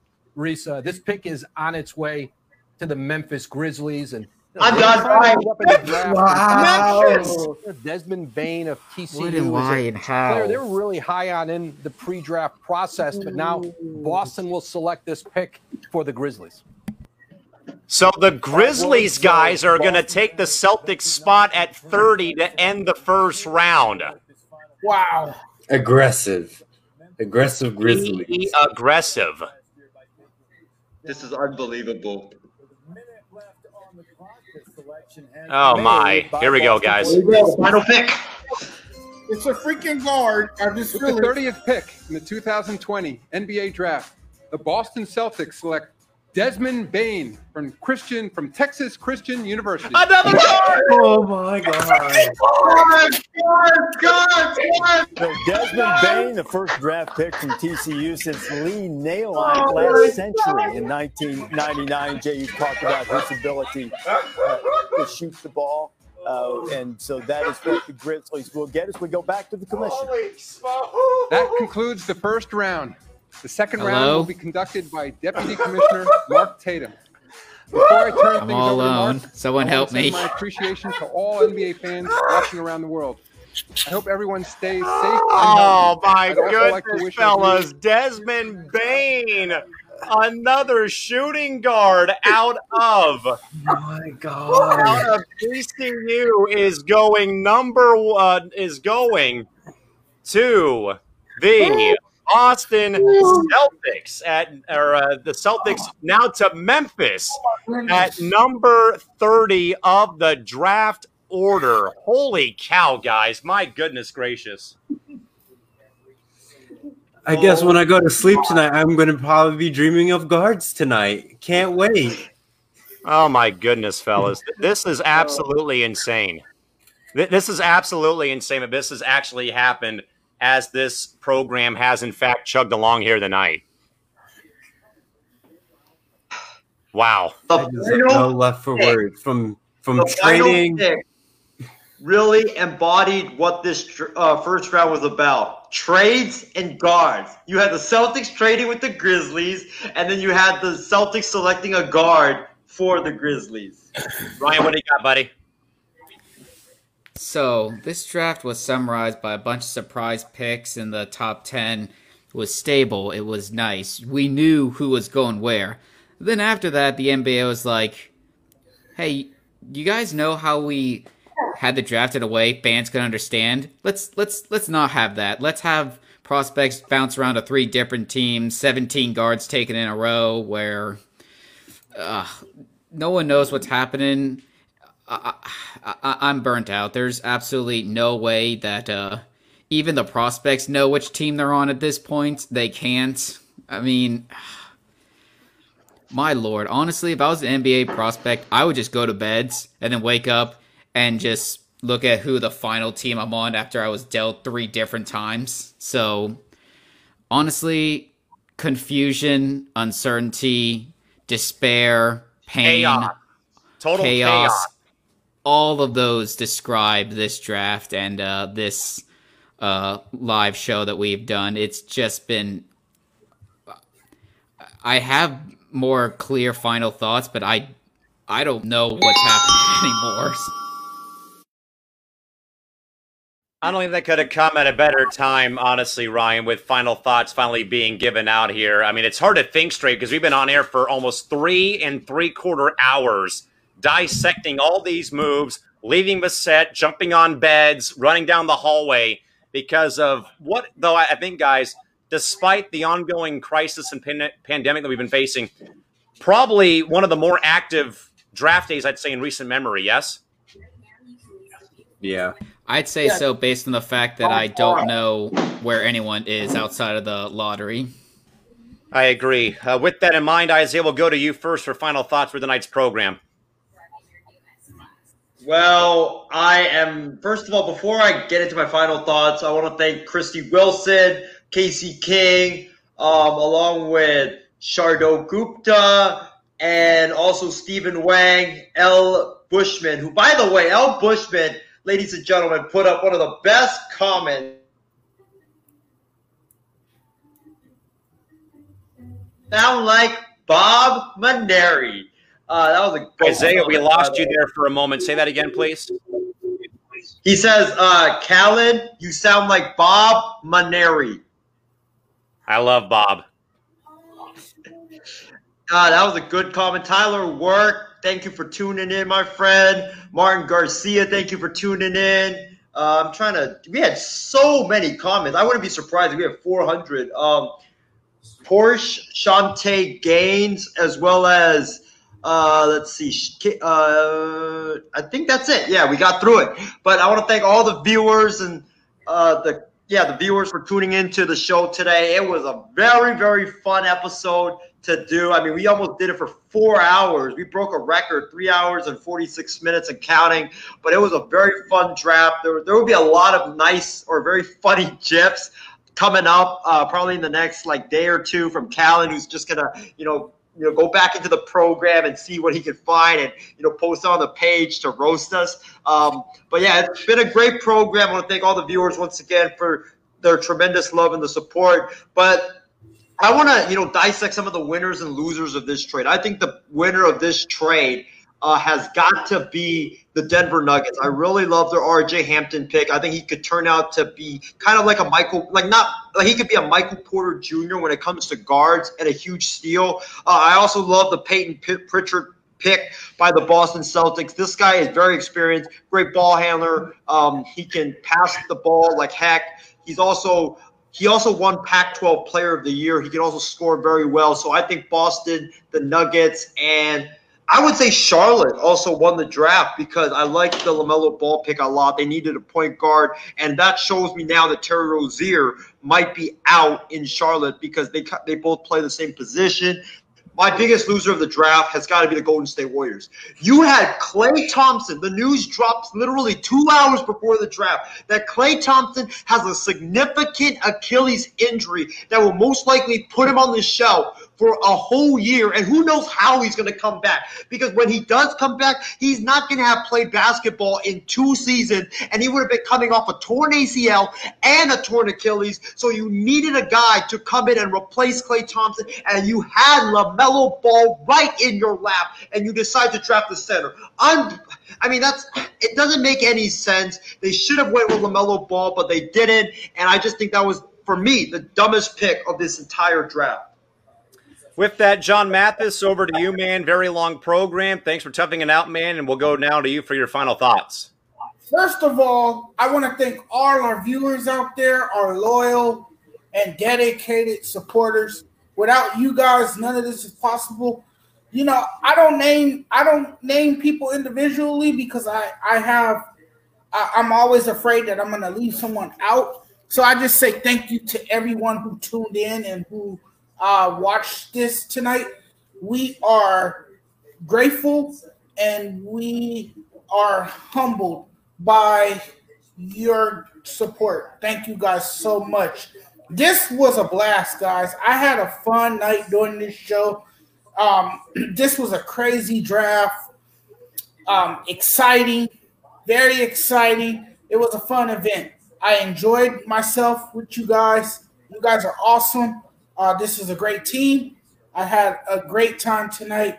Uh, let's do it again uh, next year. This this is just this was just wonderful, and now I could finally get off camera, chill, and enjoy the rest of the draft. Callan, you're muted. Trevor, uh, over to you, man. Final thoughts. I had to uh, shoot the dog out of my bedroom for a second here. He's been kind of wondering what the heck's going on here as my folks are gone and uh, he's uh, wandering around the house like very impatient to go outside. But Trevor, your thoughts or final thoughts, I should say, about tonight's program? Oh my gosh, so many trades. I said this draft was going to be aggressive in trades, and somehow I was right. I didn't think I was going to be right. I thought it'd be like a few moments, but we had three way trades going on. People say, I'll give you a draft pick in 2027. Don't you worry about the pick. I got you later. So I'm like saying, why? And then the guards. Oh my gosh. It seems like I could be a guard and get drafted in the second round at this rate. So, you know, someone in the NBA, give me a shout out, give me that draft pick because I'm going to be a guard in this draft and someone should, you know, select me. But at the same time, it's been a long show. We're going on the four hours, it feels like. Just imagine if we did a second round. Just a second round pushes us to like eight hours, and I feel like we would all fall asleep midstream, and it and you guys would just miss the rest of the picks. But you know, it's been a pleasure to be on the show. Thank you all our viewers for tuning in for this long episode. We couldn't have gone, you know, all the way to the end without your love and support. So thank you guys so much. Ryan, I know it's been a long night, buddy, but if you can muster some final thoughts, we'd greatly appreciate that, bud. Yeah, final thoughts. Thank you to everyone who watched. If you watched a majority, if not all this episode, you are a true fan, a trooper, and I, I cannot give enough respect to you because that is some next level support, and we really appreciate it. And speaking of next level support, there was when the fifth pick came in, I had my little reaction where I fell to the floor and probably definitely got a noise complaint in my apartment, unfortunately. But um, but uh, now I must say that since the pick has been made and it looks like uh, Isaac, the uh, small forward slash power forward out of Auburn, is a Cleveland Cavalier, I just must say I am really hoping for the best. And I just saw a tweet that uh, led me or that gave me inspiration to uh, dedicate this uh, final thought to. Apparently, minutes after he was drafted, he surprised his parents with a Range Rover. So, if anything else, he may not have been the prospect I initially wanted the Cavs to pick, but it sounds like he's a good dude, and he's at least a good defender, so that's something. But at this point, he's a Cleveland Cavalier, and until you just play awful for a few years, you'll have my respect and you'll have my and my, have my support. So I hope he pans out because Cleveland Cavaliers really need some help right now. Their management is a clown show, so I really hope they got this pick right because there's probably some more clear cut picks that could have been made, but at the end of the day, the Isaac or the prospect out of Auburn, Isaac is a Cleveland Cavalier, and let's go turn this around. Isaiah, I'm afraid to ask. Do we have more trade news going down in the NBA? We have breaking news. Uh, Philadelphia is finalizing a trade to send Josh Richardson to Dallas. Oh, is it a guard trade? Who are they getting? Uh, they haven't announced it yet, but Josh Richardson is on his way to the Mavs. This is way too much, man. This has been way too much throughout the course of this program tonight. Uh, with that in mind, though, folks, we want to remind you again that we will be uh, off air on Friday with no BS not taking place because on Saturday we'll have our uh, will folks have our uh, network Thanksgiving spe- uh, special coming your way at eight o'clock Pacific time here on the MI6 Sports Network. We're going to finish the show, folks, about six or five minutes shy of uh, four hours. But Isaiah has more news for us. What now do you have, Isaiah? Dallas is sending Seth Curry in the trade to Philadelphia for Josh Richardson. So they get More Danny Green and Seth Curry on the same day. Love the moves by the 76ers because we said they needed shooting and they go out and get two of the best three point shooters right now in the NBA. And Did you just say Danny Green is one of the best three point shooters? I said, no, I said spot up, spot up three point shooters. I um no, not after this year. He's he has to prove himself again because he was just awful this year. Uh, some thoughts here, guys, from our loyal viewers. Uh, Casey King. Well, I'll be damned, as this has got to be a record for guards in the first round. It's got to be some kind of a record. I mean, my goodness gracious. I mean, with the amount of times that we were yelling and screaming and jumping and running off the set with guard selections, Christy says, too many trades and so many damn guards. Eric Fan telling us to get to the finish line. We're getting there very close, and Christy agrees. Final thoughts. What a fun show and very exciting. And again, folks, I don't, I don't, I don't think though that we have that anyone has seen us really react like this during a live event though that we have actually covered here on the MI6 Sports Network. But with that, folks, we are gassed. We are done. I am starving. Now what, Isaiah? No, I was just like, that's my reaction. I oh. God, we are finally You're gonna have like some news that like the Lakers just got like someone else for you know someone off the scrap heap, basically. There With that, folks, there is news regarding COVID, though. Javon Kinlaw, 49ers defensive lineman, placed on the COVID list. just what they need to have happen going into week number 11. But with that, folks, uh, a very great show, a long show. We're going to finish up uh, just shy of four hours. With that, folks, we thank you all for hanging around for an hour, 30 minutes, two seconds, five minutes, or the entire three hours and 50 plus minutes and change, folks. With that in mind, for Isaiah Leung, John Mathis, Ryan Schreiner, Trevor Williams, and the rest of the cast and crew here of the MI6 Sports Network. Yours truly, Cal McClurg, saying goodnight from San Diego. We'll see you folks back here over the course of the weekend with our Thanksgiving special coming your way, folks, at 8 o'clock Pacific time on Saturday. But with that, folks, we'll leave you with our 2000 celebration again, with us celebrating 2000 Anchor podcast listens, folks. Till next time, good night and bye bye.